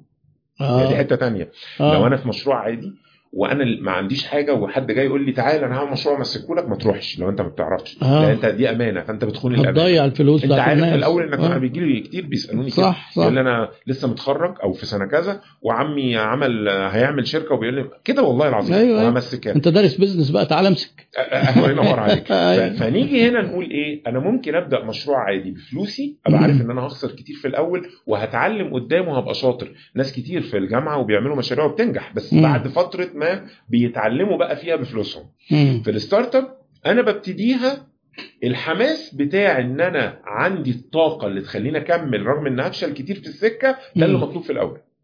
وتكامل المهام الأساسية اللي مطلوبة كتنفيذ بالإيد ده الأساسي. يعني واحد tech فخلاص ده developer وهيعرف يأدي يأدي. ما ينفعش يبقى developer ضعيف. مم. آه تسويق. فلازم فاهم اشتغل في حتة ما ينفعش يبقى ضعيف. مم. آه حد ماسك ال operation ما ينفعش يبقى جاي أبيض. لازم يبقى اشتغل في شركة عارف الحتة دي بتعمل إزاي. fleet أيوة. management مش عارف warehouse management whatever طبعا. ف- فأنا عايز الناس اللي هنا عندهم قدر من الخبرة معقول ويستزيدوا بقى مع الوقت طول ما هم ماشيين. آه. اللي بيحصل هنا طبعا برضو استطراد سريع. ان مع ال- التمويلات اللي بتيجي ناس كتير بتتغر آه. يتصور إنه نجح يتصور إنه شاطر ما يتعلمش. آه. فيقف عند حتة غلط ويبتدي يقلب بعند مع الناس اللي بتنصحه. دي دي بتلبس شركات كتير. خلي بالك إن الإحصائية العالمية بتقول إيه؟ آه، خمسة من 60 ل 75% في دراسات مختلفة. من 60 ل 75% من الشركات ال startups اللي بتاخد فلوس venture capital بتقفل. يعني عدت. مش angel investor لا مم. venture capital بتقفل. ده من الأسباب بقى. إن آه. الناس بتوصل لحتة ده غرور أنا وصلت ال... ده أنا ده إحنا مدخلين fund ب 30 مليون دولار. ده أرقام عادية جدا. آه، آه. إحنا مدخلين fund ب 30 مليون دولار. يبقى إحنا شطار. وال investors بيغذوا ده عندهم. أيوه. ف... فيروح لابس. مم. طب هل الأفضل بقى في الحالات اللي زي دي إن الشركات دي يعملوا head hunting ويوظفوا أو talent acquisition من شركات traditional أو كده ناس عندهم بقى ال knowledge بتاعت ال management ولا يتعلموا بنفسهم؟ آه برضه سؤال جميل جدا. مرحلة ومرحلة. آه. المرحلة الأولانية هم اللي بيبتدوا بيتعلموا بنفسهم ويوصلوا الموضوع للحتة اللي يقدروا عليها. آه. كل ما كانوا أمنا مع نفسهم. أو كل ما كان معاهم investor فاهم وقادر ينصحهم أو كل ما كان معاهم consultant قادر يقول لهم كلمة صح كل ما هم بدأوا في مرحلة ما ده حصل كتير قدامي بقى. بسببي أو من غير سببي آه إن الناس تبدأ تروح إيه عاملة أول ما تاخد التمويل يروحوا تمام الراجل اللي موجود ده ال co-founder اللي مسؤول عن التسويق ده كويس بس إحنا هنجيب بقى حد يبقى هو اللي ماسك التسويق عندنا بجد وتشتغلوا مع بعض مم. تشتغلوا مع بعض أنا كنت مطلع لها برضو آلية زمان والناس شغالة بعض الناس شغالة بيها إزاي أقدر أجيب حد يركب على حد من غير ما يضايقه في, آه. في, الشغل آه بحيث انه ده معايا وده founder. آه. والناس كلها عارفة ومتابعة وعاملة وبعدين يجي واحد يبقى هو مدير التسويق فبنغير ال titles آه آه. بن بن بن بنقسم ده جوه ده بره ده مش عارف آه. كده إيه كده حاجات كده يعني آه بس في ألو... في الوقت بتاع خدنا fund آه بقى مناسب أعمل head hunting وأجيب الناس التقيلة بتاعت المجال ده برضو مش التقيلة اللي بياخد 90000 جنيه و100000 جنيه لأن في آه، ده ده ده أيوة. سهله قوي operation manager طبعاً. مش عارف إيه manager بياخد كده أيوه أيوه لا أكتر أنا عايز حد من اللي هو الصف الثاني مش عايز صف أول مم. ياما بقى شركات أول ما خدت ال fund راحوا معينين الناس دي ثلاث شهور الفلوس خلصت ما هو مش آه. بيحسب ما هو ما دي نقطة ثانية لازم يكون عندي في ال startup من من بعد أول سنة محاسب قوي. من بعد ثالث سنة مدير مالي. ثالث سنة. لازم. ثالث سنة أنا خلاص دخل لي fund كبير غالبا. آه, آه. لازم يبقى عندي مدير مالي ماسك كل كبيرة وصغيرة وقوي الخبرة مش ال... صح. مش نظام واحد من ال founders لا اللي هو لا خب... خالص خبرته خالص. technology لا ممكن. لا لا ما ينفعش. ما ينفعش. أنا بشوف ده كتير. أيوه طبعا. لازم يكون آه، يجي يبقى CFO ويشارك في قرارات الصرف. آه. يشارك إحنا هنتوسع إزاي؟ يشارك إحنا هنستثمر في إيه. ويقول ينفع ولا لأ؟ إحنا هن hire حد ب 80000 جنيه هو يقول لنا ينفع ولا لأ؟ آه. طيب آه من ضمن برضو المعلومات ال- اللي أنا عارفها عن برضو قصة ال hiring دي إن هم في ساعات بيحبوا يجيبوا ناس من شركات multinational ولما يروحوا يكلموا ال investors يقول لك إحنا عندنا ex ما أعرفش إيه ناس كانوا شغالين في بيبسي ناس كانوا شغالين في مرسيدس ناس ده هل يعتبر ethical practice؟ آه ده ده practice مهم. آه. في ال startups زي ما قلت من شوية الاستثمار بيبقى في الناس. آه. أنا ممكن أشوف الفكرة أو تعجبني وكل حاجة مبتكره وكل حاجة حلوة آه. بس أنا اللي بيلفت انتباهي برقم واحد هل ده team قوي قوي و passionate قوي ومت- ومتجانس ومتكامل وقادرين وعندهم ال vision اللي اللي يقدروا بيها والإمكانيات اللي يقدروا فعلا إن هم يعملوا حاجة كبيرة ولا لأ؟ كل ما ده كان متوفر كل ما ده طمني أكتر. جزء من ده إيه؟ هو أنتوا خبراتكم السابقة إيه هي؟ فلما أنا أيوة. أشوف ال pitch deck أو ال presentation اللي هم بيقدموها لي وألاقي إن فلان تحته ال icon بتاعت مثلا مرسول وقبليها على سبيل المثال اوبر آه، وقبل كده شركة العربي آه ده حد كويس قوي فاهم في الجزئية اللي هو جاي يشتغل فيها في الشركة وبالتالي مش جاي يتعلم فينا. لا ده أيوة. جاي جايب السيستم بتاعه معاه فدي حاجة بتبقى مطمئنة جدا. جميل جدا. يا شباب برضو إيه لو حد يبدأ بقى لو عايزين تحطوا أسئلة هو بصراحة ال- إحنا إحنا أصلا غالبا هتلاقي اتنين اللي بيتابعونا دلوقتي إحنا طولنا. لا لا إحنا عندنا 250 موجودين لحد. دلوقتي. صابرين معانا والمقاتلين ولا لسه أنا بحييكم والله أنا بس مش شايفكم دلوقتي عشان مش قدامي شاشة بس آه. بحييكم. محمد عبد الجليل بيسأل سؤال ممكن توضيح أكتر لعناصر go to market أو دخول السوق إنه بيحدد مدى نجاح الشركات الصغيرة الناشئة ورواد الأعمال. آه هنا في جزئين كويس إنه سأل السؤال ده. جميل. عشان هو قال الشركات الصغيرة الناشئة. آه تعبير الشركة الناشئة له معنيين. يعني startup هي الكلمة الأصلية startup start آه. startup يعني شركة بتبدأ. آه. ف startup لها معنيين حتى بره معنى عام ومعنى technical المعنى العام يعني أي شركة بتبدأ. حتى traditional أو أي حاجة. startup آه. آه. المعنى ال technical الشركة الريادية. الريادية. اللي عندها فكرة جديدة بتحاول تعملها. آه. فدي أول حاجة محتاجين بس نظبطها إن نبقى عارفين بنتكلم عن إيه. فإحنا. هنا بنتكلم عن الشركة الريادية. تمام؟ جميل. ده رقم واحد. اي رقم اتنين ال go to market بيفرق إن أنا ممكن أقفل وممكن أكمل. ليه؟ آه. لأن أنا عندي budget محددة في الأول. عارف آه. ان أنا معيش غير هم ال 300000 جنيه خلصنا ال solution ال product بتاعنا وفي 300000 جنيه عايزين نخش بيهم السوق ونقدم الخدمة. خلصوا من غير ما نقدر نوصل لنقطة آه كويسة ها خلاص ما فيش آه،. تاني يعني آه.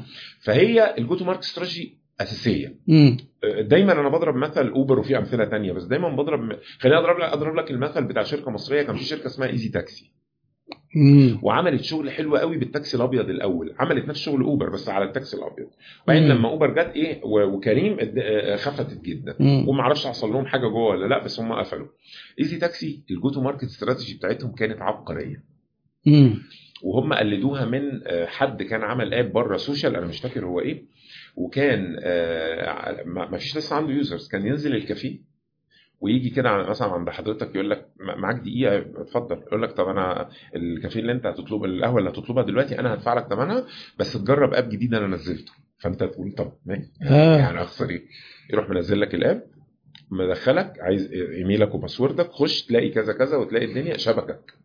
مش بس أنت دخلت بقيت user وفي مثلا النهارده 20 واحد لأ التجربة نفسها مبهرة جدا فأنت هتروح تحكيها للناس. أيوة. فالموضوع انتشر. وفعلا دي كانت بداية انتشار. فيها social currency جدا. الله يفتح وال customer عليك. acquisition cost مش عالية. الله يفتح عليك. آه. من ناحية تانية آه، هم قلدوا إزاي بقى؟ راحوا أنت عارف التاكسي الأبيض جه فترة كله حول غاز عشان يوفر. فمحطات الغاز بقت زحمة جدا. فهو يروح جاي المندوب بتاعهم جاي على على تاكسي واقف في الطابور بتاع الغاز الطابور الطويل ده ويقول له أنت عندك شوية يعني مجن يعني ما فيش آه، غاز ولا في لسه؟ يقول له لا في شوية. يقول له طيب إيه رأيك؟ أنا هشحن لك موبايلك آه، موبايلك smart آه هشحن لك موبايلك ب 25 جنيه وهشغل ال data وهنزل لك تطبيق وهيجي لك order دلوقتي تروح توصل حد يقول له ماشي. يقوم شاحن له ب 25 جنيه منزل التطبيق عامل له account حد معاهم في الشركة يروح عامل request يبص عليه فين؟ يقول له الخريطة اهي يعلمه. الخريطه يعمل له onboarding وهو واقف. آه. الخريطة اهي يروح الراجل طالع من الطابور رايح واخد ال order موصل موصل. واخد الفلوس في جيبه وراجع تاني للطابور. والناس تقول لبعض دي عملت لهم انتشار كبير في التاكسي الأبيض. فكرة جميلة. اوبر hacking من متميز. آه طبعا. آه. عملت حاجة من الحاجات اللي بتدرس دلوقتي. آه. كان قبل اوبر بسنة في شركة تانية ما نجحتش. بتعمل نفس الحاجة في أمريكا برضه. أيوه. اوبر طلعت أظن كان 2008 عملوا إيه بقى؟ قال لك ومين أكتر ناس محتاجين ده؟ فهو المؤسس أساسا هو وشريكه عملوها عشان هم tech guys بتوع tech. وكان عندهم مشكلة لما راحوا فرنسا وفي الفندق مش عارفين يلاقوا تاكسي بسهولة واللغة ومش اللغة وخدوا وقت طويل على ما وصلوا وتجربة. كانت سيئة جدا مم. قال له إزاي ما يبقاش في app نطلب بيه تاكسي كده على طول. فرجعوا عملوا الموضوع طيب يخدموا مين بيه الأول هم كده كده عايزين العالم كله بس مش هيبتدوا بالعالم كله طبعا فدوروا على الناس اللي شبههم. طب الناس اللي شبههم موجودين فين؟ أمريكا فيها event ات بتاعت tech كتير منها في سان فرانسيسكو عشان سيليكون فاليو بس المسافات كبيرة الناس بتيجي بطيارات فبييجوا يقعدوا في فنادق ومش عارف إيه. طيب حلو قوي بدأوا يتفقوا مع ال event ات. آه، خلي الناس يقول للناس. ينزلوا ال application عربية.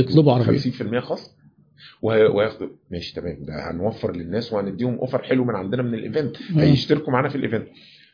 الناس بقت يشتركوا في ال event يلاقوا إعلان على ال website في كذا كذا كذا يقوم م download التطبيق آه، دخول سهل يحط ال credit card بتاعه راح المكان أنا عايز عربية يلاقي عربيات تحت بس فين الحتة دي بقى؟ في ال go to market strategy لسه. يعني إحنا قلنا واحدة من ال go to market strategy إن هم ركزوا على ال tech guys. مم. نمرة اتنين إنهم اتفقوا مع ال event ات عملوا شراكة معاهم. آه. نمرة ثلاثة هم ما بدأوش بعربيات الناس.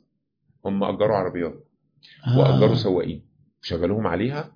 وبيدوهم فلوس. ال dynamic business model اتغير جدا. من الأول هو static كان هم اللي بيقدموا الخدمة بالك آه آه ك- يروح رايح الراجل طالب البتاع على طول واحد من الشركة جاي له تحت على طول أهو. آه. يقوم نازل راكب مش مصدق. الناس بقت بتصور أوائل الناس في اوبر ال early adopters بقوا على تويتر لأن هم تويتر هو النشيط عندهم في الوسط ده. آه على طول صورهم وهم في العربية مش مصدقين اللي بيحصل. يعني إيه إن أنا طلبتها بالبتاع؟ جت نزلت ركبت ما بتكلمش مع السواق ولا كلمة لأن ال location عند السواق موجود في شايف. ال app آه. مش محتاج يسألني وصلت للمكان نزلت ال app قال لي اتخصم منك 10 دولار بدل 20 دولار واعمل rating للسواق كمان يا نهار أسوح على ال delightness اللي بقى طبعا. فيها العميل surprises كلها زائد زائد الع... ال tech من النوع اللي الناس ما, بتصدق تلاقي حاجة تتكلم فيها لأن هم مش آه. اجتماعيين قوي ف...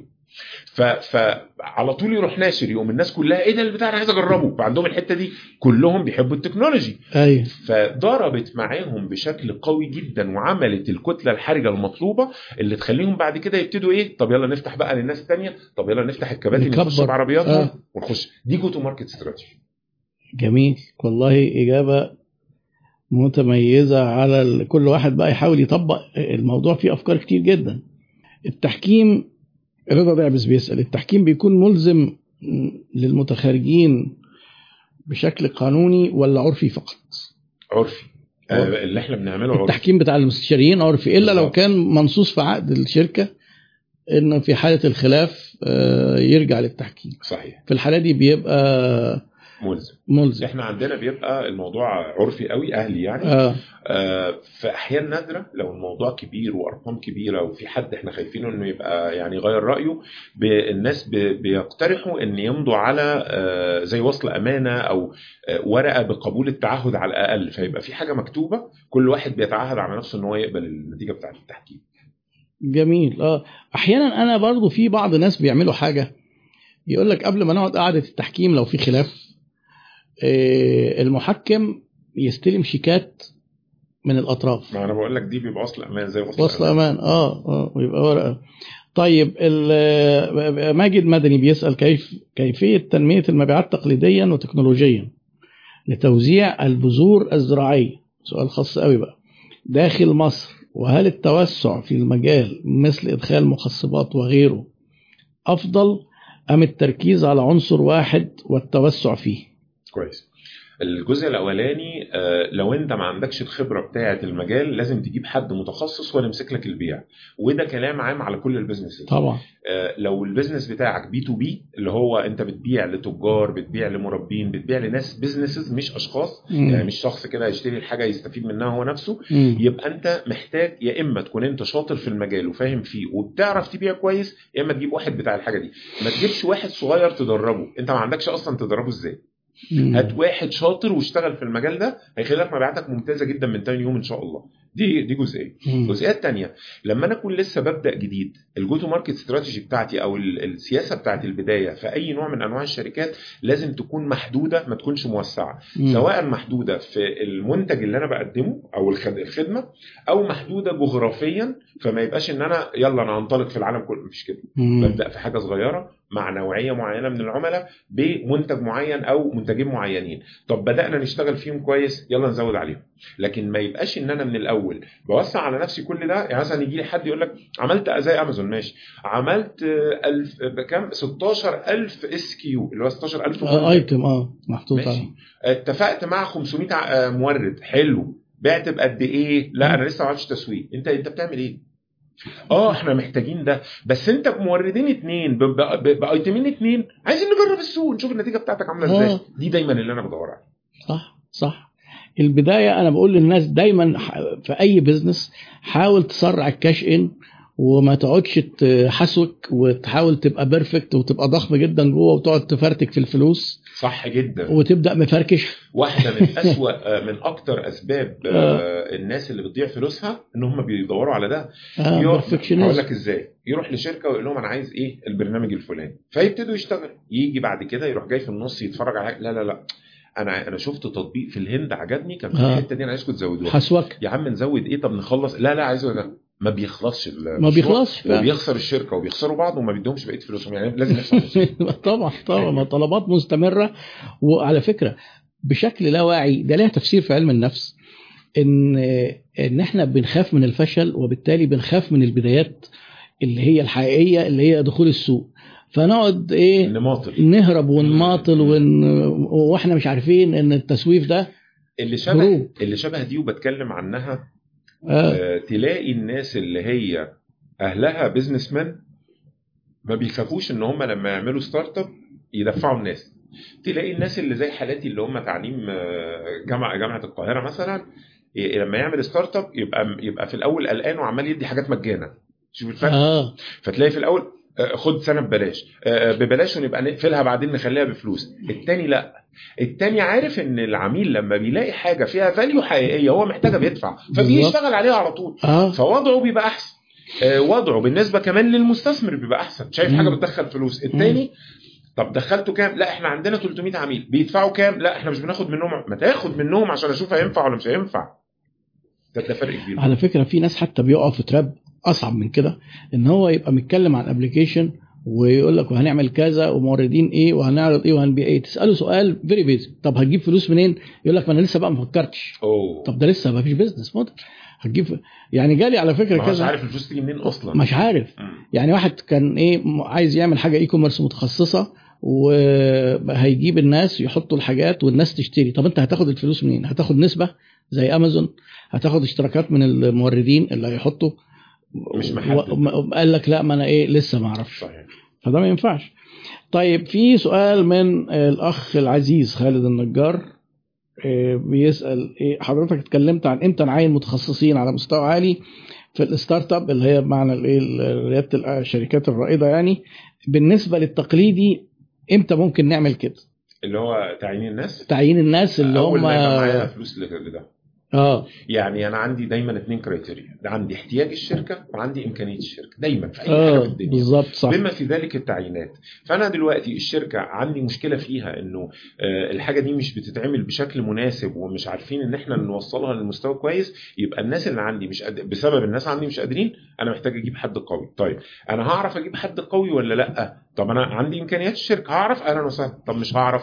يبقى أبدأ أدرب الناس اللي هنا. مم. أبدأ أدور على حد freelancer أو أو outsource الحاجة ديت لحد بره هو اللي يعمل. أدور على حلول تانية. طبعا. آه، على سيرة بقى الأسامي أنا عايز أشكر أو أحيي الناس الكتيره قوي الواحد بيتابعها ومبسوط إن هم موجودين في ال ecosystem بتاع ال business بشكل عام. حضرتك طبعا آه، أحمد خليفة بتاع تسجيل. البيع جدا. آه، خالد الشافعي أيوه آه، أيوه. ياسين بكري. آه، لازم واحد جميل ما شاء الله. آه. يعني. يخرب بيت التواضع بصراحة. لا عسل عسل بالتواضع آه لا بيحرجني جدا ما بعرفش أرد عليه. آه لا آه، محترم ما شاء الله. آه، قول معايا عشان أنا ما انساش حد. محمد الباز. محمد الباس طبعا. دكتور مصطفى نوارك. أكيد آه. يعني لا ده هم أنا بس عشان أنا دكتور حابب إن رامي خضير. آه، مين؟ دكتور رامي خضير. أنا بقى نفسي أتعرف عليه. وأنا كمان على آه فكرة. أنا عن البعد. أنا إيه بينا كده يعني نوع من الأصدقاء المشتركين ببعت له السلامات ويبعت لي السلامات. إن شاء الله. بس أنا عامل حسابي إن أنا إيه هوصل له. وإن شاء الله هستضيفه في حلقة من. الحلقات. والشاعر؟ إيه الشاعر الاخوين أيوه الشاعر. الاخوين الشاعر. آه وعمرو سعد. وعمرو سعد كتير، طبعا. كتير، ده هو ما إيه؟ شاء الله كتير. من شوية يوسف العقاري أنا آه، ببقى يوسف العقاري. لما بلاقي ناس ف- آه، عندهم توازن. آه، بيتكلم من الأرض الواقع وعمل حاجة بإيه وجرب وعارف وعارف آه. وعارف ومن ناحية تانية عنده المعلومة اكاديميا كمان وعنده المعلومه علميا آه. فم- فمش بيقول حاجة نفعت معاه مرة وخلاص وعنده روح العطاء طبعا آه آه طبعا. مش روح اللي هي إيه آه إن أنا أدوق ولا اشوق اشوق ولا شاي أدوق. شوق ولا الدواء اللي ماشية في في البلد دي يقول لك إيه هنقول الحاجات ببلاش طب أمال هنكسب منين؟ يعني كلام مش مظبوط خالص ده بالعكس. أنا مريت بال برضه دي حاجة بقولها لأول مرة. أنا مريت بال... بالفكرة دي أو خلينا أقول بالصراع ده لمدة كده قصيرة. آه، جزء كبير من شغلي في الاستشارات هو إن أنا أجهز الشركات الستارت أبس للاستثمار آه. هتبقى في مرحلة مناسبة إن لما تتعرض على مستثمر يقول لك أوكي أنا عايز عايز أقعد معاهم وعايز أدرسهم وكده فمبدئيا دول ماشيين معايا آه، وأساعدهم برضو في ال fundraising في مرحلة البحث عن التمويل نفسها آه. دي, دي حاجة صعبة جدا ونادر اللي يعرفها أو اللي بيتكلم عنها في المجال فدي جزء أساسي من الاستشارات اللي أنا بقدمها بمقابل مم. طيب جت فكرة بقى طب ما أقدمها في في فيديوهات وتبقى course معلن للناس. خدت معايا وقت في إن أنا طب ماشي ما أنا لو قدمتها ال knowledge دي كلها خلاص بقت معروفة. طب أنا الاستشارات بعدين رحت ضاحك كده. طب هو برضه بالراحة. هو أنا مش أنا اللي برزق نفسي؟ فانا فانا بالعكس ده دي هتطلع. هتفيد ناس كتيرة قوي وناس كتيرة هتدعي لي وناس كتيرة. هيبقى هيثقوا فيا وهيبقى سبب تاني من الأسباب آه. اللي أنا باخد بيها إن ربنا يكرمني عشان أنا نفعت الناس. ف... ف... فلما جت من الناحية دي بقت مطمئنة جدا بالنسبة لي. هاي. أنا عامل ما شاء الله 13 حلقة في كورس مجاني اسمه دوره التجهيز دورة الاستعداد للاستثمار والبحث عن التمويل. فيها بالتفصيل الممل على يوتيوب على يوتيوب آه هن- هنبقى نحط. اللينكات دي إن شاء الله. آه، آه، خطوة بخطوة. من أول هو إيه مصادر التمويل؟ آه. زي حاجات اتكلمنا فيها كده. أيوة. بس بالتفصيل لغاية أنا بعد ما آخد الفلوس من المستثمر أعمل إيه؟ اللي هو رحله آه. كامله أنا سمعت منهم على فكرة سمعت منهم كذا فيديو كنت كنت راجع من سفرية طويلة. قريب فأنا قلت بقى إيه نقعد نذاكر. بصراحة فيديوهات ممتعة ومفيدة جدا. يعني ولازم هنحط اللينك للناس برضو ي- بحيث يستفيدوا. آه، في حد كان سائل سؤال دلوقتي بس أنا مش لاقيه. إن هو بيقول لازم عشان أبدأ نشاط أكون آه آه، أهو آه، مصطفى سليمان لازم أكون اشتغلت في شركة قبل كده عشان أفتح شركة؟ ويعني لو بعمل startup وأنا طالب احتماليات فشلي أكبر. آه آه، أنا كده هجاوب اجابه حسين بكري. ما تعملش startup وأنت طالب. اعمل جميل. آه، اعمل e-commerce وأنت طالب ماشي. اعمل مشروع تقليدي وأنت طالب جرب. مفيش آه. مشكلة بفلوسك أنت. وتعلم بيها. ما آه. تعملش start مش هيتعلم حاجة فيها. ده فرق مهم. آه. لما أنا أعمل مشروع عادي بإيدي من الحاجات اللي ال knowledge بتاعتها معروفة بس مش عندي. عرفت. وأتعلم أتعلم لأن تعليمها مش صعب. أتعلم بالأخطاء بتاعتي. هبدا ادفع مبلغ معين؟ سواء آه. كملت ما كملتش. آه. في ال startup أنا هصرف فلوس اللي هي فلوسي برضو وهحاول ومش هوصل لحاجة ومش هتعلم حاجة. ده فرق كبير صح. صح. ده فرق, مهم يعني. آه. هبقى generalist مش هبقى متخصص في حاجة فمش هستفيد ولا هفيد أي حاجة. والدراسات في دراسات كتير بتقول إن احصائيا إن النجاح مرتبط بسن ال founders. آه عشان خبرتهم وعشان بالظبط. اتعملوا. الدراستين اللي اتعملوا آه، طلعوا إن السن 41 سنة. آه. وده منطقي جدا جدا الحقيقة. عارف تقول كده لحد يقول لك إيه؟ طب ما كان شوف اللي كان بتاع الفيسبوك. ما هو كان طالب في الكلية. طب ما أعرفش شوف مين. في آه ما هي دي يعني أنا أعتقد إن دي اكسبشنز لازم نحترمها. دي استثناءات. إحنا بنتكلم على آه.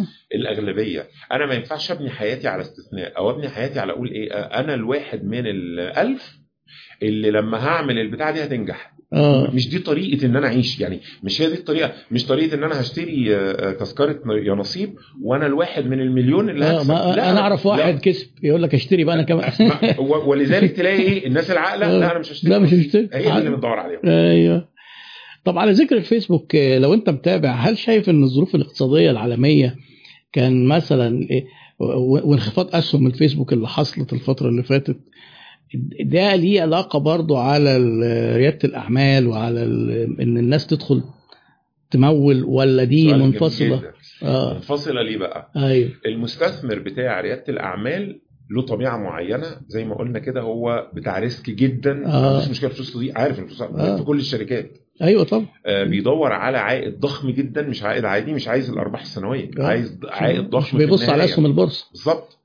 عنده استعداد وعارف إن جزء من الاستثمار إن هو يخش يدعم الشركة نفسها ويقعد معاهم ويشوف عايزين إيه ويحاول يساعدهم بعلاقاته. بالمعلومات لو عنده كده المستثمر اللي في البورصة ملوش دعوة بالكلام ده خالص مستثمر البورصة ده حد عايز يبقى حاسب الحسبة بتاعه مخاطرة السهم اللي هو يدخل فيه وبالتالي لو هو مخاطرة عالية هو مش هيدخل هو مخاطرة معقولة هيدخل في. المقابل وعايز يعرف ال- ال- ال- الكوبون السنوي اللي بيتوزع بكام؟ عشان هو دوت اللي هيبقى جزء من الأرباح بتاعته. لغاية لما يبقى يبيع لما السهم يعلى. فالمستثمر اللي هنا غير اللي هنا. مم. ده ده بيخلي إيه؟ إن لا مش هيبقى فيه تأثير من ده على ده. مم. جميل. آه، سيد فتحي رياض بيسأل الشهرة كأصل غير ملموس كيف تقييمها؟ آه بنطنش الشهرة بنطنش البراند بنطنش كل بنطنش الموظفين. آه ده ده سؤال حلو برضه. آه. إحنا في تقييم الشركة آخر حاجة نلجأ لها إن إحنا نحاول نقيم الحاجات اللي مش ملموسة. ال intangibles دي بندور على كل الطرق إحنا عندنا مثلا 8 9 طرق. آه. فبندور ال multiples فيها multiples لكذا رقم في ال في ال income آه، آه. مش رقم واحد. يعني عندي حاجة ممكن تبقى في ال gross profit آه، وفي النت. حاجة تبقى في النت ممكن وحاجة في ال- ال revenue في ال EBITDA كمان اللي هي قبل ال- قبل ال tax ف- فده بيخلينا إيه عندنا طرق كتير نقدر نلعب بيها ونشتغل بيها ونطلع تقييم. طيب فشلنا بقى وده مش بيحصل يعني فشلنا في كل الطرق ندور على تقييم الحاجة إزاي أقدر أقيم ال- الاسم بيقول صح ولا كان آه إيه؟ اللي هو اللي هو ال- ال brand name. الشهرة اللي هو ال brand. يعني آه إزاي أقيم ال brand باجي بقى في ال brand ليا طريقه مم. ببتدي أشوف لو ال brand ده أنا من النهارده كده واشتغلت عليه من غير مصرف دعاية هيوصلني لفين لو ال brand ده له قوة تسويقية هقيمه بالقوة التسويقية الموازية للتسويق اللي أنا كنت هصرفه آه عشان فبدخله. عملي يعني بخلي الحاجة عملي معايا وهكذا في كل الحاجات ال developers أو الناس اللي عندي في الشركة آه عندي حد knowledge عالية جدا ومش عارف إيه آه. حلو قوي هيفرق معايا كميزة تنافسية عاملة إزاي كتسويق فترجمه لأرقام في الآخر كتسويق. الطريقة دي بتبقى مناسبة. بس. نادرا لما بنلجأ لها. طيب افرض شركة traditional وحد مثلا هيدخل في الشركة على وضعها بعد ما ال brand اتعرف. في الحالة دي بتهيألي صعب نتجاهل ال brand. طبعا. بس فما بس يعني لازم نقيم آه. بص حضرتك ال brand نفسه له طريقة تقييم بمعادلات. مش آه. هتنفع معانا لأنها معتمدة على استطلاعات رأي. واستطلاعات الرأي في في مصر ملهاش مع يعني آه، شبه ملهاش مضروبة. معنى خالص فما أقدرش. اعمل هي هي فعلا في net promoter score ده اللي هو بتاع ال brand بس أنا ما أيوة. أقدرش اشتغل بيه في مصر. أقدر أشتغل بيه بره. فالبديل بتاعها إن أنا أشوف ده هيفيدني في إيه. يعني اديني كده ال asset أنا أي asset له قيمة. يعني. له قيمة نتيجة استغلاله. يعني الأرض لها قيمة نتيجة إن هو هي دي اللي بتستغل أصل ما هوش إنتاجي بلاش الأرض. بعض الاصول زي المكنة ده أصل إنتاجي. فبشوف أنا هستغله إزاي؟ بطلع مم. منه إيه؟ ففي ROI عليه. مم. بنفس الطريقة طيب ال brand ده كأصل آه، إنتاجي. إن هو مم. مساهم في إن أنا بعرف أبيع وأعمل. حلو قوي تعالى بقى نقيمه بناء على المردود بتاعه عامل إيه مم. أطلع ال ROI بتاعه نفس الطريقة بطريقة إن أنا بربطه بالتسويق مم. مم. مم. كان في سؤال برضو آه، سألته في فترة كابيتر آه. آه، إنه هل آه، هل ال- ال- الاستثمار الأرقام الكبيرة جدا اللي بنشوفها في ال startups دي غسيل أموال ولا إيه؟ أيوه السؤال ده شائع أيوه ده سؤال مهم جدا والله كويس ومهم نجاوب عليه ما ينفعش يبقى في المجال بتاعنا في غسيل أموال أيوه ليه بقى؟ لأن طول ما الفلوس بتعدي على البنك إحنا بنبعد جدا جدا عن سكة غسيل الأموال، غسيل الأموال لازم يبقى الفلوس موجودة في سكيبة أو في حاجة حد ياخدها إيد بإيد عشان خاطر تعدي، آه لكن هي هتعدي على البنك في KYC هيتعمل وفي تدقيق آه. هيتعمل والفلوس دي رايحة منين وجاية منين والقصص دي. فآدي سبب، السبب الثاني وكل تعاملات ال startups بقى تحويلات بنكية. السبب الثاني إن غسيل الأموال بيشترط إن أنا هبقى بحط الفلوس دي من ناحية وباخدها من الناحيه الثانية خلال سنتين مثلا. لكن إحنا في حالتنا بنقول إحنا مش بنطلع الفلوس آه. إحنا بنحرق ده الفلوس مثلا يعني آه، فأنا قدامي سبع سنين ده- الله أعلم كام ده سنه هي حرق أموال آه على ما الفلوس ترجع احتمال. كبير إنها تبقى حرق وممكن ما ترجعش. خالص بالظبط فأنا فأنا. بتكلم في إيه لا مش مناسب صح، الحاجة 100%. الثالثه آه، طريقة أساسية من إن أنا أطلع الفلوس من الشركة بطريقة غسيل الأموال إن هي تبقى طالعة لمستشارين وموظفين مش موجودين في الشركة اللي هم أصلا حاطين الفلوس دي. يعني هم حاطينها ملوثة من ناحية هياخدوها من ناحية. ثانية بعد ما يدفع عليها ضرائب وبتاع كده آه. على أساس إنها مرتبات ليهم. دي الطريقة الطبيعية. آه. مين اللي هيدي؟ مين مستثمر هيسمح إن يبقى فيه في الكشف بتاع المرتبات ناس بتاخد أرقام كبيرة قد اللي داخلة أو قريبة منها؟ آه آه. ف- فالموضوع بعيد جدا.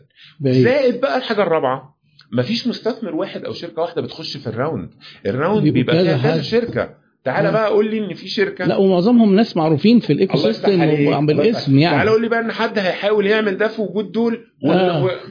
لا طبعا ما أعرفش أنا كلام عن غسيل الاموال في البلد إيه. أنا اعتقد اذا كان ال- البلد فيها مثلا ناس بتغسل عندهم غسالات بتغسل مثلا 100 جنيه الكلام ب 100 مليون جنيه. يعني. كل حد تقعد معاه يقول لك فلان بي- بيحرق بضاعة ومش عارفة نفسه ده بيغسل أموال. ده ما أعرفش إيه غسيل أموال. اي ده كبر كتير جدا. يعني برضو اللي اتظلم في القصة دي الباشمهندس محمد الباز يقول لك إيه ده كل دي فروع ده غسيل أموال. أيوه صحيح. ما ده franchise معروف الموديل بتاعه. لا franchise شغال بطريقة عادية جدا. آه franchise عادي بياخد فلوس يعني مين بيغسل فلوس مين؟ أنا مستثمر بروح أفتح فرع.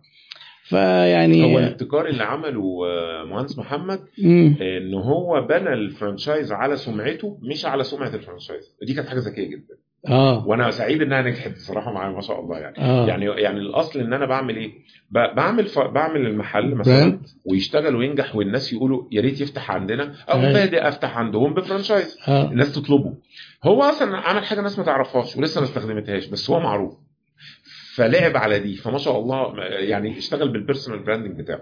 آه. شفتوا يا جماعة أهمية ال personal branding ودي حاجة أنا اتكلمت عنها مع الناس كتير.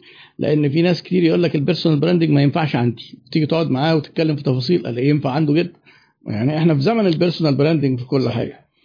آه، أنا مش عارف إحنا كده يعني آه، لازم إيه نضع نهاية سعيدة لهذا لهذا اللقاء الجميل. يسأل سؤال ويكرره كتير مثلا. آه أنا بشوف إجابة. أهو إيه، آه آه بيقول لك إيه ال events محمود حجازي اللي تنصحنا بيها اللي بيحضرها المهتمين بال startups ورياده الأعمال. في آه، اتنين أساسيين واحتمال يبقوا ثلاثة آه. الأساسيين Techne Summit في اسكندرية وده الشهر اللي جاي إن شاء الله. وفي RiseUp ده ده كبير قوي Techne Summit والسنة دي هيبقى أربع أيام. وبعدين بدأ من السنة اللي فاتت ياخد خطوة إنه ينزل القاهرة فعمل يوم وكان يوم قوي جدا. هينزل السنة الجاية يومين وتدريجيا هيكبر برضه في القاهرة. آه، في بقى ده Techne Summit اسمه. في واحد تاني اسمه RiseUp ده في القاهرة. آه، برضه بيتعمل كل سنة. مش عارف ميعاده هيبقى إمتى السنة دي. كان في مين تاني؟ آه، كان في حاجات اتعملت بس تبقى يوم واحد بتبقى مرة وما بتكررش كتير. يعني AUC V-Lab عملوا يوم آه، سموه VC في venture day أو حاجة زي كده كان برضه لطيف. آه، يعني بس هما الاثنين الأساسيين الكبار هما ال Techne Summit Techne و Rise Summit و RiseUp آه. ناهل محمد بيسأل أتمنى أعرف رأي الدكتور خضر في مسألة مهمة. إزاي نرفع جودة وعمق الأفكار في الشركات في الشركات الناشئة في مصر؟ آه، مش ممكن تكون كل الأفكار أو 90% منها مسابقات وبرامج آه، mobile application و platforms. إيه هي رؤيتك ودور مكونات النظام آه، المختلفة في حل هذا التحدي؟ هما ال... كل ال- الجهات الداعمة بتبقى شغالة بشكل كويس في جزئية إنها بتعلم. الناس الطريق شكله إيه. آه. و... و... وبيبقى في جزء أساسي عندهم إن أنا إزاي أقدر أعمل validation. الحاجة اللي أنا ممكن أنصح بيها غريبة شوية وأنا كنت برضو كتبتها في مرة بس زمان قوي أول ما بدأت آه إن إحنا ما نعلمش الناس ال business model canvas عارف الجدول اللي عارف هو أبو- تسع مربعات ده. مهم جدا. آه. بس أنا رأيي إن إحنا ما نعلموش للناس. ليه بقى؟ آه. بيحصل حاجة نفسية غريبة شوية. ال- لما بيبقى ده الدخلة بتاعتي على ريادة الأعمال وأنا لسه شاب أو أو طالب أو أو أو كده كده الطلاب طبعا بي يعني هم المستهدف الأساسي لكل برامج ريادة الأعمال عشان عدد كبير جدا وعشان ال- ال- الحكومات بتتصور إن هم دول اللي ممكن يمشوا في مسار بديل اللي هو ال startups بدل التوظيف. وده خاطئ تماما تماما في مصر. ده خاطئ الدول. العربية خاطئ تماما. طبعا. لازم يشتغل ثلاث أربع سنين الأول. آه. ف بي- بيدخل على إيه؟ business model canvas فيلاقي tool آه. جميلة جدا. مليانه مربعات؟ آه، يقعد يملى فيها؟ بالظبط كده مثلثات ومربعات. آه. وهنا هنعمل كذا وهنا وأسهم. نعمل كذا وهنا نعمل كذا وهنا نعمل كذا. طلعت زي الفل. فبقت بقى بيعمل activity متخيل إن هي دي ريادة الأعمال. سهلة جدا ولطيفة جدا. آه. جدا فيش challenge ما فيهاش challenge خالص ويقعد في ديت ما, ما شاء الله له يقعد مع ال team مع ال trainers مع الكلام ده. خلصوها وعملوها واحتفلوا بيها وحطوها على الحيطان وعملوها كبيرة وبتاع وكده. خلص. تعالى بقى. فاكر بقى إنه إيه؟ جامد هينزل؟ السوق بقى. بس خلاص. جت الأعمال. تعالى بقى قول إن ده بشكل أو بآخر ربنا كتب له إن هو يكون قياده أعمال. بجد بعد كده. لسبب أو لآخر. هم قرروا آه هنكمل. ماشي. وبدأوا يكملوا. وهوب. مفيش أسبوع و- وحد من الشركاء أنا مش مكمل معاك يا نهار طب هنجيب حد منين تاني؟ طب وهوب بعدها بأسبوع. طب إحنا عايزين نعمل ال product ده ده الشركات وال freelancers بيقولوا لنا على الأقل 50000 جنيه. إحنا معناش غير 15000 جنيه. وهوب بعديها طب نجيب فلوس من أهلنا وبتاع. مفيش ولا واحد هيديهم فلوس. أقصى. حاجة خدوها 5000 جنيه ولا 10000 جنيه. وه- وهكذا. فيلا فالم- فالسكة دي كلها آه، صعوبات. كلها صعوبات مش بمعنى هتوقفك. صعوبات بمعنى المفروض ما توقفكش بس الدخلة بتاعت ريادة الأعمال توقفك. لأن أنت بتسوق أوتوماتيك. السكة مانيوال مش أوتوماتيك. سكه كلها تجارب. رهيبة. كلها كلها محاولات. كلها وكلها كلها, تعصيرات كلها واحد كان بيقول آه، واحد سوداني ليه أصدقاء سودانيين كتير في المجال. يقول طريق كله كله دجداج ما آه، آه، مش عارف إيه سكة سهلة ما سهيلة ما في. يعني الطريق كله وعر كله. آه، آه، مطبات ما فيهوش. حتة سالكة. وده حقيقي. محتاج حد أيوه. داخل معد بقى ذهنيا لده. مش داخل على ال business model canvas دي من التغييرات المهمة اللي هتخلي الناس تخش حقيقي بقى على ريادة الأعمال. ويكملوا دورهم في تعليمهم يكملوا دورهم في إن هم يخلوهم يعملوا validation مثلا من الحاجات المهمة قوي برضو واللي بيعملوها بعض ال accelerator بقى بيعملوا accelerators بيعملوها بعض ال incubators إنه يزق ال founders إن هم يخرجوا من المكان. يلا أنت مش جاي تقعد على مكتب. أنا عايزك خلال الأسبوعين اللي جايين تكون اتكلمت مع 20 واحد خدت لي رأيهم في الموضوع بتاعك. دي سكة كويسة. ودي سكة ت validate الفكرة بدري بدري. وينزل الأرض ما يقعدش يمسك ورقة. هي هي السياسة اسمها get out of the building أيوه. فلو دي برضو الناس اشتغلت عليها أعتقد إنها تطلع كويس. كويسه أنا كان في فيديو share ته زمان كان ظريف قوي. حد بقى من المقروصين بالموضوع ده عمل إيه, إيه, إيه فيديو حقيقي آه، kick boxing اتنين هيلعبوا بعض. بس واحد منهم بقى عفريت قبل ما إيه ما يتلكم بقى بدأت الم- المصارعة بس هو ما قربش من الراجل قعد يتنطط ويعمل حركات بهلوانية فظيعة صعبة جدا. وبعدين وهو بيتنطط كده غلط قرب من الخصم بتاعه قام مديله بوكس واحد وقام مكومه على الأرض. وهم كاتبين إيه وهو قاعد يتنطط كده يقول لك إيه ال entrepreneur الراجل ده لما اداله بوكس قال لك السوق market خلاص هو ال market نزل ال market ده, ده صحيح جدا ضربة قاضية. ده, ده تمثيل ده ك- آه كان. تشبيه رهيب جميل. جدا آه آه، آه، موقع رتب ده انت اللي كنت عامله أيوة. كده أصل حد بيسأل عليه فأنا افتكرت دلوقتي إن أنا كنت سمعتك بتتكلم عنه آه، بيقول هجوم آه، جوجل لرتب والمواقع اللي حاطة الكود بتاعها كان بسبب منافسة ولا مشكلة تقنية؟ آه ده دي ده السبب اللي أنا في 2000 ومش عارف 10 ولا كام. هو موقع رتب حاجة كانت زي Alexa كده؟ ده كان زي Alexa مزيج ما بين Alexa وما بين Google Analytics بس ما كانش لسه Analytics ظهر آه. فكان ساعتها في حاجة اسمها StatCounter في مش عارف إيه. أيوه. سبع ثمان مواقع. أنا عملت الموقع العربي المشابه ليهم لأن ال ال أصحاب المواقع السعوديين والمصريين كانوا بيقولوا إحنا عايزين حاجة عربي. امم بتاعتنا إحنا اللي عاملينها. فربنا كرمني وعملتها لهم. بقى كل واحد من أي حد عنده website ياخد الكود من عندي يحطه عنده في ال website أجيب له بقى آخر اليوم مين اللي جم عنده الموقع من أنهي دول كتبوا إيه في جوجل عشان يجوا شافوا صفحات آه. إيه قعدوا وقت قد إيه. ده شغل الإحصائيات. دلوقتي. شغل analytics بالظبط. بس طبعا Analytics عدت بقى طبعا. خلاص بقى دخلت آه وب- فبالتالي ما شاء الله ده عمل شهرة كبيرة جدا جدا ليا ولشركتي آه. في الوقت ده واداني مصداقية عالية في السوق آه مع الوقت ما عرفتش أطلع له business model ما عرفتش أطلع له revenue stream وكنت بصرف عليه مصاريف مش قليلة بس شغلي الأصلي بقى مغطي الحمد لله مم. فخلاص بصرف عليه وأنا مبسوط لأنه عامل لي كنوع من بيفيد ال credibility الناس وعامل لي كويس. آه publicity. على 2010 كده بصيت لقيت إيه؟ آه ناس بيكلموني. فببص لقيت تدور على أي حاجة في جوجل تلاقي طالع لك مواقع من ضمنها موقعين ثلاثة هذا الموقع قد يكون ضارا بالكمبيوتر بتاعك الله. أدخل ألاقيه حاطط من المشتركين في رتب. آه. فأتاري حد دخل على رتب عمل اختراق ولد هاكر ألماني تقيل. اخترق رتب وحط كود معين يستفيد من ال traffic الكبير إحنا كنا بنحسب 27 مليون زيارة في اليوم للمواقع دي. ده كان رقم كبير قوي. آه. ف... فيدخل يستفيد من ده إنه ينزل Trojan على أجهزة الناس اللي هو ملف عشان يقرأ المعلومات. آه لأسباب بقى خاصة بيه. فأنا شفت كده حاولت مع الشركة المستضيفة يا جماعة شوفوا لو في حاجة تتقفل ونشيل ونعمل ما عرفوش يتصرفوا رحت قافل الموقع. آه، قعدت يومين ثلاثة نظفنا عملنا اللي نقدر عليه فتحنا تاني. قعد أسبوع ورجع تاني نفس الشيء رحت قافل الموقع نهائي واعتذرت للناس قلت مش هرجع تاني لأن ده بيأذي آه، مواقع طبعا فأنا آه. مش هفضل مش هقدر أساهم في ده وفي آه. نفس الوقت ما عرفتش احلها فخلاص بقى وهو كان بقاله خمس سنين مثلا بصرف آه. عليه فكان برضه فما صدقت. فقلت جت من عند يلا جت من ربنا. أه والله أنا يعني مستمتع بس هو يعني للأسف البدايات الجميلة بيكون ليها نهايات فمحتاجين آه، يعني آه، نشكر حضرتك جدا على تشريفك واستجابتك الكريمة وإن أنا استمتعت واستفدت جدا من الثلاث ساعات وأكتر دول. وطبعا ده أنا عارف إن هو مجهود. أنا قاعد بسمع وأنت اللي يعني اللي بتبذل كل المجهود. فأشكرك وبشكر برضو المتابعين الناس اللي معانا ويعني كانوا كده مقاتلين. كملوا أكتر من ثلاث ساعات. أتمنى يكون الموضوع أفاد وود قيمة زي ما بنحاول دايما. وأشكركم جدا وإلى لقاء قادم مع ضيف مش هقول اسمه أنا متفق معاه بس هنخليه مفاجأة. والسلام عليكم ورحمة الله وبركاته.